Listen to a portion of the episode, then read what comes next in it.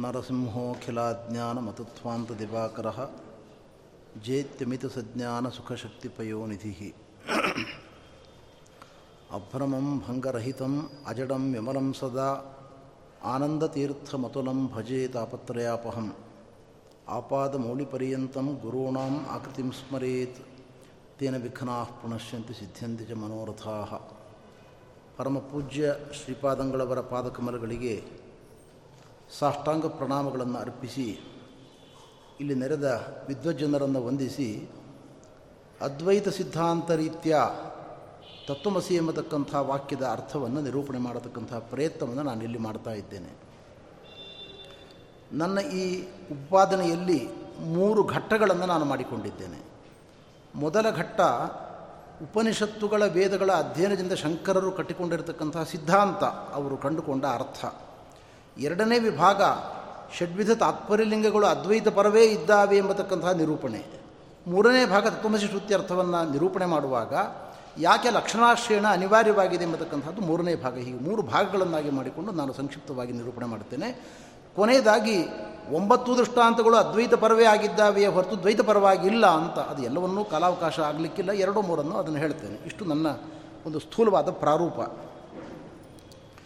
ಶಂಕರರು ಕಂಡುಕೊಂಡಿರತಕ್ಕಂಥ ಬ್ರಹ್ಮತತ್ವ ಹೀಗಿದೆ. ಸರ್ವಾಸು ಉಪನಿಷತ್ಸು ನೇತಿ ನೇತಿ ಅಸ್ಥೂಲ ಮರಣ ಇತ್ಯಾದಿ ವಿಶೇಷ ಪ್ರತಿಷೇಧೇನೈವ ಬ್ರಹ್ಮ ನಿರ್ದಿಶ್ಯತೆ ನ ಇದಂತತಿ ಇತಿ. ಎಲ್ಲಿಯೂ ಕೂಡ ಬ್ರಹ್ಮನ ಸ್ವರೂಪವನ್ನು ವೇದಗಳು, ಶಾಸ್ತ್ರಗಳು ಪ್ರತಿಪಾದನೆ ಮಾಡುವಾಗ ನಿರ್ಗುಣ ನಿರಾಕಾರವಾಗಿ ಅವನ ಪರಿಚಯವನ್ನು ಮಾಡಿಕೊಡ್ತಾ ಇದ್ದಾವೆ. ಚಿನ್ಮಾತ್ರ ಜ್ಞಾನಮಯವಾದ ವಸ್ತು ಬ್ರಹ್ಮ. ಅದು ನಿರ್ಗುಣ ನಿರಾಕಾರ ಅಂತ ಪರಿಚಯ ಮಾಡಿಕೊಡ್ತಾ ಇದ್ದಾವೆ. ಎಲ್ಲಿಯೂ ಕೂಡ ಈ ಗುಣ ಉಂಟು, ಆ ಗುಣ ಉಂಟು, ಹೀಗೆ ಗುಣವುಳ್ಳ ಬ್ರಹ್ಮನನ್ನು ಉಪಾಸನೆ ಮಾಡಿ ಅಂತ ಒಂದು ವಾಕ್ಯವೂ ಉಪನಿಷತ್ತಿನಲ್ಲಿ ಕಾಣುವುದಿಲ್ಲ. ಇದು ಗೀತಾ ಭಾಷ್ಯದಲ್ಲಿ ಅವರು ಉತ್ಪಾದನೆ ಮಾಡತಕ್ಕಂಥ ಕ್ರಮ. ಅದರಂತೆ ಮಾಂಡುಕ್ಯ ಭಾಷ್ಯದಲ್ಲಿ ಒಂದು ಕಡೆಯಲ್ಲಿ ಹೇಳ್ತಾರೆ, ಇದಂ ಪ್ರಪಂಚಾಖ್ಯಂ ಮಾಯಾ ಮಾತ್ರಂ ದ್ವೈತಂ ರಜ್ಜುವನ್ ಮಾಯಾವಿವಚ್ಚ ಅದ್ವೈತಂ ಪರಮಾರ್ಥತಃ. ಚಿಪ್ಪಿನಲ್ಲಿ ಕಾಣುವ ಬೆಳ್ಳಿಯಂತೆ, ಹಗ್ಗದಲ್ಲಿ ಕಾಣುವ ಹಗ್ಗ ಹಗ್ಗದಲ್ಲಿ ಕಾಣುವ ಹಾವಿನಂತೆ, ಚೈತನ್ಯದಲ್ಲಿ ಕಾಣುವ ಜೀವಜಡಾತ್ಮಕವಾದ ಈ ಪ್ರಪಂಚ ಅಸತ್ಯ ಅನೃತ ಮಿಥ್ಯ ಅಂತ ಶಂಕರರ ಚಿಂತನ ಕ್ರಮ. ಅವರ ಇನ್ನೊಂದು ಮಾತು, ಶಾರೀರಿಕ ಭಾಷೆಯಲ್ಲಿ ಬರತಕ್ಕಂಥ ಮಾತು, ಅಧ್ಯಾಸ ಅಪವಾದಾಭ್ಯಾಂ ನಿಷ್ಪ್ರಪಂಚಂ ಪ್ರಪಂಚತೆ ಅಂತ. ಇದರ ಅಭಿಪ್ರಾಯ ಹೀಗೆ. ವೇದಶಾಸ್ತ್ರಗಳು ಉಪಾಸನೆಯ ಸೌಕರ್ಯಕ್ಕಾಗಿ ಬ್ರಹ್ಮನಲ್ಲಿ ಇಲ್ಲದ ಗುಣಗಳನ್ನು ಮೊದಲು ನಮಗೆ ಪರಿಚಯ ಮಾಡಿಕೊಡ್ತವೆ ಆಮೇಲೆ ನಿಜವಾಗಿ ಈ ಗುಣ ಇಲ್ಲ ಅಂತ ನಿಜವಾದ ಬ್ರಹ್ಮ ಸ್ವರೂಪವನ್ನು ನಮಗೆ ತಿಳಿಸಿಕೊಡ್ತವೆ ಇದು ಅವರ ವಿಚಾರ ಪದ್ಧತಿ. ಆದ್ದರಿಂದಲೇ ಅವರು ವ್ಯಾಖ್ಯಾನ ಮಾಡುವಾಗ ಹೇಳ್ತಾರೆ, ಸರ್ವತಃ ಪಾಣಿಪಾದಂಥ ಸರ್ವತೋಕ್ಷಿ ಶಿರೋಮುಖಂ ಅಂತ ಸಗುಣ ಬ್ರಹ್ಮಣ ನಿರೂಪಣೆ ಇದೆ.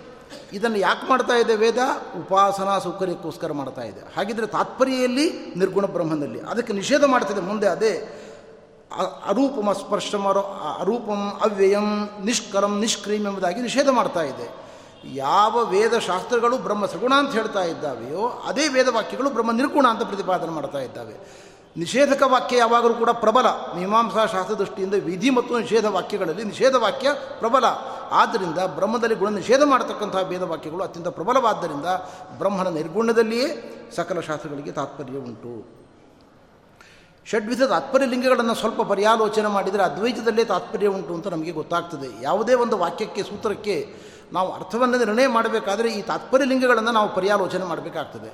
ಆ ತಾತ್ಪರ್ಯ ಲಿಂಗಗಳು ಅದ್ವೈತ ಪರವಾಗಿಯೇ ಇದ್ದಾವೆ ಅಂತ ಅವರು ನಿರೂಪಣೆ ಮಾಡಿದ್ದಾರೆ. ಹೇಗೆ ಅಂದರೆ, ಏಕಮೇವ ಅದ್ವಿತೀಯಂ ಬ್ರಹ್ಮ ಅಂತ ಉಪಕ್ರಮ. ಏಕಮೇವ ಅದ್ವಿತೀಯಂ ಬ್ರಹ್ಮ ಎಂಬತಕ್ಕಂತಹ ಶ್ರುತಿಯ ತಾತ್ಪರ್ಯ ಏನು ಅಂತಂದರೆ, ಸಜಾತೀಯ ವಿಜಾತೀಯ ಸ್ವಗತ ಭೇದರಹಿತವಾಗಿದೆ ಬ್ರಹ್ಮತತ್ವ ಅಂತ ಈ ವಾಕ್ಯ ಹೇಳ್ತಾ ಇದೆ. ಇದನ್ನೇ ಸೂತ್ರಕಾರರು ತನನ್ಯತ್ವ ಆರಂಭಣ ಶಬ್ದಾದಿಭ್ಯ ಅಂತ ನಿರೂಪಣೆ ಮಾಡಿರ್ತಕ್ಕಂಥದ್ದು ಇದೇ ಪ್ರಮೇಯವನ್ನು. ತದನನ್ಯತ್ವಂ ಬ್ರಹ್ಮ ಅನನ್ಯತ್ವಂ, ಬ್ರಹ್ಮ ಅನನ್ಯತ್ವವನ್ನು ಎರಡು ರೀತಿ ಉಪಾದನೆ ಮಾಡಲಿಕ್ಕೆ ಬರ್ತದೆ ಶಾಸ್ತ್ರದ ಭಾಷೆಯಲ್ಲಿ. ಉಪಾದಾನ ಕಾರಣನಾಗಿದ್ದಾನೆ ಜಗತ್ತನ್ನು ಕುರಿತು ಬ್ರಹ್ಮ ಅಂತಲೂ ಹೇಳಲಿಕ್ಕೆ ಬರ್ತದೆ, ವಿವರ್ತ ಕಾರಣ ಅಂತಲೂ ಹೇಳಲಿಕ್ಕೆ ಬರ್ತದೆ. ಆದರೆ ವಿವರ್ತ ಕಾರಣ ಎಂಬ ವಾದವೇ ಉಪನಿಷತ್ತಿಗೆ ಸಮ್ಮತ ಅಂತ ಶಂಕರರ ವಿಚಾರ ಕ್ರಮ ಉಪಾದಾನ ಕಾರಣತ್ವವನ್ನು ಬ್ರಹ್ಮನಿಗೆ ಹೇಳಿದರೆ ನಿರ್ವಿಕಾರ ಶ್ರುತಿ ವ್ಯಾಕೋಪ ಉಂಟಾಗ್ತಾ ಇದೆ. ಭಗವಂತನನ್ನು ವೇದಶಾಸ್ತ್ರಗಳು ನಿರ್ವಿಕಾರ ಅಂತ ಹೇಳ್ತಾ ಇದ್ದಾವೆ. ಬ್ರಹ್ಮ ಜಗತ್ತನ್ನು ಕುರಿತು ಉಪಾದಾನ ಅಂತ ಒಪ್ಪಿಕೊಂಡ್ರೆ, ಉಪಾದಾನ ಉಪಾದೇಯ ಭಾವವನ್ನು ಬ್ರಹ್ಮನಿಗೂ ಜಗತ್ತಿಗೆ ಒಪ್ಪಿಕೊಂಡ್ರೆ ನಿರ್ವಿಕಾರ ಶ್ರುತಿ ಭಂಗ ಉಂಟಾಗ್ತಾ ಇದೆ, ನಿರ್ವಿಕಾರ ಶ್ರುತಿಯನ್ನು ಪರಿತ್ಯಾಗ ಮಾಡಿದಂತೆ ಆಗ್ತಿದೆ. ಆದ್ದರಿಂದ ವಿವರ್ತೋಪಾದಾನ ಬ್ರಹ್ಮ ಅಂತಲೇ ನಾವು ಹೇಳಬೇಕು. ಇದರ ಅರ್ಥ ಚೈತನ್ಯದಲ್ಲಿ ಜೀವನಾತ್ಮಕವಾದ ಪ್ರಪಂಚವು ಆರೋಪಿತವಾಗಿದೆ ಎಂಬತಕ್ಕಂಥ ಪ್ರಮೇಯ ಈ ಶ್ರುತಿಯಿಂದ ನಮಗೆ ಸಿದ್ಧವಾಗ್ತಾ ಇದೆ. ಉಪಸಂಹಾರ ಅಂತೂ ತತ್ವಮಸಿ ಅಂತಲೇ ಉಪಸಂಹಾರ ಉಂಟು. ಉಪಕ್ರಮ ಉಪಸಂಹಾರಗಳು ಅದ್ವೈತ ಪರವಾಗಿದ್ದಾವೆ.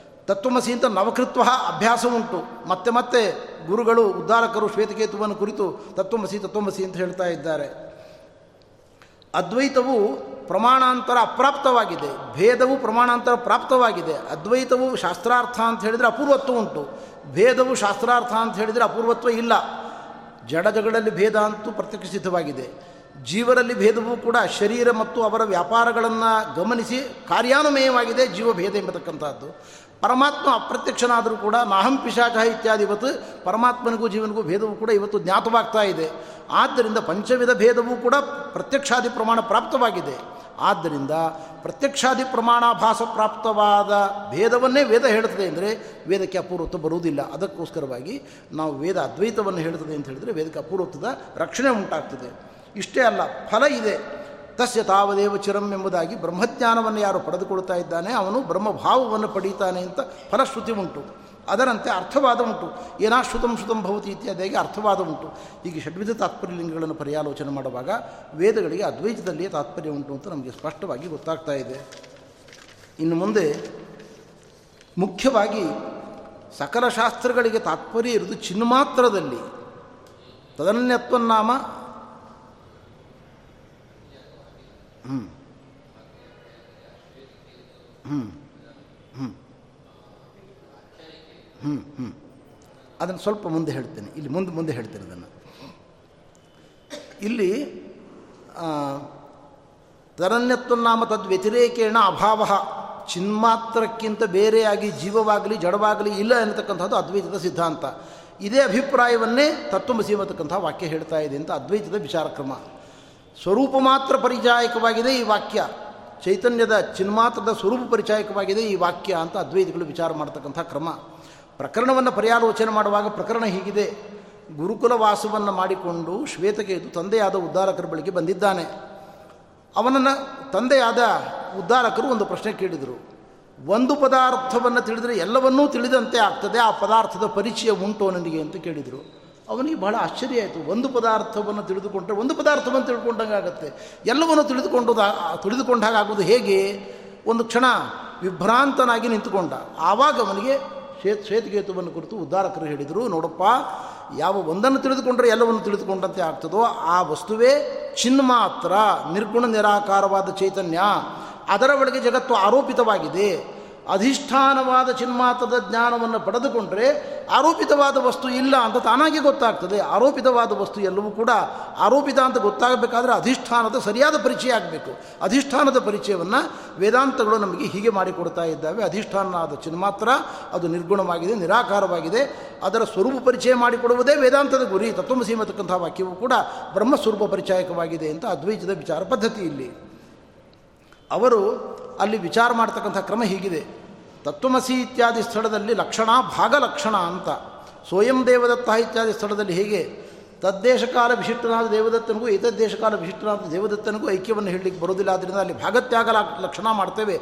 ಜಹದ ಜಹ ಲಕ್ಷಣವನ್ನು ಆಶ್ರಯಣೆ ಮಾಡ್ತೇವೆ. ಅದರಂತೆ ಇಲ್ಲಿಯೂ ಕೂಡ ಸರ್ವಜ್ಞತ್ವ, ಪರೋಕ್ಷತ್ವಾದಿ ಗುಣವಿಶಿಷ್ಟ ಅಪರೋಕ್ಷತ್ವಾದಿ ಗುಣವಿಶಿಷ್ಟನಾದ ಚೇತನ ಪರಮಾತ್ಮ. ಅವನು ಪರಮಚೇತನ. ಅಪರೋಕ್ಷತ್ವ ಹಾಗೂ ಅಜ್ಞತ್ವಾದಿ ಗುಣ ವಿಶಿಷ್ಟನಾಗಿರತಕ್ಕಂಥ ಚೇತನ ಜೀವ ಇವರಲ್ಲಿ ವಿರೋಧಿಯಾದ ಅಂಶಗಳನ್ನು ತೆಗೆದರೆ ಅಪರೋಕ್ಷತ್ವ, ಪರೋಕ್ಷತ್ವ, ಸರ್ವಜ್ಞತ್ವ, ಅಲ್ಪಜ್ಞತ್ವ ಅಂಶಗಳನ್ನು ತೊರೆದರೆ ಉಳಿದುಕೊಳ್ಳುವಂಥ ಭಾಗ ಬರೀ ಚೇತನ ಅಂಶ ಮಾತ್ರ. ಎರಡು ಚೇತನಗಳಿಗೆ ಭೇದವನ್ನು ಹೇಳೋದಕ್ಕೆ ಯಾವ ತೊಂದರೆಯೂ ಇಲ್ಲ. ಆದ್ದರಿಂದ ಭೇದ ಭೇದ ಭ್ರಮೆ ನಿವಾರಣೆ ಮಾಡತಕ್ಕಂಥದ್ದೇ ತತ್ವಮಸಿ ಎಂಬತಕ್ಕಂಥ ವಾಕ್ಯದ ಮೂಲಭೂತವಾಗಿರತಕ್ಕಂಥ ಉದ್ದೇಶ. ಈ ಸಾಮಾನಾಧಿಕರಣ್ಯ ಎಂಥದ್ದು ಅಂದರೆ ಬಾಧಾಯಾಮ್ ಸಾಮಾನಾಧಿಕರಣ್ಯಂ ಅಂತ ಹೇಳ್ತಾರೆ ಇದನ್ನು ಸ್ಥೂಲವಾಗಿ ಹೇಳುವುದಾದರೆ ಚೋರಸ್ಥಾಣವು ಒಬ್ಬ ವ್ಯಕ್ತಿ ಒಂದು ಕತ್ತಲೆಯ ಸಂದರ್ಭದಲ್ಲಿ ಒಂದು ದೊಡ್ಡದಾಗಿರತಕ್ಕಂಥ ಸ್ಥಾನವನ್ನು ನೋಡಿಕೊಂಡು ಮೋಟು ಮರವನ್ನು ನೋಡಿ ಚೋರ ಅಂತ ಕಳ್ಳ ಅಂತ ತಿಳಿದುಕೊಂಡು ಭಯಪಡ್ತಾ ಇದ್ದಾನೆ. ಅವನಿಗೆ ಆಪ್ತ ಉಪದೇಶ ಮಾಡ್ತಾನೆ, ನೋಡು, ಅದು ಸ್ಥಾನು ಕಳ್ಳ ಅಲ್ಲ ಅಂತ ಅವನಿಗೆ ಎಚ್ಚರವನ್ನು ತಂದು ಕೊಡ್ತಾನೆ ಹಾಗೆ ಇಲ್ಲಿಯೂ ಕೂಡ ಯಾವ ಜಗತ್ತನ್ನು ನಾನು ಸತ್ಯ ಅಂತ ತಿಳ್ಕೊಂಡಿದ್ದೇನೆ, ಯದಿದಂ ಯಮ, ಯಮಹಂ ಚೋರಮಿತ್ಯಮನಿಷಂ ಸಹಸ್ಥಾಣು. ಹಾಗಿದ್ದರೆ ಚೋರತ್ವ ಸುಳ್ಳು, ಚೋರ ಅಲ್ಲ ಅವನು. ಹಾಗೆ ಜೀವಜಡಾತ್ಮಕವಾದ ಪ್ರಪಂಚವನ್ನು ಕಾಣಿಸ್ತಾ ಇದೆ, ಇದು ನಿಜವಾಗಿ ಇಲ್ಲ.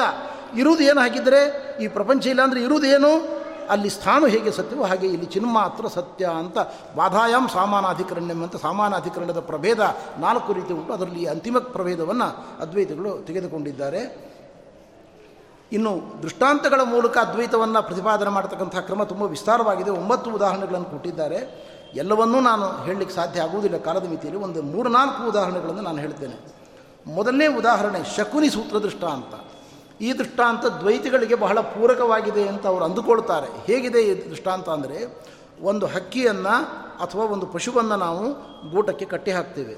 ಆ ಕಟ್ಟಿ ಹಾಕಿದ ಪಶು ದೊಡ್ಡ ಹಗ್ಗ ಇದೆ, ಉದ್ದದ ಹಗ್ಗ ಇದೆ, ಎಲ್ಲ ಕಡೆ ಸಂಚಾರ ಮಾಡಿ ಮಾಡಿ ಮಾಡಿ ಕೊನೆಗೆ ಗೂಟದ ಬೆಳಗ್ಗೆ ಬಂದು ಕುಳಿತುಕೊಳ್ತದೆ. ಅದರಲ್ಲಿ ಕುಳಿತುಕೊಂಡು ಸಮಾಧಾನ ಚಿತ್ತದಿಂದ ಇರ್ತದೆ ಅದು. ಹಾಗಿದ್ದರೆ ಗೂಟದಂತೆ ಬ್ರಹ್ಮ, ಪಕ್ಷಿಯಂತೆ ಅಥವಾ ಪ್ರಾಣಿಯಂತೆ ಜೀವ. ಜೀವಬ್ರಹ್ಮರ ಭೇದ ಈ ವಾಕ್ಯದಲ್ಲಿ ಸ್ಪಷ್ಟವಾಗಿ ಗೊತ್ತಾಗ್ತಾ ಇದೆ. ಆ ಪ್ರಾಣಿಯು ಎಲ್ಲ ಕಡೆಯಲ್ಲೂ ಸುತ್ತಾಡಿಕೊಂಡು ಸುಖವನ್ನು ಹೊಂದದೆ, ಶಾಂತಿಯನ್ನು ಹೊಂದದೆ, ಗೂಟದ ಬೆಳಗ್ಗೆ ಬಂದು ಕುಳಿತುಕೊಂಡು ನಿಶ್ಚಿಂತೆಯಾಗಿ ಅದು ಉಪರ ಉಪಶ್ರಮವನ್ನು ಪಡೆದುಕೊಳ್ತಾ ಇದೆ, ಶ್ರಮವನ್ನು ಪರಿಹಾರ ಮಾಡಿಕೊಳ್ತಾ ಇದೆ ಅಂತ ಇಲ್ಲಿ ಕಾಣಿಸ್ತಾ ಇದೆ. ಇದರಿಂದ ಈ ದೃಷ್ಟಾಂತ ವಾಕ್ಯವನ್ನು ಪರ್ಯಾಲೋಚನೆ ಮಾಡುವಾಗ ಪಕ್ಷಿಯಂತೆ ಜೀವ, ಗೂಟದಂತೆ ಆಶ್ರಯನಾದವನು ಪರಮಾತ್ಮ, ಹೀಗೆ ಜೀವಬ್ರಹ್ಮರ ಭೇದವೇ ಇಲ್ಲಿ ಪ್ರತಿಪಾದಿತವಾಗಿದೆ ಅಂತ ನಿಮಗೆ ಕಾಣಿಸ್ತದೆ.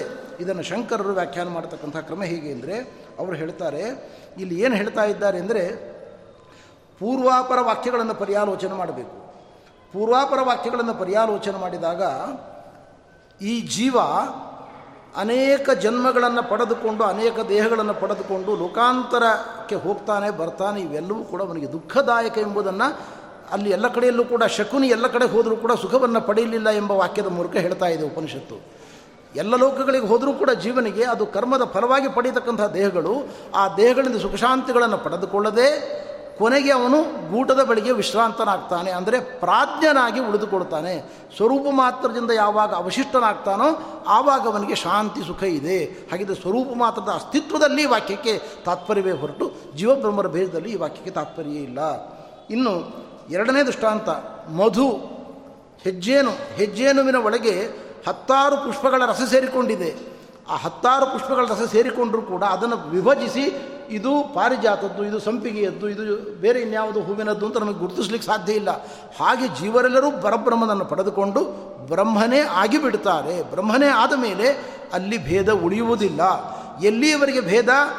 ಪರಮಾತ್ಮ, ಜೀವಾತ್ಮರು ಒಂದು ಎಂಬ ಜ್ಞಾನೋದಯವಾಗುವುದಕ್ಕಿಂತ ಮುಂಚೆ ಭೇದ.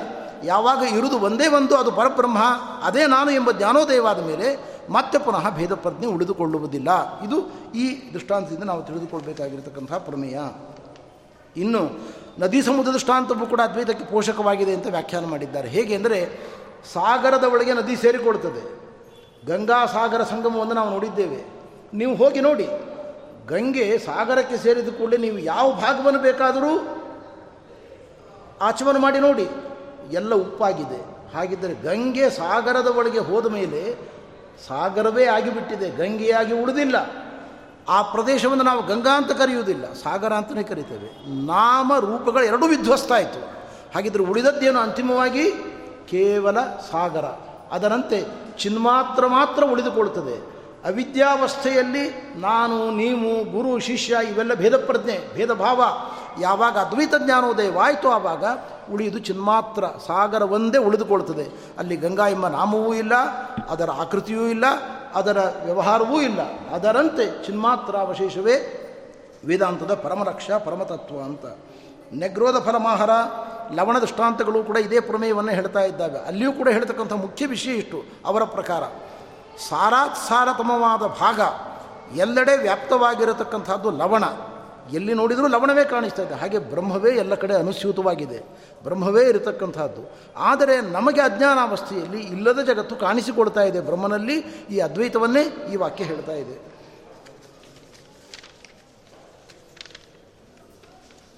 ಇನ್ನೊಂದು ಇನ್ನೊಂದು ಉದಾಹರಣೆ. ಗಾಂಧಾರ ದೇಶದ ರಾಜಕುಮಾರನಾಗಿರತಕ್ಕಂಥ ವ್ಯಕ್ತಿ ಕಳ್ಳರ ಗುಂಪಿನಲ್ಲಿ ಸೇರಿಕೊಂಡಿದ್ದಾನೆ. ಕಳ್ಳರಂತೆ, ದರೋಡೆಕೋರರಂತೆ ಬೆಳೀತಾ ಇದ್ದಾನೆ. ಅವನ ಬಳಿಗೆ ಮಂತ್ರಿ ಬಂದ.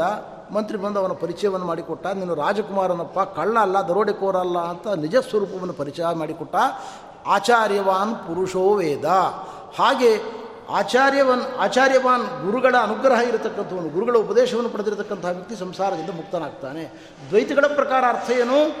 ನೀನು ರಾಜಕುಮಾರ, ಅಂದರೆ ಬ್ರಹ್ಮನಂತೆ ಇದ್ದಿ. ಇವತ್ತೇನು ನೀನು ಅನುಭವಿಸ್ತಾ ಇದ್ದೀ, ದುಃಖ ದುಃಖ ಜನಾರ್ಥಗಳು ಇದೆಲ್ಲವೂ ಸತ್ಯವಾದರೂ ಕೂಡ ಸ್ವಾಭಾವಿಕ ಅಲ್ಲ. ಯಾಕೆಂದ್ರೆ ಇದಕ್ಕೊಂದು ದಿವಸ ಬ್ರಹ್ಮಜ್ಞಾನಾನಂತರದಲ್ಲಿ ಮುಕ್ತಿ ಇದೆ. ಈ ದುಃಖ ಸಮುದಾಯದಿಂದ ಮುಕ್ತಿ ಇದೆ.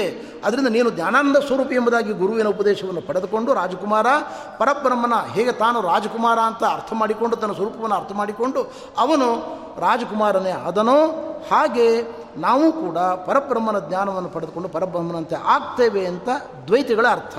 ಅದ್ವೈತಗಳು ಹೇಳ್ತೇವೆ, ಇದಕ್ಕೆ ಹೀಗೆ ಅರ್ಥ ಅಲ್ಲ, ಮೇಲೆ ಕಾಣತಕ್ಕಂಥ ಅರ್ಥ ಅಲ್ಲ. ಶಂಕರಾಚಾರ್ಯರು ವ್ಯಾಖ್ಯಾನ ಮಾಡ್ತಾ ಹೇಳ್ತಾರೆ, ರಾಜಸೂನೋ ಸ್ಮೃತಿ ಪ್ರಾಪ್ತು ವ್ಯಾಧಭಾವೋ ನಿವರ್ತತೆ, ತಥೈವ ಮಾತ್ಮನೋ ಅಜ್ಞಸಿ ತತ್ವಮಸ್ಯಾದಿ ವಾಕ್ಯತಃ. ಇದರ ಅಭಿಪ್ರಾಯ ಇಷ್ಟು. ಮಂತ್ರಿ ಬಂದ, ರಾಜಕುಮಾರನಿಗೆ ಹೇಳಿದ, ರಾಜಕುಮಾರನಿಗೆ ಏನು ಹೇಳಿದ? ನೀನು ರಾಜಕುಮಾರ ಅಂತ ಹೇಳಿದ. ಅವನು ತನ್ನನ್ನು ದರೋಡೆಕೋರ ಅಂತ ಅಂದುಕೊಂಡಿದ್ದ. ಇರಲಿ ಅವನು ರಾಜಕುಮಾರನಲ್ಲದವನ್ನು ರಾಜಕುಮಾರ ಮಾಡಿದ್ದ? ಅಲ್ಲ, ರಾಜಕುಮಾರನನ್ನೇ ರಾಜಕುಮಾರ ಅನ್ನುವ ಜ್ಞಾನೋದಯವನ್ನು ತಂದುಕೊಟ್ಟದ್ದು. ಹಾಗೆ ನಿಜವಾಗಿಯೂ ಕೂಡ ಈ ಜೀವ ಬ್ರಹ್ಮನೇ ಆಗಿದ್ದಾನೆ. ಆದರೆ ನಾನು ಬ್ರಹ್ಮ ಎಂಬುದನ್ನು ಮರೆತಿದ್ದಾನೆ ಈ ಮೂರ್ಖ. ಬ್ರಹ್ಮ ಎಂಬುದನ್ನು ಮರೆತು ಸಂಸಾರದಲ್ಲಿ ಕಷ್ಟಪಡ್ತಾ ಇದ್ದಾನೆ. ಹಾಗಿದ್ದರೆ ಆಚಾರ್ಯವಾನ್ ಪುರುಷೋ ವೇದ ಎಂಬ ವಾಕ್ಯದ ಮೂಲಕ ಹೇಳಿದ್ದೇನು ಅಂದರೆ ಭೇದ ಉಪದೇಶವನ್ನು ಮಾಡಿದ್ದಲ್ಲ ಅಲ್ಲಿ. ನೀನು ಬ್ರಹ್ಮ ನೀನು ಬ್ರಹ್ಮ ಎಂಬುದನ್ನು ನೀನು ಮರೆತಿದ್ದಿ, ಇದೇ ನಿನ್ನ ದುಃಖದ ಮೂಲ ಕಾರಣ. ಅದಕ್ಕೋಸ್ಕರ ನೀನು ಬ್ರಹ್ಮ ಎಂಬುದಾಗಿ ಉಪಾಸನೆ ಮಾಡುವಂಥ ಗುರುಗಳು ಶಿಷ್ಯನಿಗೆ ಹೇಳಿಕೊಟ್ಟದ್ದು. ಅದರಿಂದ ಇರುವ ಅದ್ವೈತ ಭಾವವೇ ಗುರುಪದೇಶದಿಂದ ವ್ಯಕ್ತವಾದದ್ದೇ ಹೊರತು ಇಲ್ಲದ ಅದ್ವೈತ ಭಾವ ಬಂದದ್ದಲ್ಲ. ಅದ್ವೈತ ಎಂಬುದು ಸಹಜ. ಇದು ಅವರ ವ್ಯಾಖ್ಯಾನದ ಕ್ರಮ. ಕೊನೆಯದಾಗಿರತಕ್ಕಂಥ ದೃಷ್ಟಾಂತ ಬಹಳ ರೋಚಕವಾದ ದೃಷ್ಟಾಂತ, ದ್ವೈತಿಗಳಿಗೆ ಬಹಳ ಪೋಷಕವಾಗಿರತಕ್ಕಂಥ ದೃಷ್ಟಾಂತ ಅಂತ ನಾವು ತಿಳಿದುಕೊಂಡಿದ್ದೇವೆ. ಈ ದೃಷ್ಟಾಂತದ ಕ್ರಮ ಹೀಗೆ. ಒಬ್ಬ ಕಳ್ಳ ಇದ್ದಾನೆ, ಅನ್ಯಾಯ ಮಾಡ್ತಾನೆ, ಸುಳ್ಳು ಹೇಳ್ತಾನೆ, ದರೋಡೆಕೋರನಾಗಿದ್ದಾನೆ, ದರೋಡೆ ಮಾಡಿದ್ದಾನೆ, ಅವನನ್ನು ರಾಜನ ಬಳಿಗೆ ತಂದು ನಿಲ್ಲಿಸ್ತಾರೆ. ರಾಜನ ಬಳಿಗೆ ತಂದು ನಿಲ್ಲಿಸಿ ಇವನು ಇಂಥ ಕಳ್ಳತನ ಮಾಡಿದ್ದಾನೆ, ಒಪ್ಪಿಕೊಳ್ತಾ ಇಲ್ಲ ಇವನು ಸರಿಯಾದ ಶಿಕ್ಷೆ ಆಗಬೇಕು ಅಂತ ಹೇಳ್ತಾರೆ. ರಾಜ ಏನು ಮಾಡ್ತಾನೆ ಅಂದರೆ, ಕಾದ ಕಬ್ಬಿಣದ ದೊಡ್ಡ ಒಂದು ಸಲಾಕಿಯನ್ನು ತಂದು ಇಡ್ತಾನೆ ಅಲ್ಲಿ. ನೋಡಯ್ಯ, ಇದನ್ನು ಮುಟ್ಟು. ನೀನು ಕಳ್ಳತನ ನಿಜವಾಗಿ ಮಾಡದೇ ಹೋದರೆ ಆವಾಗ ಈ ಕಬ್ಬಿಣದ ಬೆಂಕಿಯ ಸಲಾಕಿ ನಿನ್ನನ್ನು ಸುಡುವುದಿಲ್ಲ. ಒಂದು ಪಕ್ಷ ನೀನು ಕಳ್ಳತನ ಮಾಡಿ ಸುಳ್ಳು ಹೇಳಿದರೆ ಇದು ನಿನ್ನನ್ನು ಸುಡುತ್ತದೆ. ಇದು ಇಲ್ಲಿರ್ತಕ್ಕಂಥ ಪ್ರಕರಣ. ದ್ವೈತಗಳು ಇದನ್ನು ಅರ್ಥ ಮಾಡಿಕೊಳ್ತಕ್ಕಂಥ ಕ್ರಮ ಹೇಗೆ ಅಂದರೆ, ಒಂದು ಪಕ್ಷ ಜೀವ ತನ್ನಲ್ಲಿ ಇಲ್ಲದ ಬ್ರಹ್ಮತ್ವವನ್ನು ಚಿಂತನೆ ಮಾಡ್ತಾ ಇದ್ದಾನೆ ಅಂತಾದರೆ, ಆವಾಗ ಈ ಜೀವನು ಕಳ್ಳ ಆದ ಅನ್ಯಥಾಜ್ಞಾನಿ, ಅನ್ಯಥಾಜ್ಞಾನದ ಪರಾಕಾಷ್ಠೆ ಇದು. ಅಂಥ ವ್ಯಕ್ತಿ ಒಂದು ಪಕ್ಷದಲ್ಲಿ ಅದನ್ನು ಮುಟ್ಟಿದರೆ ಆವಾಗ ಏನಾಗ್ತದೆ? ಕಳ್ಳತನವನ್ನು ಚಿಂತನೆ ಮಾಡ್ತಕ್ಕಂಥ ವ್ಯಕ್ತಿಗೆ ಶಿಕ್ಷೆ ಆಗ್ತದೆ. ಇದು ಇಲ್ಲಿ ಬಂದಿರತಕ್ಕಂಥ ಪ್ರಕರಣ. ಅದ್ವೈತಗಳು ಹೇಳುತ್ತಾರೆ, ಅವರ ಪ್ರಕಾರ ಜೀವನದಲ್ಲಿ ಕಾಣತಕ್ಕಂಥ ಕರ್ತೃತ್ವ ಭೋಕ್ತೃತ್ವವಾದ ಧರ್ಮಗಳು ಅಂತಃಕರಣದ ಧರ್ಮಗಳು, ಸ್ವಾಭಾವಿಕವಾದ ಧರ್ಮಗಳಲ್ಲ. ಅಂತಃಕರಣಗತವಾದ ಕರ್ತೃತ್ವ ಭೋಕ್ತೃತ್ವಾದಿಗಳನ್ನು ಆತ್ಮಧರ್ಮ ಅಂತ ತಿಳಿದುಕೊಂಡದ್ದು ಈ ಜೀವನ ಚೌರ್ಯ ಅವನು ಯಾವಾಗ ಯಥಾರ್ಥ ಜ್ಞಾನವನ್ನು ಪಡೆದುಕೊಳ್ತಾನೆ ಆವಾಗ ಅವನು ದುಃಖಾತೀತನಾಗ್ತಾನೆ. ಯಥಾರ್ಥ ಜ್ಞಾನ ಅಂದರೆ ಏನು? ನಾನು ಕರ್ತ ಅಲ್ಲ, ಭೋಕ್ತ ಅಲ್ಲ, ಅದು ಅಹಂಕಾರದ ಧರ್ಮ, ನಾನು ನಿರ್ಗುಣ ನಿಷ್ಕ್ರಿಯನಾಗಿದ್ದೇನೆ ಅಂತ ಯಾವಾಗ ತಿಳ್ಕೊಳ್ತಾನೋ, ಆವಾಗ ಅವಿತಥಂಕುರುತೆ ತಾನು ಅವಿತಥ ಸತ್ಯ ವಚನನಾಗ್ತಾನೆ. ಅವನಿಗೆ ಅದು ಸುಡುವುದಿಲ್ಲ ಎಂಬ ವಾಕ್ಯವನ್ನು ನಾವು ಈ ರೀತಿಯಲ್ಲಿ ವ್ಯಾಖ್ಯಾನ ಮಾಡಲಿಕ್ಕೆ ಬರ್ತದೆ. ಆದ್ದರಿಂದ ಯಾವ ವಾಕ್ಯವೂ, ಯಾವ ಉದಾಹರಣೆಯೂ ದ್ವೈತಕ್ಕೆ ಸಹಕಾರಿಯಲ್ಲ, ಅದ್ವೈತಕ್ಕೆ ಮಾರಕವಲ್ಲ, ಎಲ್ಲವೂ ಅದ್ವೈತಕ್ಕೆ ಪೋಷಕವೇ ಆಗಿದೆ ಅಂತ ಅದ್ವೈತಗಳು ಉತ್ಪಾದನೆ ಮಾಡಿದ್ದಾರೆ. ಅದನ್ನು ಸಂಕ್ಷೇಪವಾಗಿ ಶ್ರೀಪಾದಂಗಳವರ ಸನ್ನಿಧಾನದಲ್ಲಿ ನಿರೂಪಣೆ ಮಾಡ್ತಕ್ಕಂಥ ಪ್ರಯತ್ನವನ್ನು ಮಾಡಿದ್ದೇನೆ. ಪರಮ ಪೂಜ್ಯ ಗುರುಗಳ ಅನುಗ್ರಹದಿಂದ ಇನ್ನಷ್ಟು ಶಾಸ್ತ್ರ ಗ್ರಂಥಗಳು ನಮಗೆ ಹೆಚ್ಚು ಅಧ್ಯಯನ ಮಾಡತಕ್ಕಂಥ ಅವಕಾಶ, ವ್ಯಾಖ್ಯಾನ ಮಾಡತಕ್ಕಂಥ ಭಾಗ್ಯ ನಮಗೆ ದೊರಕಲಿ ಅಂತ ಹೇಳಿ ನನ್ನ ಮಾತುಗಳನ್ನು ಉಪಸಂಹಾರ ಮಾಡ್ತೇನೆ ಮಧ್ವೇಶ್ವರ್ಪಣ ವಸ್ತು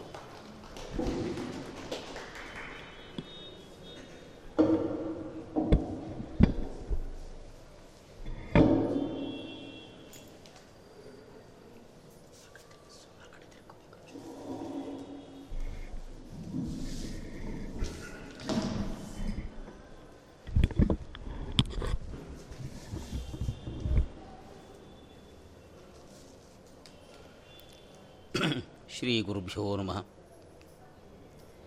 ನರಸಿಂಹೋಖಿಲಾಜ್ಞಾನಮತಧ್ವಾಂತದಿವಾಕರ जयत्यमितसज्ञानसुखशक्तिपयोनिधिः अभ्रमं भङ्गरहितम् अजडं विमलं सदा आनन्दतीर्थमतुलं भजे तापत्रयापहम्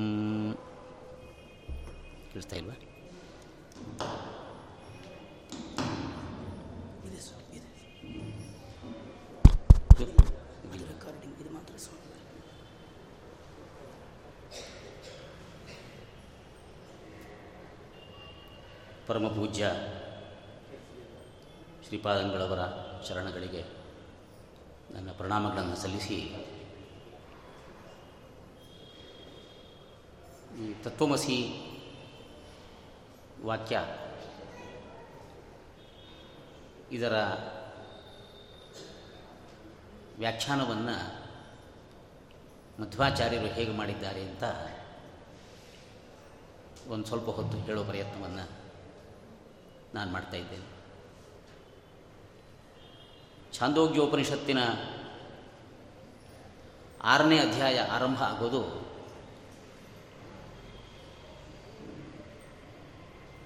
ಶ್ವೇತಕೇತು ಎನ್ನುವ ಹುಡುಗನ ದುರ್ನಡತೆಯ ಪ್ರಸ್ತಾವನೆಯೊಂದಿಗೆ. ಆ ಶ್ವೇತಕೇತು ಎನ್ನುವ ಹುಡುಗನ ತಂದೆ ಉದ್ದಾಲಕ. ತಂದೆ ಮಗನನ್ನು ವಿದ್ಯಾಭ್ಯಾಸಕ್ಕಾಗಿ ಗುರುಕುಲಕ್ಕೆ ಕಳಿಸಿರ್ತಾರೆ. ಗುರುಕುಲದಲ್ಲಿ ದೀರ್ಘಕಾಲ ವಿದ್ಯಾಭ್ಯಾಸ ಮಾಡಿ ಮನೆಗೆ ವಾಪಸ್ ಬಂದಿದ್ದಾನೆ. ವಿದ್ಯಾಭ್ಯಾಸ ಮಾಡಿ ಅದು ವೇದವಿದ್ಯೆ. ಆ ವೇದವಿದ್ಯೆಯನ್ನು ಅಭ್ಯಾಸ ಮಾಡಿದವನು ಅವನಲ್ಲಿ ಎಷ್ಟು ಸಾತ್ವಿಕತೆ ಒಳ್ಳೆಯ ನಡವಳಿಕೆಗಳು ಇರಬೇಕಾಗಿತ್ತು. ಅದಿಲ್ಲದೇನೆ ಎದೆ ಬೀಗಿಕೊಂಡು ಬಂದಿದ್ದಾನೆ. ಸ್ತಬ್ಧ ಏಯಾಯ ಅಂತ ಉಪನಿಷತ್ತಲ್ಲಿ ಮಾತಿದೆ. ಸ್ತಬ್ಧ ಏಯಾಯ ಅಂದರೆ ನನ್ನಷ್ಟು ತಿಳ್ಕೊಂಡವನು ಯಾರಿದ್ದಾನೆ? ನನಗೆಲ್ಲ ಗೊತ್ತಿದೆ ಅನ್ನೋ ಒಂದು ದರ್ಪದ ಭಾವನೆ. ಆ ದರ್ಪದ ಭಾವನೆಯಿಂದ ಎದೆ ಸೆಟಸ್ಕೊಂಡು ಬಂದಿದ್ದಾನಂತೆ. ಆ ಬಾಡಿ ಲ್ಯಾಂಗ್ವೇಜ್ ಅಂತ ಹೇಳ್ತೀವಲ್ಲ, ಆ ಬಾಡಿ ಲ್ಯಾಂಗ್ವೇಜ್ನಲ್ಲಿ ವಿನಯ ಕಾಣ್ತಾ ಇಲ್ಲ ಆ್ಯರೋಗೆನ್ಸ್ ಕಾಣ್ತಾ ಇದೆ. That was his body language ವಿನಯ ಇಲ್ಲ, ಅಹಂಕಾರ ಇದೆ. ಆ ವಿನಯ ಇಲ್ಲದ ಅಹಂಕಾರ ಅವನ ದೇಹದ ಭಾಷೆಯಲ್ಲಿ ಕಾಣ್ತಾ ಇದ್ದದ್ದನ್ನು ಉಪನಿಷತ್ತು ಸ್ತಬ್ಧ ಏಯಾಯ ಅಂತ. ಆ ತನ್ನ ಮಗ ಗುರುಕುಲದಲ್ಲಿ ಓದಿ ಇಂಥದ್ದೊಂದು ಅಹಂಕಾರ ದರ್ಪಗಳನ್ನು ಕೂಡಿಸ್ಕೊಂಡು ಬಂದಿರೋದನ್ನು ನೋಡಿ ತಂದೆಗೆ ಆಘಾತ ಆಗುತ್ತೆ. ಏನಿಗಿದೆ ನನ್ನ ಮಗ ಹೀಗಿದ್ದಾನೆ ಅಂತ. ಆಗ ಆ ತಂದೆ ಮಗನ ಮುಂದೆ ಕೇಳುವ ಮಾತು, ಏನಪ್ಪ, ಯಾವುದನ್ನು ಗುರುಗಳಿಂದ ತಿಳ್ಕೊಂಡ್ರೆ ಎಲ್ಲವನ್ನೂ ತಿಳ್ಕೊಂಡಂತೆ ಆಗುತ್ತೋ? ಅದನ್ನು ತಿಳ್ಕೊಂಡು ಬಂದಿದೆಯಾ ನೀನು? ಯಾವುದನ್ನು ಮನನ ಮಾಡಿದರೆ ಎಲ್ಲವನ್ನೂ ಮನನ ಮಾಡಿದಂತೆ ಆಯಿತೋ? ಅದನ್ನು ಮನನ ಮಾಡಿ ಬಂದಿದೆಯಾ? ಅಂತ ತಂದೆ ಕೇಳ್ತಾನೆ. ಇಲ್ಲ ಅಂತ ಹೇಳ್ತಾನೆ. ಇಲ್ಲ ಅಂತ ಹೇಳ್ತಾನೆ. ಅಂದರೆ ಇಲ್ಲ ಅಂತ ಹೇಳಿದಾಗ ತಂದೆ ಏನು ಅರ್ಥ ಮಾಡ್ಕೊಳ್ಬೇಕು? ಗುರುಗಳ ತಪ್ಪಲ್ಲ ಇದು. ಈ ಹುಡುಗ ವಿದ್ಯಾಭ್ಯಾಸ ಮಾಡೋ ವಿದ್ಯಾರ್ಥಿ, ಸರಿಯಾಗಿ ವಿದ್ಯಾಭ್ಯಾಸ ಮಾಡದೇನೆ ಗುರುಗಳು ಹೇಳಿದ್ದನ್ನು ಬುದ್ಧಿಯಲ್ಲಿ ಧಾರಣೆ ಮಾಡ್ಕೊಂಡು ಬಂದಿಲ್ಲ. ಇಲ್ಲ ಅಂತ ಹೇಳ್ತಾನೆ, ಗೊತ್ತಿಲ್ಲ ನನಗೆ ಅಂತ ಹೇಳ್ತಾನೆ. ಅದಕ್ಕೆ ತಂದೆ, ಅವನಿಗೆ ಯಾವುದನ್ನು ತಿಳ್ಕೊಂಡ್ರೆ ಎಲ್ಲವನ್ನು ತಿಳ್ಕೊಂಡಂತೆ ಆಗುತ್ತೋ? ಯಾವುದನ್ನು ಮನನ ಮಾಡಿದರೆ ಎಲ್ಲವನ್ನೂ ಮನನ ಮಾಡಿದಂತೆ ಆಗುತ್ತೋ? ಅಂಥ ಒಂದು ಗಹನವಾದ ತುಂಬ ರಸಮಯವಾದ ವಿಷಯವನ್ನು ಉದ್ದಾಲಕರೇ ಶ್ವೇತಕೇತುವಿಗೆ ಹೇಳ್ತಾರೆ ಅಂತ ಆರನೇ ಅಧ್ಯಾಯ ಮುಂದುವರಿಯುತ್ತೆ. ಆ ಶ್ವೇತ ಹೇಳಬೇಕಾದ್ರೆ ಸೃಷ್ಟಿ ಹೇಗಾಗತ್ತೆ ಅಂತೆಲ್ಲ ಸೃಷ್ಟಿಯ ವಿವರಣೆಯನ್ನೆಲ್ಲ ಕ್ರಮವಾಗಿ ಮಾಡಿಕೊಳ್ತಾ ಬರ್ತಾರೆ ಆ ಸೃಷ್ಟಿಯ ವಿವರಣೆಯನ್ನೆಲ್ಲ ಮಾಡ್ಕೊಳ್ತಾ ಮಾಡ್ಕೊಳ್ತಾ ಈ ತತ್ವಮಸಿ ವಾಕ್ಯಕ್ಕೆ ಹತ್ರ ಬರ್ತಾ ಇದ್ದೀನಿ ನಾನಿವಾಗ ನನ್ನ ನಿರೂಪಣೆಯಲ್ಲಿ ಮಧ್ಯದ ಭಾಗ ಎಲ್ಲ ಬಿಟ್ಟು ಅದರ ಹತ್ತಿರಕ್ಕೆ ಬಂದು ಅಸ್ಯ ಸೌಮ್ಯ ಪುರುಷಸ್ಯ ಪ್ರಯತಃ. ವಾಂಗ್ ಮನಸಿ ಸಂಪದ್ಯತೆ, ಮನಃ ಪ್ರಾಣೆ. ಪ್ರಾಣಸ್ತೇಜಸಿ, ತೇಜ ಪರಸ್ಯಾಂ ದೇವತಾಯಾಮ್ ಅಂತ ವಾಕ್ಯ. ಈ ವಾಕ್ಯ ಆದ ಕೂಡಲೇ ಇದರ ಮುಂದಿನ ವಾಕ್ಯವೇ. ಸಯ ಏಷೋ ಅಣಿಮ ಐತದಾತ್ಮವಿದಂ ಸರ್ವಂ ತತ್ ಸತ್ಯಂ ಸ ಆತ್ಮ ತತ್ವಮಸಿ ಶ್ವೇತಕೇತೋ. ಅಂತ ಚಾಂದೋಗ್ಯೋಪನಿಷತ್ನಲ್ಲಿ ಮೊದಲನೇ ಸಲ ಕಾಣುವ ಆ ತತ್ವಮಸಿ ಅಂತ ನಾವು ಹೇಳ್ತಾ ಇರ್ತೀವಲ್ಲ. ಆ ಮೊದಲನೇ ಸಲ ಚಾಂದೋಗ್ಯೋಪನಿಷತ್ ಕಾಣುವ ಈ ಸಂದರ್ಭದಲ್ಲಿ ಅದು. ಸ ಆತ್ಮ ತತ್ವಮಸಿ ಶ್ವೇತಕೇತು ಅಂತ ವಾಕ್ಯ ಬರುತ್ತೆ. ಈ ವಾಕ್ಯದ ಹಿನ್ನೆಲೆಯಲ್ಲಿ ಉದ್ದಾಲಕರು ಶ್ವೇತಕೇತುವಿಗೆ ಬೋಧನೆ ಮಾಡ್ತಾ ಇದ್ದವರು, ಆ ಬೋಧನೆಯ ಪ್ರಕರಣದ ಮುಂದೆ ಮುಂದೆ ಬಂದೆ ಯಾವಾಗ ಜೀವಾತ್ಮ ಮರಣವನ್ನು ಹೊಂತಾನೆ ಅಥವಾ ಬಹಳ ಸಾಧನೆ ಮಾಡಿದವು ಮುಕ್ತಿಯನ್ನು ಹೊಂದುವ ಸಂದರ್ಭ. ಎರಡೂ ಇಟ್ಕೊಳ್ಬೇಕು. ಮರಣದ ಸಂದರ್ಭ ಅಥವಾ ಮುಕ್ತಿಯ ಸಂದರ್ಭ. ಆ ಎರಡೂ ಸಂದರ್ಭಗಳಲ್ಲಿ ದೇಹತ್ಯಾಗ ಆಗುತ್ತೆ. ಆ ದೇಹತ್ಯಾಗ ಆಗುವಾಗ ವಾಗ್ದೇವತೆ ಉಮಾ, ಮನೋದೇವತೆ ರುದ್ರನಲ್ಲಿ ಲಯವನ್ನು ಹೊಂತಾಳೆ ಸೇರ್ತಾಳೆ ಅಲ್ಲಿ. ಆ ರುದ್ರದೇವರು ಪ್ರಾಣನಲ್ಲಿ ಸೇರ್ತಾರೆ. ಪ್ರಾಣದೇವರು ಲಕ್ಷ್ಮೀದೇವಿಯಲ್ಲಿ ಸೇರ್ತಾರೆ. ಮನಃ ಪ್ರಾಣೇ ಪ್ರಾಣಸ್ತೇಜಸಿ ತೇಜ ಪರಸ್ಯಾಂ ದೇವತಾಯಂ. ಲಕ್ಷ್ಮೀದೇವಿ ಪರಮಾತ್ಮನ ಸೇರ್ತಾಳೆ. ತೇಜ ಪರಸ್ಯಾಂ ದೇವತಾಯಾಮ್ ಲಕ್ಷ್ಮೀದೇವಿ ಪರಮಾತ್ಮನ ಸೇರ್ತಾಳೆ. ಎಲ್ಲ ಈ ದೇಹದಲ್ಲಿರ್ತಾರೆ. ಜೀವಾತ್ಮ ದೇಹ ಬಿಟ್ಟು ಹೋಗಬೇಕಾದ್ರೆ ಅಲ್ಲಿ ಜೀವಾತ್ಮನಿಗೆ ದೇಹದಲ್ಲಿ ವಾಸ ಮಾಡ್ಕೊಂಡು ಸಾಧನೆ ಮಾಡಲಿಕ್ಕೆ ಅನುಕೂಲವಾಗಿದ್ದು ಯಾವ್ಯಾವ ದೇವತೆಗಳಿದ್ದರು ಆ ಎಲ್ಲ ದೇವತೆಗಳು ಕೂಡ ಕೆಳಗಿನ ದೇವತೆಗಳು ಮೇಲಿನ ದೇವತೆಗಳಲ್ಲಿ ಸೇರ್ತಾ ಸೇರ್ತಾ ಹೋಗ್ತಾರೆ. ಅದು ಮರಣ ಆಗಬೇಕಾದ್ರೂ ಹೀಗಾಗತ್ತೆ, ಮುಕ್ತಿ ಆಗಬೇಕಾದ್ರೂ ಹೀಗಾಗತ್ತೆ. ಅಂತ ಈ ದೇವತೆಗಳ ಲಯವನ್ನು ಹೇಳಿದ ಮೇಲೆ ಕೊನೆಗೆ ಲಕ್ಷ್ಮೀದೇವಿ ಪರಮಾತ್ಮನ ಸೇರ್ತಾಳೆ. ತೇಜ ಪರಸ್ಯಾಂ ದೇವತಾಯಾಮ್ ಅಂತ ಈ ವಾಕ್ಯದಲ್ಲಿ ಕೊನೆಯಲ್ಲಿ ಆ ಪರ ದೇವತಾ ಲಕ್ಷ್ಮೀಪತಿ, ಪರದೇವತಾ, ಅವನ ಉಲ್ಲೇಖ ಉಪನಿಷತ್ನಲ್ಲಿದೆ.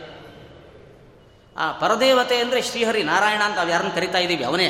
ಪರದೇವತೆ ಅಂದರೆ ಅವನ ಉಲ್ಲೇಖ ಇದ್ದು ಮುಂದಿನ ವಾಕ್ಯದಲ್ಲಿ ಸಯ ಏಷೋ ಅಣಿಮ ಈ ಪೂರ್ವವಾಕ್ಯದಲ್ಲಿ ಕೊನೆಯಲ್ಲಿ ಪ್ರಸ್ತಾವಕ್ಕೆ ಬಂದಿರತಕ್ಕಂಥ ಪರದೇವತೆ ಶ್ರೀಮನ್ನಾರಾಯಣ, ಅವನ ಬಗ್ಗೆ ಅವನು ಸೂಕ್ಷ್ಮ ಚೇತನ ಅಂತ. ಇದನ್ನು ಅರ್ಥ ಮಾಡಿಕೊಳ್ಳಿಕ್ಕೆ ಬೇಕಾದ್ರೆ ಕಠೋಪನಿಷತ್ತನ್ನು ಬಳಸ್ಕೊಳ್ಬೋದು ಬೇಕಾದರೆ. ಕಠೋಪನಿಷತ್ನಲ್ಲಿ ಏಷ ಸರ್ವೇಷು ಭೂತೇಷು. ಗೂಢೋತ್ಮ ನ ಪ್ರಕಾಶತೆ ಅಂತ ಇದೆ, ಕಠೋಪನಿಷತ್ನಲ್ಲಿದೆ. ಇಲ್ಲಿ ಯಾವ ಪರಮಾತ್ಮನನ್ನು ಹೇಳ್ತಾ ಇದ್ದಾರೆ? ಅದೇ ಅಲ್ಲೂ ಪರಮಾತ್ಮನ ಪ್ರಸ್ತಾಪನೆ ಇದೆ. ಆ ಪರಮಾತ್ಮ ಏಷ ಸರ್ವೇಷು ಭೂತೇಷು. ಜಗತ್ತಿನ ಸಕಲ ಚೇತನಾ ಚೇತನಗಳ ಒಳಗೆ ಅಣುರೇಣು, ತೃಣಕಾಷ್ಠ, ಪರಿಪೂರ್ಣ ಗೋವಿಂದ ಎಲ್ಲ ಕಡೆ ಇದ್ದಾನೆ. ಸರ್ವೇಷು ಭೂತೇಶು ಏಷ ಸರ್ವೇಷು ಭೂತೇಶು ಇದ್ದಾನೆ ಆದರೆ ಯಾರಿಗೂ ಗೋಚರನಾಗೋದಿಲ್ಲ. ಗೂಢನಾಗಿದ್ದಾನವನು ಗೋಚರನಾಗದಂತೆ ಇದ್ದಾನೆ. ಗೂಢೋತ್ಮ. ಆದ್ದರಿಂದ ನ ಪ್ರಕಾಶತೆ ನ ಪ್ರಕಾಶತೆ ಅಂತ ಹೇಳೋ ಉಪನಿಷತ್ತು ಮುಂದಿನ ಉಸಿರಿನಲ್ಲೇನೆ ದೃಶ್ಯತೆ. ಒಂದ್ಸಲ ನ ಪ್ರಕಾಶತೆ ಅಂತ, ಅದರ ಮುಂದಿನ ಪದವೇ ದೃಶ್ಯತೆ. ದೃಶ್ಯತೆ ತು ಅಗ್ರಯ ಬುದ್ಧ್ಯ. ಸೂಕ್ಷ್ಮಯ ಸೂಕ್ಷ್ಮದರ್ಶಿಭಿ. ಆ ಪರಮಾತ್ಮನನ್ನು ಸರ್ವತ್ರ ಇರತಕ್ಕಂಥ ಪರಮಾತ್ಮನನ್ನು ನೋಡಬೇಕು ಅನ್ನೋ ಹಂಬಲ ಯಾರಿಗಾದರೂ ಇದ್ದರೆ ಅದಕ್ಕಾಗಿ ಶಾಸ್ತ್ರ ಹೇಳತಕ್ಕಂಥ ಮಹಾಪ್ರಯತ್ನವನ್ನು ಮಾಡಿದರೆ ಬುದ್ಧಿ ಶುದ್ಧವಾದರೆ. ಚುರುಕಾದರೆ. ಆ ಶುದ್ಧವಾದ, ಚುರುಕಾದ ಬುದ್ಧಿ ಆದಾಗ ಆ ಮನಸ್ಥಿತಿಯಲ್ಲಿ ಆ- ಪರಮಾತ್ಮನ ದರ್ಶನ ಆಗುತ್ತೆ. ದೃಶ್ಯತೆಯತು ಅಗ್ರಯ ಬುದ್ಧಿಯ ಸೂಕ್ಷ್ಮಯ ಸೂಕ್ಷ್ಮದರ್ಶಿಭಿ. ಆ ಸೂಕ್ಷ್ಮವನ್ನು ಕಾಣುವ ಸಾಮರ್ಥ್ಯವನ್ನು ಪಡ್ಕೊಳ್ಬೇಕು. ಸೂಕ್ಷ್ಮವನ್ನು ಕಾಡುವ ಸಾಮರ್ಥ್ಯವನ್ನು ಪಡ್ಕೊಂಡವರಿಗೆ ಆ ಸೂಕ್ಷ್ಮ ಪರಮಾತ್ಮನ ದರ್ಶನ ಆಗುತ್ತೆ. ಇದು ಚಾಂದೋಗ್ಯೋಪನಿಷತ್ನಲ್ಲೂ ಕೂಡ ಆ ಧಾನ ಬೀಜದ ದೃಷ್ಟಾಂತ ಬರುತ್ತಲ್ಲಿ. ಬಿಡಿಸು ಬಿಡಿಸು ಬಿಡಿಸು ಅಂತ ಹೇಳ್ತಾನೆ ಉದ್ದಾಲಕ. ಶ್ವೇತಕೇತು ಬಿಡಿಸ್ತಾ ಹೋಗ್ತಾನೆ. ಏನು ಕಾಣುತ್ತೆ ಏನು ಕಾಣುತ್ತೆ ಅಂತ? ಏನೂ ಕಾಣೋದಿಲ್ಲ ಅಂತ ಹೇಳ್ತಾನೆ. ಅಂತ? ಏನೂ ಕಾಣೋದಿಲ್ಲ ಅಂತ ಶ್ವೇತಕೇತು ಹೇಳಿದರೆ, ಇಲ್ಲೇ ಕಾಣ್ತಾ ಇದ್ದಾನ ಪರಮಾತ್ಮ. ಅತ್ರೈವ ನಿಭಾಲಯಸೆ ಅಂತ ಇಲ್ಲೇ ಕಾಣ್ತಾ ಇದ್ದಾನೆ ಅಂತ. ಸೂಕ್ಷ್ಮ ದೃಷ್ಟಿ ಇದ್ದವನಿಗೆ ಅಲ್ಲೇ ಕಾಣ್ತಾ ಇದ್ದಾನೆ. ಸ್ಥೂಲ ದೃಷ್ಟಿಯವನು ಅಲ್ಲೇ ಕಾಣೋದಿಲ್ಲ.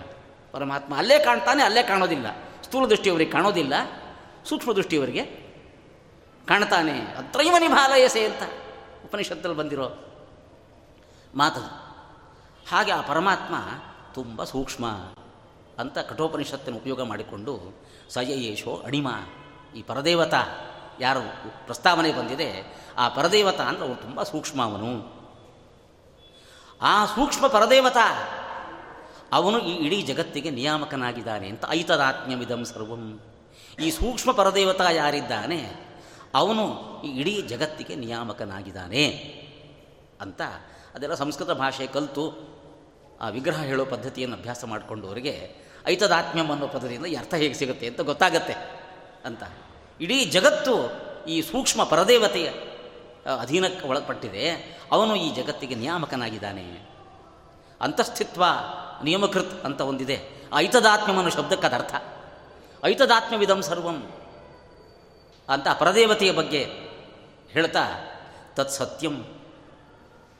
ಅದಕ್ಕೆಲ್ಲ ಆಚಾರ ಭಾಷ್ಯ ಇದೆ. ಸ ಆತ್ಮ, ತತ್ ಸತ್ಯಂ ಸ ಆತ್ಮ ತತ್ವಮಸಿ ಶ್ವೇತಕೇತೋ. ಬರೀ ತತ್ವಮಸಿ ಅಂತ ವಾಕ್ಯ ಅಲ್ಲ ಛಾಂದೋಗ್ಯೋಪನಿಷತ್ತಲ್ಲಿ. ತತ್ವಮಸಿ ಅಂದರೆ ಆರಂಭ ಆಗಿರೋ ವಾಕ್ಯ ಆಗಿದ್ದರೆ ಆವಾಗ ತತ್ವಮಸಿ ಅಂತ ವಾಕ್ಯ ತತ್ವಮಸಿ ಅಂತ ವಾಕ್ಯ ಇದೆ ಅಂತ ನಾವು ಹೇಳ್ಬೋದಾಗಿತ್ತು. ಸ ಆತ್ಮ ತತ್ವಮಸಿ ಅಂತ ಮಧ್ಯದಲ್ಲಿ ಬಂದಿರೋದು ಸಂಸ್ಕೃತ ಬಲ್ಲವರು ಸುಮ್ಮನೆ ಓದಿದರೆ, ಯಾವುದೇ ವ್ಯಾಖ್ಯಾನ ಓದದೆ, ಯಾವುದೇ ಭಾಷೆಕಾರರ ಪ್ರಭಾವಕ್ಕೊಳಗಾಗದೆ, ಕೇವಲ ತಮ್ಮ ಸಂಸ್ಕೃತ ಭಾಷಾ ಜ್ಞಾನದಿಂದ ಸ ಆತ್ಮ ತತ್ವಮಸಿ ಅಂತ ಓದ್ಕೊಂಡ್ರೆ, ಸಂಸ್ಕೃತ ಬರೋನಿಗೆ ಅದನ್ನು ಎರಡು ರೀತಿ ಓದ್ಕೊಳ್ಬೇಕು ಅಂತ ಬುದ್ಧಿಲಿ ಮೂಡುತ್ತೆ. ಯಾರದೇ ಪ್ರಭಾವಕ್ಕೊಳಗಾಗಿರಬಾರ್ದು. ಶಂಕರಾಚಾರ ಪ್ರಭಾವಕ್ಕೋ ಮಧ್ವಾಚಾರ ಪ್ರಭಾವಕ್ಕೋ ಒಳಗಾಗದೇನೆ ಸುಮ್ಮನೆ ಓದಬೇಕು ಅದನ್ನು. ಸ ಆತ್ಮ ತತ್ವಮಸಿ ಅಂತ. ಎರಡು ರೀತಿ ಓದ್ಕೊಳ್ಳಿಕ್ಕೆ ಅವನ ಬುದ್ಧಿಲಿ ಸ್ಫೂರ್ತಿಯಾಗುತ್ತೆ. ಸಹ ಆತ್ಮ ಅತತ್ ತ್ವಂ ಅಸಿ ಅಂತಲೂ ಓದ್ಕೊಳ್ಬಹುದು. ಸಹ ಆತ್ಮ ತತ್ ತ್ವಂ ಅಸಿ ಅಂತಲೂ ಓದಿಕೊಳ್ಳಬಹುದು ಎರಡು ರೀತಿಯೂ ಓದ್ಕೊಳ್ಳಿಕ್ಕೆ ಅವಕಾಶ ಇದೆ. ಆದ್ದರಿಂದ ಅದು ತತ್ವಮಸಿ ವಾಕ್ಯವೋ ಅತತ್ವಮಸಿ ವಾಕ್ಯವೋ ಅದು? ತುಂಬ ವಿಮರ್ಶೆ ಮಾಡಿ ನೋಡಬೇಕು. ತುಂಬ ವಿಮರ್ಶೆ ಮಾಡದೆ ಗೊತ್ತಾಗೋದಿಲ್ಲ. ಅದ ತ್ವ, ತತ್ವಮಸಿ ವಾಕ್ಯ ತತ್ವಮಸಿ ವಾಕ್ಯ, ತತ್ವಮಸಿ ಮಹಾವಾಕ್ಯ ಅಂತ ಏನು ಬಹಳ ಪ್ರಸಿದ್ಧಿ ಬಂದುಬಿಡ್ತು. ನಾವೊಂದು ಇಂಗ್ಲೀಷ್ ಶಬ್ದ ಬಳಸಿ ಹೇಳೋದಾದರೆ ಇಟ್ಸ್ ಎ ಮಿಸ್ ನಾಮರ್ ಅಂತ. ಅದನ್ನು ತತ್ವಮಸಿ ವಾಕ್ಯ ಅಂತ ಕರಿಬಾರ್ದು ಅದನ್ನು ಅಂತ. ಸ, ಆತ್ಮ ಅತತ್ವಮಸಿ. ಅಂತ ಇರೋ ವಾಕ್ಯ ಅದು. ಆತ್ಮ ಅತತ್ವಮಸಿ ಸಂಸ್ಕೃತ ಬರೋನಿಗೆ ಅತತ್ವಮಸಿ ಅಂತ ಓದಲಿಕ್ಕೆ ಅವಕಾಶ ಇದೆ ಅಲ್ಲಿ. ಅತತ್ವಂ ಅಸಿ. ದರ್ಪಕ್ಕೊಳಗಾಗಿರೋ ಮಗನ ಅಹಂಕಾರವನ್ನು ಶಮನಗೊಳಿಸಬೇಕು ಅಂತ ಉಪದೇಶ ಮಾಡ್ತಾ ಇರೋ ತಂದೆ ಏನು ಹೇಳಬೇಕು? ತತ್ವಮಸಿ ಅಂತ ಹೇಳಿದರೆ ಅಹಂಕಾರ ಶಾಂತಿ ಆಗುತ್ತಾ? ಆ ಪರದೇವತೆ ನೀನೇ ಆ ಪರದೇವತೆ ಅಂತ ಅಂದುಬಿಟ್ರೆ ಅಹಂಕಾರ ಶಾಂತಿ ಆಗುತ್ತಾ? ಎದೆ ಇನ್ನಷ್ಟು ಬೀಗುತ್ತಷ್ಟೇ ನೀನೇ ಆ ಪರದೇವತೆ, ಎದೆ ಇನ್ನಷ್ಟು ಬೀಗುತ್ತಷ್ಟೇನೆ. ಅಂತ ಮಗನ ಅಹಂಕಾರ ಶಾಂತಿ ಆಗಬೇಕು, ಮಗನಿಗೆ ತತ್ವಜ್ಞಾನ ಆಗಬೇಕು ಅಂತ ಬೋಧನೆ ಮಾಡ್ತಾ ಇರೋ ತಂದೆ, ನೀನೇ ಆ ಪರದೇವತೆ ಅಂತ ಹೇಳ್ತಾ ಇರೋದಲ್ಲ, ನೀನು ಆ ಪರದೇವತೆ ಅಲ್ಲ. ಸ್ವಾತಂತ್ರ್ಯ ಆ ಪರದೇವತೆಗೆ, ನೀನೇ ಸ್ವತಂತ್ರ, ನೀನೇ ಎಲ್ಲ ಅನ್ನುವ ಈ ದರ್ಪದ ಭಾವನೆಯನ್ನು ಬಿಟ್ಟುಬಿಡು ನೀನೇನು ಸ್ವತಂತ್ರ ಅಲ್ಲ. ನೀನು ಸ್ವತಂತ್ರ ಅಲ್ಲ ಅಂತ ಹೇಳಬೇಕಾದ್ರೆ, ಏನಪ್ಪ, ಏನು ದೇವರ ನಡ್ಕೊಂಡಂಗೆ ನಡ್ಕೊಳ್ತಾ ಇದೆಯಾ? ನೀನಲ್ಲ, ನೀನು ದೇವರಲ್ಲ. ಅಂತ ಬೇಕಾದರೆ ಪ್ರಶ್ನಾರ್ಥಕವಾಗಿ ಆ ಪರದೇವತೆಯ ಬಗ್ಗೆ ಎಲ್ಲ ಹೇಳಿ ಐತದಾತ್ಮವಿಧಂ ಸರ್ವಂ ತತ್ಸತ್ಯಂ ಸ ಆತ್ಮ ಅಂತ ಹೇಳಿ. ಅತತ್ವಮಸಿ ಅಂತ ಒಂದು ಬೇಡ ಹೇಳ್ಬೋದು. ತಂದೆ ಏನಾದರೂ ಅವನಿಗೆ ಸರಿಯಾಗಿ ಬೋಧನೆ ಮಾಡಬೇಕು ಅಂತ ಹೇಳಿದೆ ತತ್ವಮಸಿ ಅಂಥ ಪರದೇವತೆ ಇನ್ನೇನೇನಪ್ಪ ಅಂತ ಬೇಕಾದ್ರೆ ತತ್ವಮಸಿ ಅಂತ ಹೀಗೆ ಬೇಕಾದ್ರೆ ಹೇಳಿರ್ಬೋದು ಅವನು. ತತ್ವಮಸಿ? ಅಂತ ಪ್ರಶ್ನಾರ್ಥಕವಾಗಿ ಹೇಳಿರ್ಬೋದು ಬೇಕಾದರೆ. ಇಲ್ಲ, ನೇರವಾಗಿ ಅತತ್ವಮಸಿ ಅಂತ ಹೇಳಿರ್ಬೋದು. ಯಾರದೇ ಪ್ರಭಾವ ಇಲ್ಲದೆ ಓದಿದ್ರೆ ಹೀಗೆ ಅರ್ಥ ಆಗುತ್ತೆ. ಮಧ್ವಾಚಾರ್ಯರು ಈ ಭಾಗಕ್ಕೆ ಭಾಷ್ಯ ಬರಿತಾ, ಇದು ಅದ್ವೈತವನ್ನು ಬೋಧನೆ ಮಾಡೋ ವಾಕ್ಯ ಅಲ್ಲ, ಸಹಜವಾಗಲ್ಲ. ಏನೇನೋ ಬುದ್ಧಿ ಸಂಸ್ಕಾರ ಇದ್ದು ಎಲ್ಲೆಲ್ಲೋ ತೆಗೆದುಕೊಂಡು ಹೋಗಬೇಕು, ಎಳ್ಕೊಂಡು ಹೋಗಬೇಕು ಅನ್ನೋ ಗೀಳಿದ್ರೆ ಇವರು ಅದ್ವೈತದ ಪರವಾಗಿ ನಿರೂಪಣೆ ಮಾಡ್ತಾರೆ ನಮ್ಮ ನಾಗಸಂಖ್ಯವರು ಹೇಳಿದರು. ಆ ಅದ್ವೈತ ಸಿದ್ಧಾಂತಕ್ಕೊಂದು ಅಪೂರ್ವತಾದ ಗೀಳಿದೆ ನೋಡಿ. ಆ ಅಪೂರ್ವತಾದ ಗೀಳಿಗೋಸ್ಕರ ಸುತ್ತಮುತ್ತಲೂ ಇರೋ ಎಲ್ಲ ವಿಷಯವನ್ನು ಬಿಟ್ಟುಬಿಟ್ಟು ಅದ್ವೈತ ಅಂತ ಹೇಳಿಬಿಟ್ರೆ ಬೇರೆ ಶಾಸ್ತ್ರಗಳಿಂದ ಪ್ರಮಾಣಗಳಿಂದ ಗೊತ್ತಾಗದೇ ಇರೋ ಒಂದು ಅಪೂರ್ವ ವಿಷಯವನ್ನು ಉಪನಿಷತ್ತು ಹೇಳಿದಂತೆ ಆಗ್ತಾ ಇದೆ. ಆ ಅಪೂರ್ವತಾಕ್ಕೋಸ್ಕರ ಈ ಪರದೇವತೆಯನ್ನು ಕೊಂದು ಬಿಡಬೇಕು. ಪರದೇವತೆಯನ್ನು ಕೊಂದು ಅಪೂರ್ವತಾ ಸ್ಥಾಪನೆ ಮಾಡ್ತಾ ಇದ್ದಾರೆ. ಅದ್ವೈತದವರು. ಪರದೇವತೆಯನ್ನು ಕೊಂದುಬಿಟ್ರೆ ಇನ್ನೇನು ಉಳಿತಾಗಾರೆ ಪರಿಷತ್ತೇನು ಉಳಿತಾಗಾರೆ ಆ ಅಪೂರ್ವತಾ ಸಾಧನೆಯ ಗೀಳಿರಬಾರ್ದು ಏನು ಗೀಳಿಲ್ದೇನೆ ಸಹಜವಾಗಿ ಏನು ಅರ್ಥ ಆಗುತ್ತೋ ಆ ಅರ್ಥವನ್ನು ತೆಗೆದುಕೊಳ್ಬೇಕಷ್ಟೇ. ಸಹಜವಾಗಿ ಅರ್ಥ ಆಗೋದು ಅತತ್ವಮಸಿ ಅಂತ ಓದಲಿಕ್ಕೂ ಅವಕಾಶ ಇದೆ. ಹಾಗಾದರೂ ಓದಬೇಕು. ತತ್ವಮಸಿ ಅಂತ ಓದಲಿಕ್ಕೂ ಅವಕಾಶ ಇದೆ. ತತ್ವಮಸಿ ಅಂತ ಓದಲಿಕ್ಕೆ ಅವಕಾಶ ಇದ್ದಾಗ ಸಹಜವಾದ ಅರ್ಥ ಏನು? ಏನಪ್ಪ? ನೀನಾ ಪರದೇವತೆಯಾ? ತತ್ವಮಸಿ. ಅಂತ ಹೀಗೆ ನ್ಯಾಯಾಮೃತಕ್ಕೆ ಅವರೆಲ್ಲ ಹೇಳ್ತಾರೆ ನ್ಯಾಯಮೃತವ್ರು ಹೇಳ್ತಾರೆ ಅದನ್ನೆಲ್ಲ. ವ್ಯಾಸರಾಜರು ಪಾತಂಜಲ ಮಹಾಭಾಷ್ಯದ ಒಂದೊಂದು, ಅಲ್ಲಿ ಹೇಳಿರ್ತಕ್ಕಂಥ ಒಂದೊಂದು ಪ್ರಯೋಗವನ್ನು ತೋರಿಸಿ ತೋರಿಸಿ ತತ್ವಮಸಿ ಅನ್ನೋ ವಾಕ್ಯ ಹೇಗೆ ಭೇದಪರವಾಗಿದೆ ಅಂತ ಹೇಳ್ತಾರೆ ನ್ಯಾಯಮೂರ್ತರು ಹೇಳ್ತಾರೆ ವ್ಯಾಸರಾಜರು. ಪಾತಂಜಲ ಮಹಾಭಾಷ್ಯದ ವಾಕ್ಯಗಳನ್ನು ಆಧಾರವಾಗಿ ತೋರಿಸಿ ತೋರಿಸಿ ಹೇಳ್ತಾರೆ ಅದನ್ನು. ಆದ್ದರಿಂದ ತತ್ವಮಸಿ ಅಂತ ಇಟ್ಕೊಂಡ್ರೂ ಕೂಡ ಅದ್ವೈತ ಬೋಧನೆ ಅಲ್ಲ. ಅತತ್ವಮಸಿ ಅಂತ ಇಟ್ಕೊಂಡ್ರಂತೂ ಸುತರಾಮ್ ಅದ್ವೈತದ ಬೋಧನೆ ಅಲ್ಲ. ಇಲ್ಲಿ ಅದ್ವೈತದ ಬೋಧನೆ ಇಲ್ಲವೇ ಇಲ್ಲ ಅಂತ ಮಧ್ವಾಚಾರ್ಯರು ಛಾಂದೋಗ್ಯೋಪನಿಷತ್ತಿನ ಭಾಷ್ಯದಲ್ಲಿ ಹೇಳ್ತಾ, ಸಯೇಶೋ ಅಣಿಮ ಐತದಾತ್ಮವಿಧಂ ಸರ್ವಂ ತತ್ಸತ್ಯಂ ಸ ಆತ್ಮ ತತ್ವಮಸಿ ಶ್ವೇತಕೇತು ಅನ್ನೋಲ್ಲಿ ಪ್ರಧಾನವಾಗಿ ಅತತ್ವಮಸಿ ಎನ್ನುವುದೇ ಛೇದ ಅಂತ ಭಾಷ್ಯದಲ್ಲಿ ಅತತ್ವಮಸಿ ಇತಿ ಭೇದಶ್ಚ ನವಕೃತ್ವೋಪದೇಶಾಚ ಅಂತ ಭಾಷ್ಯ. ಮಧ್ವಾಚಾರ್ಯ ಭಾಷ್ಯ ಛಾಂದೋಗ್ಯ ಭಾಷ್ಯ ವಚನ ಇದು. ವಿಷ್ಣು ತತ್ವ ನಿರ್ಣಯದಲ್ಲೂ ಹೇಳಿದ್ದಾರೆ ಇದನ್ನು. ಇಲ್ಲೂ ಹೇಳಿದ್ದಾರೆ. ಅತತ್ವಮಸಿ ಸೀತೆ ಭೇದಸ್ಯ ನವಕೃತ್ವೋಪದೇಶಾಚ ಇನ್ನೂ ಎಷ್ಟು ಭಾಷ್ಯ ತೆಗೆದುಕೊಂಡು ಹೋಗಿದ್ದಾರೆ ಆಚಾರ್ಯರು? ಇಲ್ಲಿ ಹೇಳಲಿಕ್ಕೆ ಸಮಯ ಇರೋದಿಲ್ಲ ಇವಾಗ. ಬ್ರಹ್ಮಸೂತ್ರಗಳನ್ನೆಲ್ಲ ತೋರಿಸಿ ತೋರಿಸಿ. ಭೇದ ವ್ಯಪದೇಶಾಚ್ಚ ಭೇದ ವ್ಯಪದೇಶಾಚ್ಚ ಅನ್ಯ. ಜಗದ್ವ್ಯಾಪಾರ ವರ್ಜಂ ಅಸ್ಮಿನ್ನಸ ಚ ತದ್ಯೋಗಂ ಶಾಸ್ತಿ. ಈ ಬ್ರಹ್ಮಸೂತ್ರಗಳ ಅವಲೋಕನವನ್ನು ಮಾಡಿದರೆ ಒಂದು ಉದಾಹರಣೆ ನಾನು ಹೇಳೋದು. ಜಗದ್ವ್ಯಾಪಾರ ವರ್ಜಮ್ ಅಂತ ಸೂತ್ರ. ಇದೆ. ಮುಕ್ತರ ಸ್ಥಿತಿಯನ್ನು ಹೇಳ್ತಾ ಮುಕ್ತರಿಗೆ ಎಷ್ಟು ಸಾಮರ್ಥ್ಯ ಇದೆ, ಎಷ್ಟು ಗುಣ ಇದೆ, ಆದರೆ ಜಗಜ್ಜನ್ಮಾದಿ ಕಾರಣತ್ವ ಮಾತ್ರ ಅವರಿಗೆ ಇಲ್ಲ ಅವರಿಗೆ. ಅಂತ ಜಗಜ್ಜನ್ಮಾದಿ ಕಾರಣತ್ವ ಮುಕ್ತರಿಗಿಲ್ಲ ಅಂತ ಹೇಳೋ ಸೂತ್ರ ಅದು. ಜಗದ್ವ್ಯಾಪಾರ ವರ್ಜಮ್ ಅನ್ನೋ ಸೂತ್ರ. ಅದ್ ಅದನ್ನು ಉಲ್ಲೇಖ ಮಾಡ ಆಚಾರ್ಯರು ಇತ್ಯಾದಿನ ಐಶ್ವರ್ಯಾದಿ ಐಶ್ವರ್ಯ ಮರ್ಯಾದೆಯ ಮುಕ್ತಾನಾಂ ಬ್ರಹ್ಮಣಶ್ಚ ಭೇದಶೈವ ನಿರ್ಣೀತತ್ವಾಚ ಅಂತ ಐಶ್ವರ್ಯ ಮರ್ಯಾದೆಯ ಮುಕ್ತರ ಸಾಮರ್ಥ್ಯ, ಐಶ್ವರ್ಯ ಅಂದರೆ ಸಾಮರ್ಥ್ಯ. ಮುಕ್ತರ ಸಾಮರ್ಥ್ಯ ಎಷ್ಟು? ಜಗಜ್ಜನ್ಮಾದಿ ಕಾರಣತ್ವ ಇಂಥದ್ದನ್ನೆಲ್ಲ ಬಿಟ್ಟು ಸ್ವರೂಪಾನಂದವನ್ನು ಅನುಭವಿಸಿಕೊಂಡು ಉತ್ತಮ ಸಾಮರ್ಥ್ಯಗಳನ್ನು ಹೊಂದುವ ಸ್ಥಿತಿ ಅಷ್ಟೇ ಹೊರತು ಜಗಜ್ಜನ್ಮಾದಿ ಕಾರಣತ್ವ ಎಲ್ಲ ಆ ಸಾಮರ್ಥ್ಯ ಅವರಿಗಿಲ್ಲ ಅಂತ ಅವರ ಐಶ್ವರ್ಯದ ಮಿತಿಯನ್ನು, ಮುಕ್ತರ ಸಾಮರ್ಥ್ಯದ ಮಿತಿಯನ್ನು ಸೂತ್ರ ಹೇಳಿದೆ. ಮುಕ್ತರ ಸಾಮರ್ಥ್ಯದ ಮಿತಿಯನ್ನು ಹೇಳಿದ ಮೇಲೆ ಪರಮಾತ್ಮನಿಗಿರ್ತಕ್ಕಂತಹ ಜಗಜ್ಜನ್ಮಾದಿ ಕಾರಣತ್ವ ಇಂಥ ಸಾಮರ್ಥ್ಯಗಳಿಲ್ಲ ಅಂತ ಬ್ರಹ್ಮಸೂತ್ರ ನಿರ್ಣಯ ಮಾಡಿದೆ. ಬ್ರಹ್ಮಸೂತ್ರ ನಿರ್ಣಯ ಮಾಡಿದ ಮೇಲೆ ಅದಕ್ಕೆ ವಿರುದ್ಧವಾಗಿ ಜೀವಬ್ರಹ್ಮರ ಐಕ್ಯವನ್ನು ಹೇಳ್ತಾ ಇದೆ ಅಂತ ಹೇಳಿದರೆ, ಜೀವಬ್ರಹ್ಮರ ಭೇದವನ್ನೇ ಸೂತ್ರ ಹೇಳ್ತಾ ಇದೆ. ಆ ಸೂತ್ರ ಯಾವ ಶ್ರುತಿಗಳನ್ನು ಅವಲಂಬನೆ ಮಾಡಿಕೊಂಡು ಯಾವ ಶ್ರುತಿಗೆ ಸಂಬಂಧಪಟ್ಟಂತೆ ಈ ಸೂತ್ರ ಹೇಳಿದೆ ಅಂದರೆ, ಪ್ರಾಜ್ಞೇನ ಆತ್ಮನ ಸಂಪರಿಶ್ವಕ್ತಃ, ನ ಬಾಹ್ಯಂ ಕಿಂಚನ ವೇದನಾಂತರಂ ಅಂತ ಶ್ರುತಿಯನ್ನು ತೋರ್ತಾ ಸುಷುಪ್ತಿಯ ಅವಸ್ಥೆಯಲ್ಲಿ ಪ್ರಾಜ್ಞನಾಮಕ ಪರಮಾತ್ಮನ ಆಲಿಂಗನ ಜೀವಾತ್ಮನಿಗೆ ಆಗುತ್ತೆ. ಆ ಪ್ರಾಜ್ಞನಾಮಕ ಪರಮಾತ್ಮನ ಆಲಿಂಗನ ಆದಾಗ ಅವನಿಗೆ ಹೊರಪ್ರಪಂಚದ ಜ್ಞಾನವೂ ಇಲ್ಲ ಒಳಗೆ ಏನು ನಡೀತಾ ಇದೆ ಅಂತಲೂ ಜ್ಞಾನ ಇಲ್ಲ. ನ ಭಾಕ್ಷ್ಯಂ ಕಿಂಚ ನ ವೇದನಾಂತರಂ ಅಂತ. ಪ್ರಾಜ್ಞಾತ್ಮನ ಸಂಪರಿಷ್ವಂಗ ಆಗುತ್ತೆ ಅಂತ ಹೇಳ್ತಾ ಭೇದವನ್ನು ಶ್ರುತಿವಾಕ್ಯ ಹೇಳ್ತಾ ಇದೆ. ಅಂಥದ್ದೆಲ್ಲ ಇರಬೇಕಾದ್ರೆ, ಜೀವಾತ್ಮ ಪರಮಾತ್ಮ, ಜೀವಬ್ರಹ್ಮರ ಅಭೇದವನ್ನು ಉಪನಿಷತ್ತು ಹೇಳ್ತಾ ಇದೆ ಅಂತ ಹೇಳೋದು ಬ್ರಹ್ಮಸೂತ್ರಗಳಿಗೆ ವಿರುದ್ಧವಾದದ್ದು, ನಾನಾ ಉಪನಿಷತ್ ವಾಕ್ಯಗಳಿಗೆ ವಿರುದ್ಧವಾದದ್ದು. ಒಟ್ಟು ಒಂದು ಸಕಲ ವೇದಗಳ ಮಹಾ ತಾತ್ಪರ್ಯ ಅಂತ ಒಂದಿದೆ. ಆ ಸಕಲ ವೇದಗಳ ಮಹಾ ತಾತ್ಪರ್ಯ ಯಾವುದು ಅಂತ ಹೇಳ್ತಕ್ಕಂಥ ಪೂರ್ವ, ಪೂರ್ವಾಗಮ ವಚನಗಳಿದ ಮಧ್ವಾಚಾರ್ಯ ಯಾವಾಗ ಭಾಷ್ಯ ಬರೆದರೋ ಅದಕ್ಕಿಂತ ಪೂರ್ವಾಗಮಗಳು. ಮಹಾಸಂಹಿತ, ತತ್ವಸಂಹಿತ ಅಂತೆಲ್ಲ ಉಪದೇ, ಉಲ್ಲೇಖ ಮಾಡ್ತಿರ್ತಾರೆ ಆಚಾರ್ಯರು. ಆ ಮಹಾಸಂಹಿತ, ತತ್ವಸಂಹಿತ ಅಂಥ ಗ್ರಂಥಗಳಲ್ಲಿ ಸಕಲ ವೇದಗಳ ಮಹಾ ತಾತ್ಪರ್ಯ ಯಾವುದು ಅಂತ ಹೇಳ್ತಾ, ವಿಷ್ಣು ಸರ್ವೋತ್ತಮತ್ವ, ಸಕಲ ವೇದಗಳ ಮಹಾ ತಾತ್ಪರ್ಯ ಭಗವದ್ಗೀತೆ ಹದಿನೈದನೇ ಅಧ್ಯಾಯ. ಶರಸ್ಸರ್ವಾಣಿ ದ್ವಾವಿಧವು ದ್ವಾವಿಮು ಪುರುಷವಲೋಕೆ ಶರಶ್ಚಾಕ್ಷರ ಯೋಚ ಅಂತ ಇದೆಯಲ್ಲ, ಅಲ್ಲಿ ಹೇಳ್ತಾ, ನಾನು ಪುರುಷೋತ್ತಮ ಅಂತ ಹೇಳಿ ಶ್ರೀಕೃಷ್ಣನೇ ಹೇಳಿದಾನೆ. ಆ ವೇದೈಶ್ಚ ಸರ್ವೈ ಅಹಮೇವ ವೇದ್ಯ, ವೇದಾಂತಕೃತ್ ವೇದ ಚಾಹಂ ಅಂತೆಲ್ಲ ಹೇಳಿದಾನಲ್ಲಿ ನೋಡಿ. ಅಲ್ಲಿ ನಾನೇ ಪುರುಷೋತ್ತಮ ಅಂತ ಹೇಳಿಕೊಂಡಿದ್ದಾನೆ.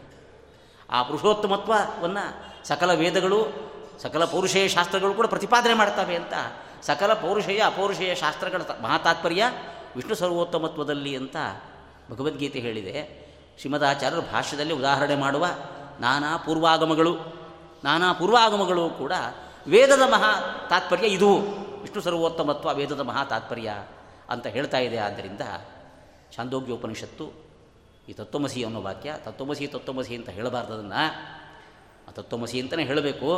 ಅದು ಅತತ್ವಮಸಿ ವಾಕ್ಯವೇ ಅದು. ಕಥಂಚಿತ್ ತತ್ವಮಸಿ ಅಂತ ಹೇಳಿದರೂ ಕೂಡ ಅದಕ್ಕೆ ನ್ಯಾಯಾಮೃತದಲ್ಲಿ ತೋರಿಸಿರುವಂತೆ ಭೇದಪರವಾದ ನಾನಾ ಅರ್ಥಗಳನ್ನು ಹೇಳಲಿಕ್ಕೆ ಬರುತ್ತೆ. ಈ ತತ್ವಮಸಿ ಅನ್ನೋ ವಾಕ್ಯ ಇದು ಜೀವಬ್ರಹ್ಮರ ಅಭೇದವನ್ನು ಪ್ರತಿಪಾದಿಸುವ ವಾಕ್ಯ ಅಲ್ಲ. ಜೀವಬ್ರಹ್ಮರ ಭೇದವನ್ನೇ ಪ್ರತಿಪಾದಿಸುವ ವಾಕ್ಯ ಅಂತ ಉಪನಿಷತ್ತನ್ನು ಸಹಜವಾಗಿ ಓದಿದರೂ ಗೊತ್ತಾಗುತ್ತೆ. ಮಧ್ವಭಾಷ್ಯವಂತೂ ಅದನ್ನು ನಾನಾ ಮುಖಗಳಲ್ಲಿ ಇದು ಜೀವಬ್ರಹ್ಮನ ಭೇದವನ್ನೇ ಪ್ರತಿಪಾದಿಸುವ ವಾಕ್ಯ ಅಂತ ಪ್ರತಿಪಾದನೆ ಮಾಡಿದೆ ಅಂತ ಹೇಳ್ತಾ ನನ್ನ ನಿರೂಪಣೆಯನ್ನು ಮುಗಿಸ್ತಾ ಇದ್ದೇನೆ. ಶ್ರೀಕೃಷ್ಣ ನಮಸ್ತೆ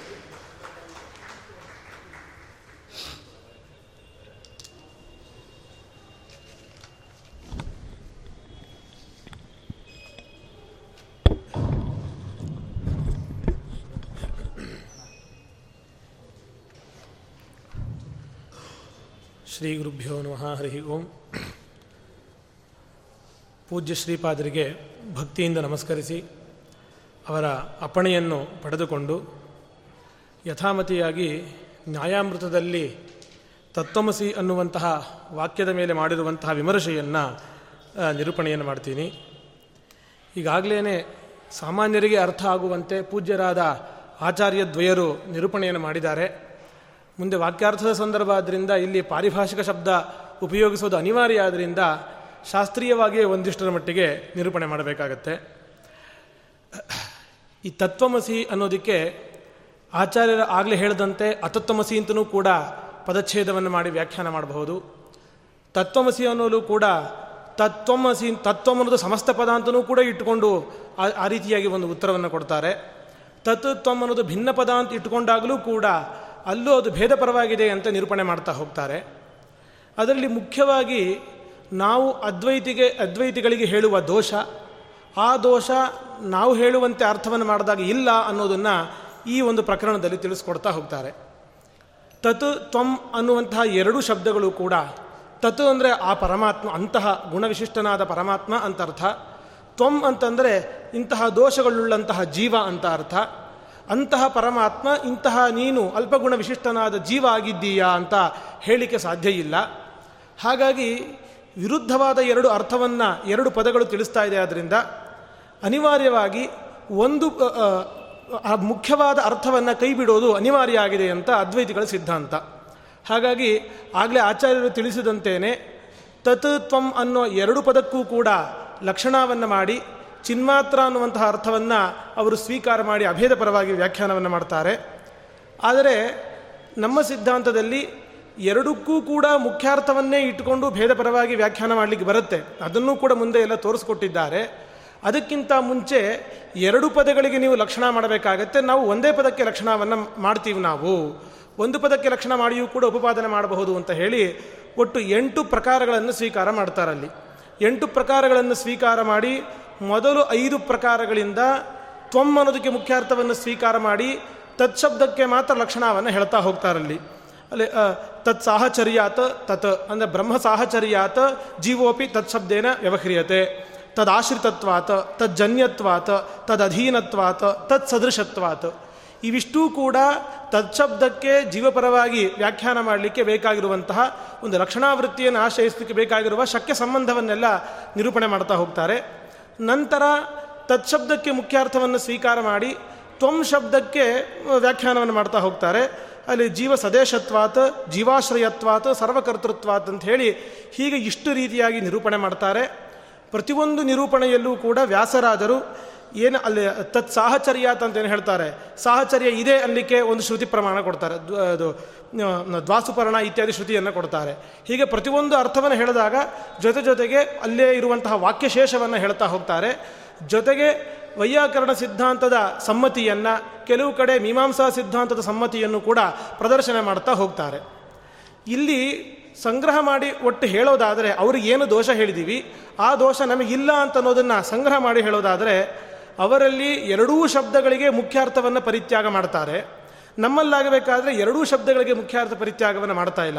ಒಂದು ಶಬ್ದಕ್ಕೆ ಮಾತ್ರ ಮುಖ್ಯಾರ್ಥವನ್ನು ಪರಿತ್ಯಾಗ ಮಾಡೋದು. ವಸ್ತುತಃ ಎರಡಕ್ಕೂ ಮುಖ್ಯಾರ್ಥ ಪರಿತ್ಯಾಗ ಇಲ್ಲ ಅನ್ನೋದು ಬೇರೆ ಪಕ್ಷ ಇದೆ. ಇದನ್ನು ಅಂಗೀಕೃತ್ಯ ಲಕ್ಷಣ ಮಾಡಬೇಕಾದರೂ ಒಂದೇ ಒಂದು ಪದಕ್ಕೆ ಲಕ್ಷಣ ಮಾಡಿದ್ರೂ ಕೂಡ ಸಾಕು. ನಿಮ್ಮಲ್ಲಿ ಅನೇಕ ಪದಗಳಿಗೆ ಲಕ್ಷಣವನ್ನು ಮಾಡಬೇಕಾಗುತ್ತೆ ಅಂತ ಹೇಳಿ ಇದನ್ನು ಪ್ರಮುಖವಾಗಿ ಅವರ ಮೇಲೆ ಮಾಡಿರುವಂತಹ ಆಕ್ಷೇಪ ಅದು ವ್ಯಾಸರಾಜರು ಮಾಡಿದ್ದಾರೆ. ಇನ್ನೊಂದು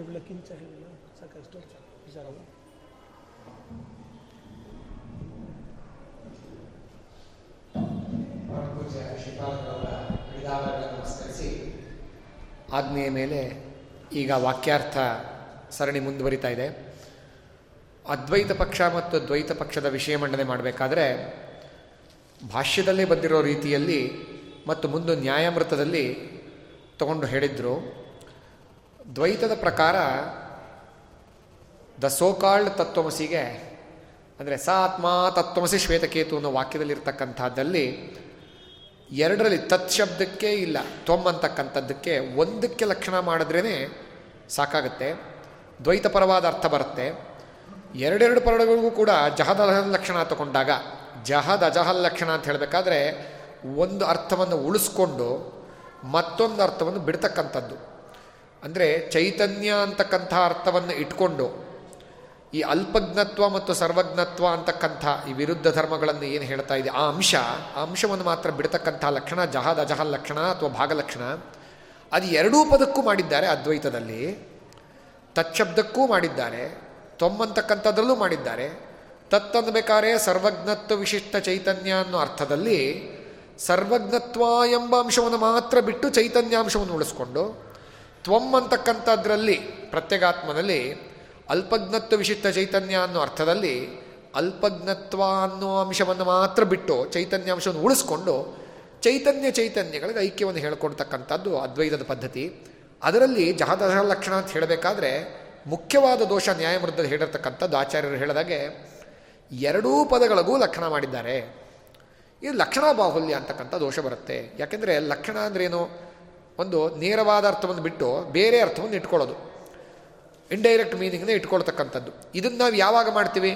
ಉದಾಹರಣೆಗೆ ಗಂಗಾಯಾಮ್ ಘೋಷಃ ಅಂತ ಹೇಳಿದಾಗ, ಗಂಗೆಯಲ್ಲಿ ಘೋಷ ಅಲ್ಲ, ಗಂಗಾ ತೀರದಲ್ಲಿ ಘೋಷ ಅಂತ ಅರ್ಥ ಮಾಡ್ತೀವಿ. ಯಾವಾಗ? ಬಾಧ ಇದ್ದರೆ ಮುಖ್ಯಾರ್ಥಕ್ಕೆ ಬಾಧ ಇದ್ದರೆ ಸುಮ್ಮ ಸುಮ್ಮನೆ ಲಕ್ಷಣ ಮಾಡ್ತಕ್ಕಂಥದ್ದು ಹೋದರೆ ತುಂಬ ಪ್ರಯಾಸ ಸಾಧ್ಯ ಅದು, ಪ್ರಯತ್ನ ಸಾಧ್ಯ ಆಗುತ್ತೆ. ಆದ್ದರಿಂದ ಎರಡೆರಡು ಪದಗಳಿಗೆ ಲಕ್ಷಣ ಮಾಡ್ತಕ್ಕಂಥದ್ದು ಗುರುಭೂತವಾಗಿರ್ತಕ್ಕಂಥದ್ದಾಗತ್ತೆ, ಗೌರವ ದೋಷ ಬರುತ್ತಲ್ಲಿ. ಆದರೆ ದ್ವೈತಪರವಾದ ವ್ಯಾಖ್ಯಾನ ಇಟ್ಕೊಂಡಾಗ ಸೌಕರ್ಯ ಇದೆ. ಒಂದೇ ಪದಕ್ಕೆ ಲಕ್ಷಣ ಮಾಡಬಹುದು ಅದರಿಂದಲೇ ಅರ್ಥ ಕೊಡುತ್ತೆ ಅಂತ ನ್ಯಾಯಾಮೃತ ಹಲವಾರು ಉದಾಹರಣೆಗಳು ಹೇಳಿದ್ದಾರೆ, ಸಂಕ್ಷಿಪ್ತವಾಗಿ ಹೇಳಿದರು. ಆದರೆ ಇದರ ಮೇಲೆ ಅದ್ವೈತ ಸಿದ್ಧಿಕಾರರು ಒಂದು ಉತ್ತರ ಹೇಳ್ತಾರೆ ಲಕ್ಷಣಾ ಬಾಹುಲ್ಯ ಅನ್ನೋದು ದೋಷವೇ ಆಗೋದಿಲ್ಲ.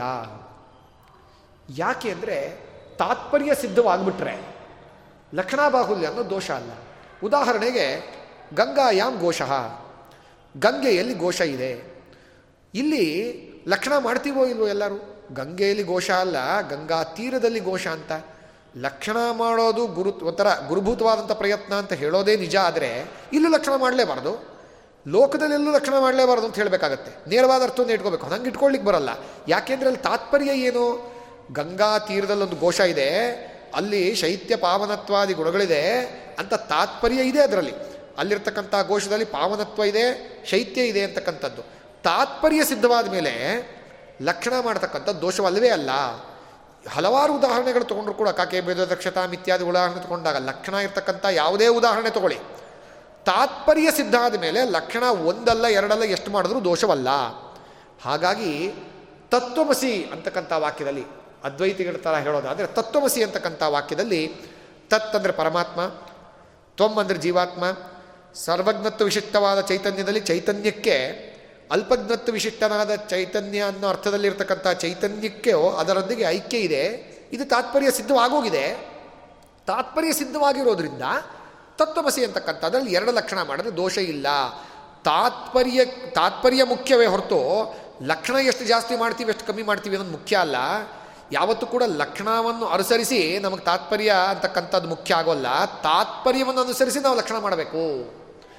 ಹಾಗಾಗಿ ತಾತ್ಪರ್ಯ ಅಂತಕ್ಕಂಥದ್ದು ಮುಖ್ಯ ಹೊರತು ನಾಮ ಲಕ್ಷಣ ಮಾಡಬೇಕು, ಬಿಡಬೇಕು ಅನ್ನೋ ಪ್ರಯತ್ನದಿಂದ ತಾತ್ಪರ್ಯ ಅಂತಕ್ಕಂಥ ಸಿದ್ಧವಾಗಲ್ಲ. ತಾತ್ಪರ್ಯ ಅಂತಕ್ಕಂಥದ್ದು ಮುಖ್ಯ.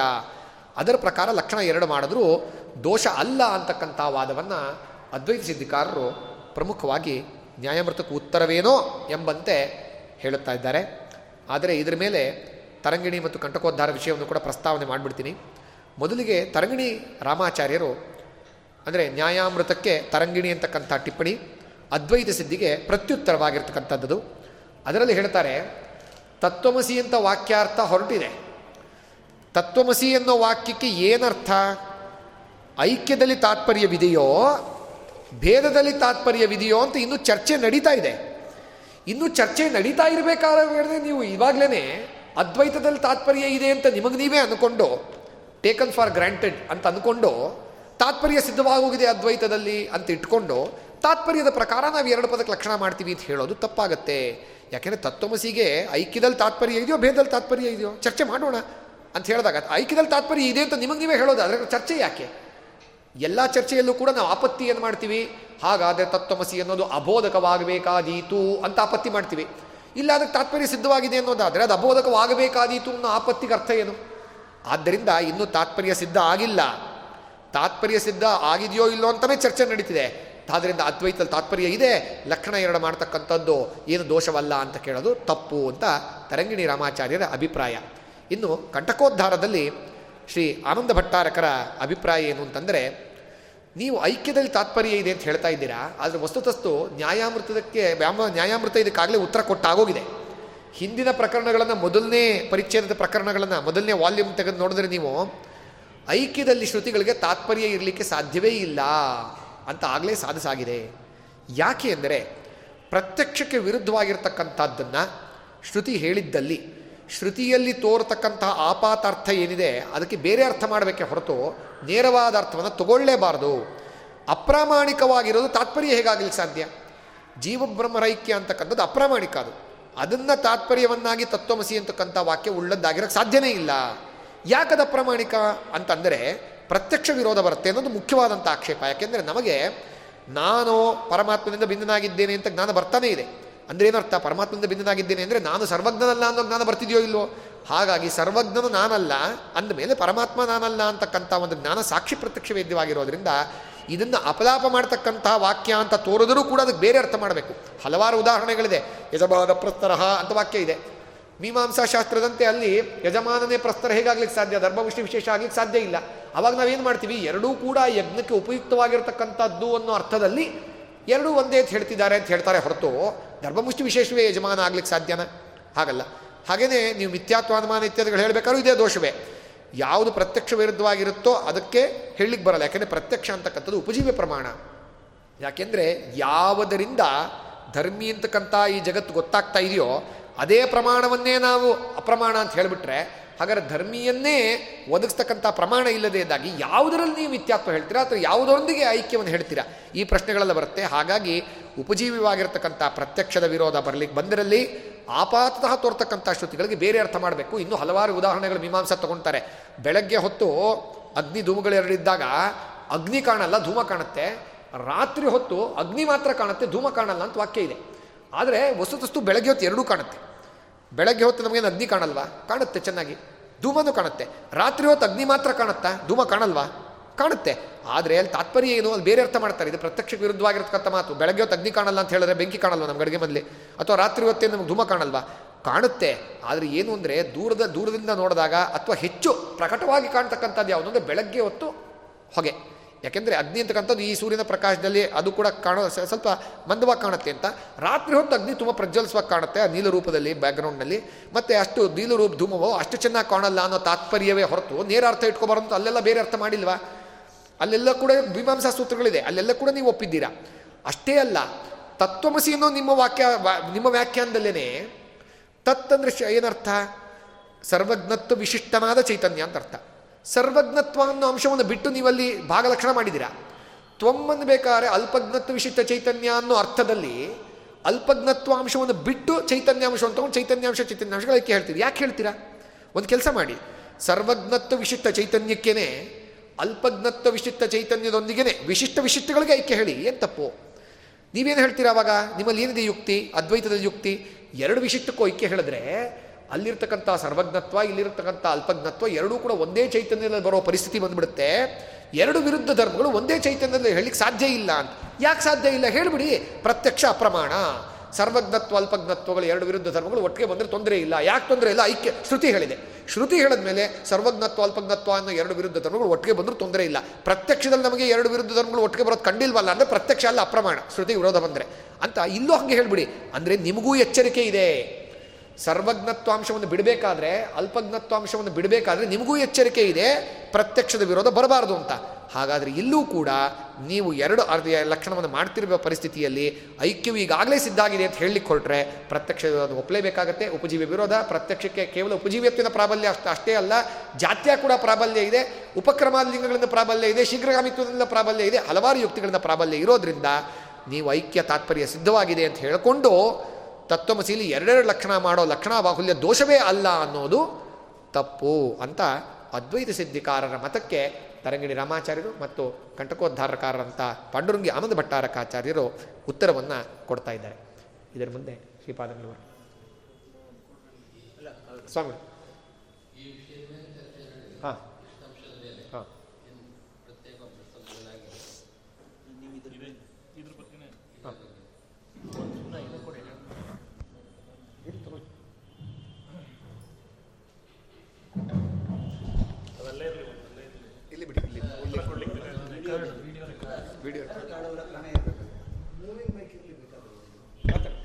ಶ್ರೀ ಗುರುಭ್ಯೋ ನಮಃ ಹರಿ ಓಂ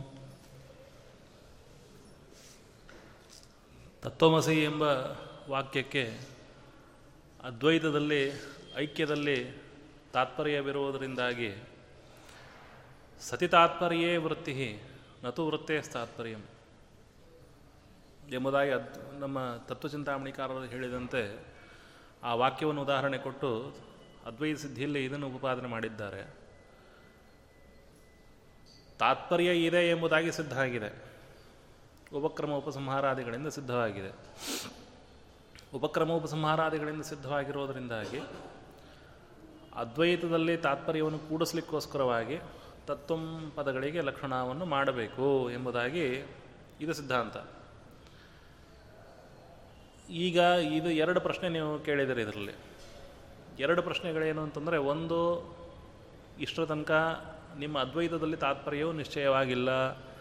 ಆದ್ದರಿಂದಾಗಿ ಅದ್ವೈತದಲ್ಲಿ ತಾತ್ಪರ್ಯ ನಿಶ್ಚಯವಾಗದೆ ಆ ತಾತ್ಪರ್ಯವನ್ನು ಕೂಡಿಸಲಿಕ್ಕಾಗಿ ತತ್ವಂಪದಗಳಿಗೆ ಲಕ್ಷಣ ಯಾವ ರೀತಿ ಯಾಕೆ ಮಾಡಬೇಕು ಎಂಬುದಾಗಿ ಒಂದು. ಇನ್ನೊಂದು, ಐಕ್ಯವು ಆ ಒಂದು ಪ್ರತ್ಯಕ್ಷ ವಿರುದ್ಧವಾಗಿರುವುದರಿಂದಾಗಿ ಪ್ರತ್ಯಕ್ಷ ವಿರುದ್ಧಾರ್ಥದಲ್ಲಿ ಶ್ರುತಿಗೆ ಪ್ರಾಮಾಣ್ಯವು ಕೂಡಲಿಕ್ಕೆ ಸಾಧ್ಯ ಇಲ್ಲ. ಆದ್ದರಿಂದಾಗಿ ಇಲ್ಲಿ ಒಂದು ಐಕ್ಯದ ತಾತ್ಪರ್ಯ ವಿಷಯವಾದ ಐಕ್ಯದ ನಿರ್ವಾಹಕ್ಕಾಗಿ ತತ್ವಂಪದಗಳಿಗೆ ಲಕ್ಷಣ ಮಾಡಬೇಕಾಗಿಲ್ಲ ಎಂಬುದಾಗಿ ನಿಮ್ಮ ಎರಡು ಪ್ರಮುಖವಾದ ಆಕ್ಷೇಪಗಳು. ಈ ಎರಡು ಆಕ್ಷೇಪಗಳಿಗೆ ಅವರು ಅದ್ವೈತ ಸಿದ್ಧಿಕಾರರು ಮತ್ತು ಅದ್ವೈತ ಸಿದ್ಧಾಂತದ ಪ್ರಕಾರ ಅದ್ವೈತ ಪಕ್ಷದಲ್ಲಿ ಉತ್ತರ ಹೇಳುವುದಾದರೆ,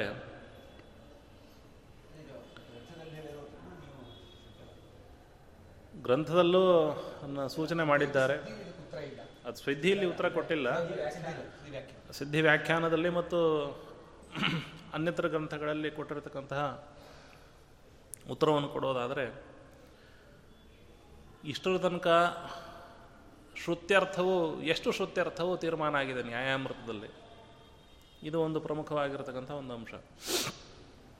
ಹಿಂದೆ ಮೊದಲನೇ ಪರಿಚ್ಛೇದದಲ್ಲಿ ನೇಹನಾನಾಸ್ತಿ ಕಿಂಚನ ಇತ್ಯಾದಿ ಶ್ರುತಿಗಳಿಗೆ ಯಾವ ಅರ್ಥ ಏನು ಅಂತ ಅನ್ನೋದು ಅನೇಕ ಬಾರಿ ವಿಚಾರವಾಗಿದ್ದರೂ ಕೂಡ, ತತ್ವಮಸಿ ಎಂಬ ಶ್ರುತ್ಯರ್ಥ ಬಂದಿರತಕ್ಕಂಥದ್ದು ಈಗ ಐದಂ ಪ್ರಾಥಮ್ಯನ.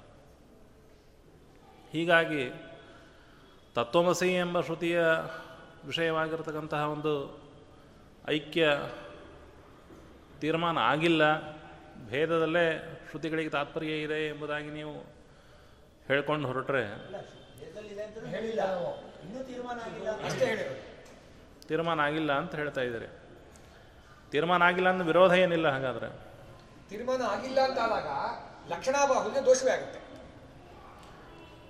ಇದಕ್ಕೆ ತೀರ್ಮಾನ ಆಗಿಲ್ಲ ಅಂತ ನೀವು ಹೇಳ್ತಾ ಇದ್ದೀವಿ ತೀರ್ಮಾನ ಆಗಿದೆ ಅಂತ ನಾವು ಹೇಳ್ತಾ ಇದ್ದೀವಿ. ಯಾಕೆ? ಯಾಕೆ ಅಂತಂದರೆ ಒಂದು ತೀರ್ಮಾನ ಆಗಿದ್ದಿದ್ರೆ ಚರ್ಚೆಗೆ ಆಗುತ್ತೆ.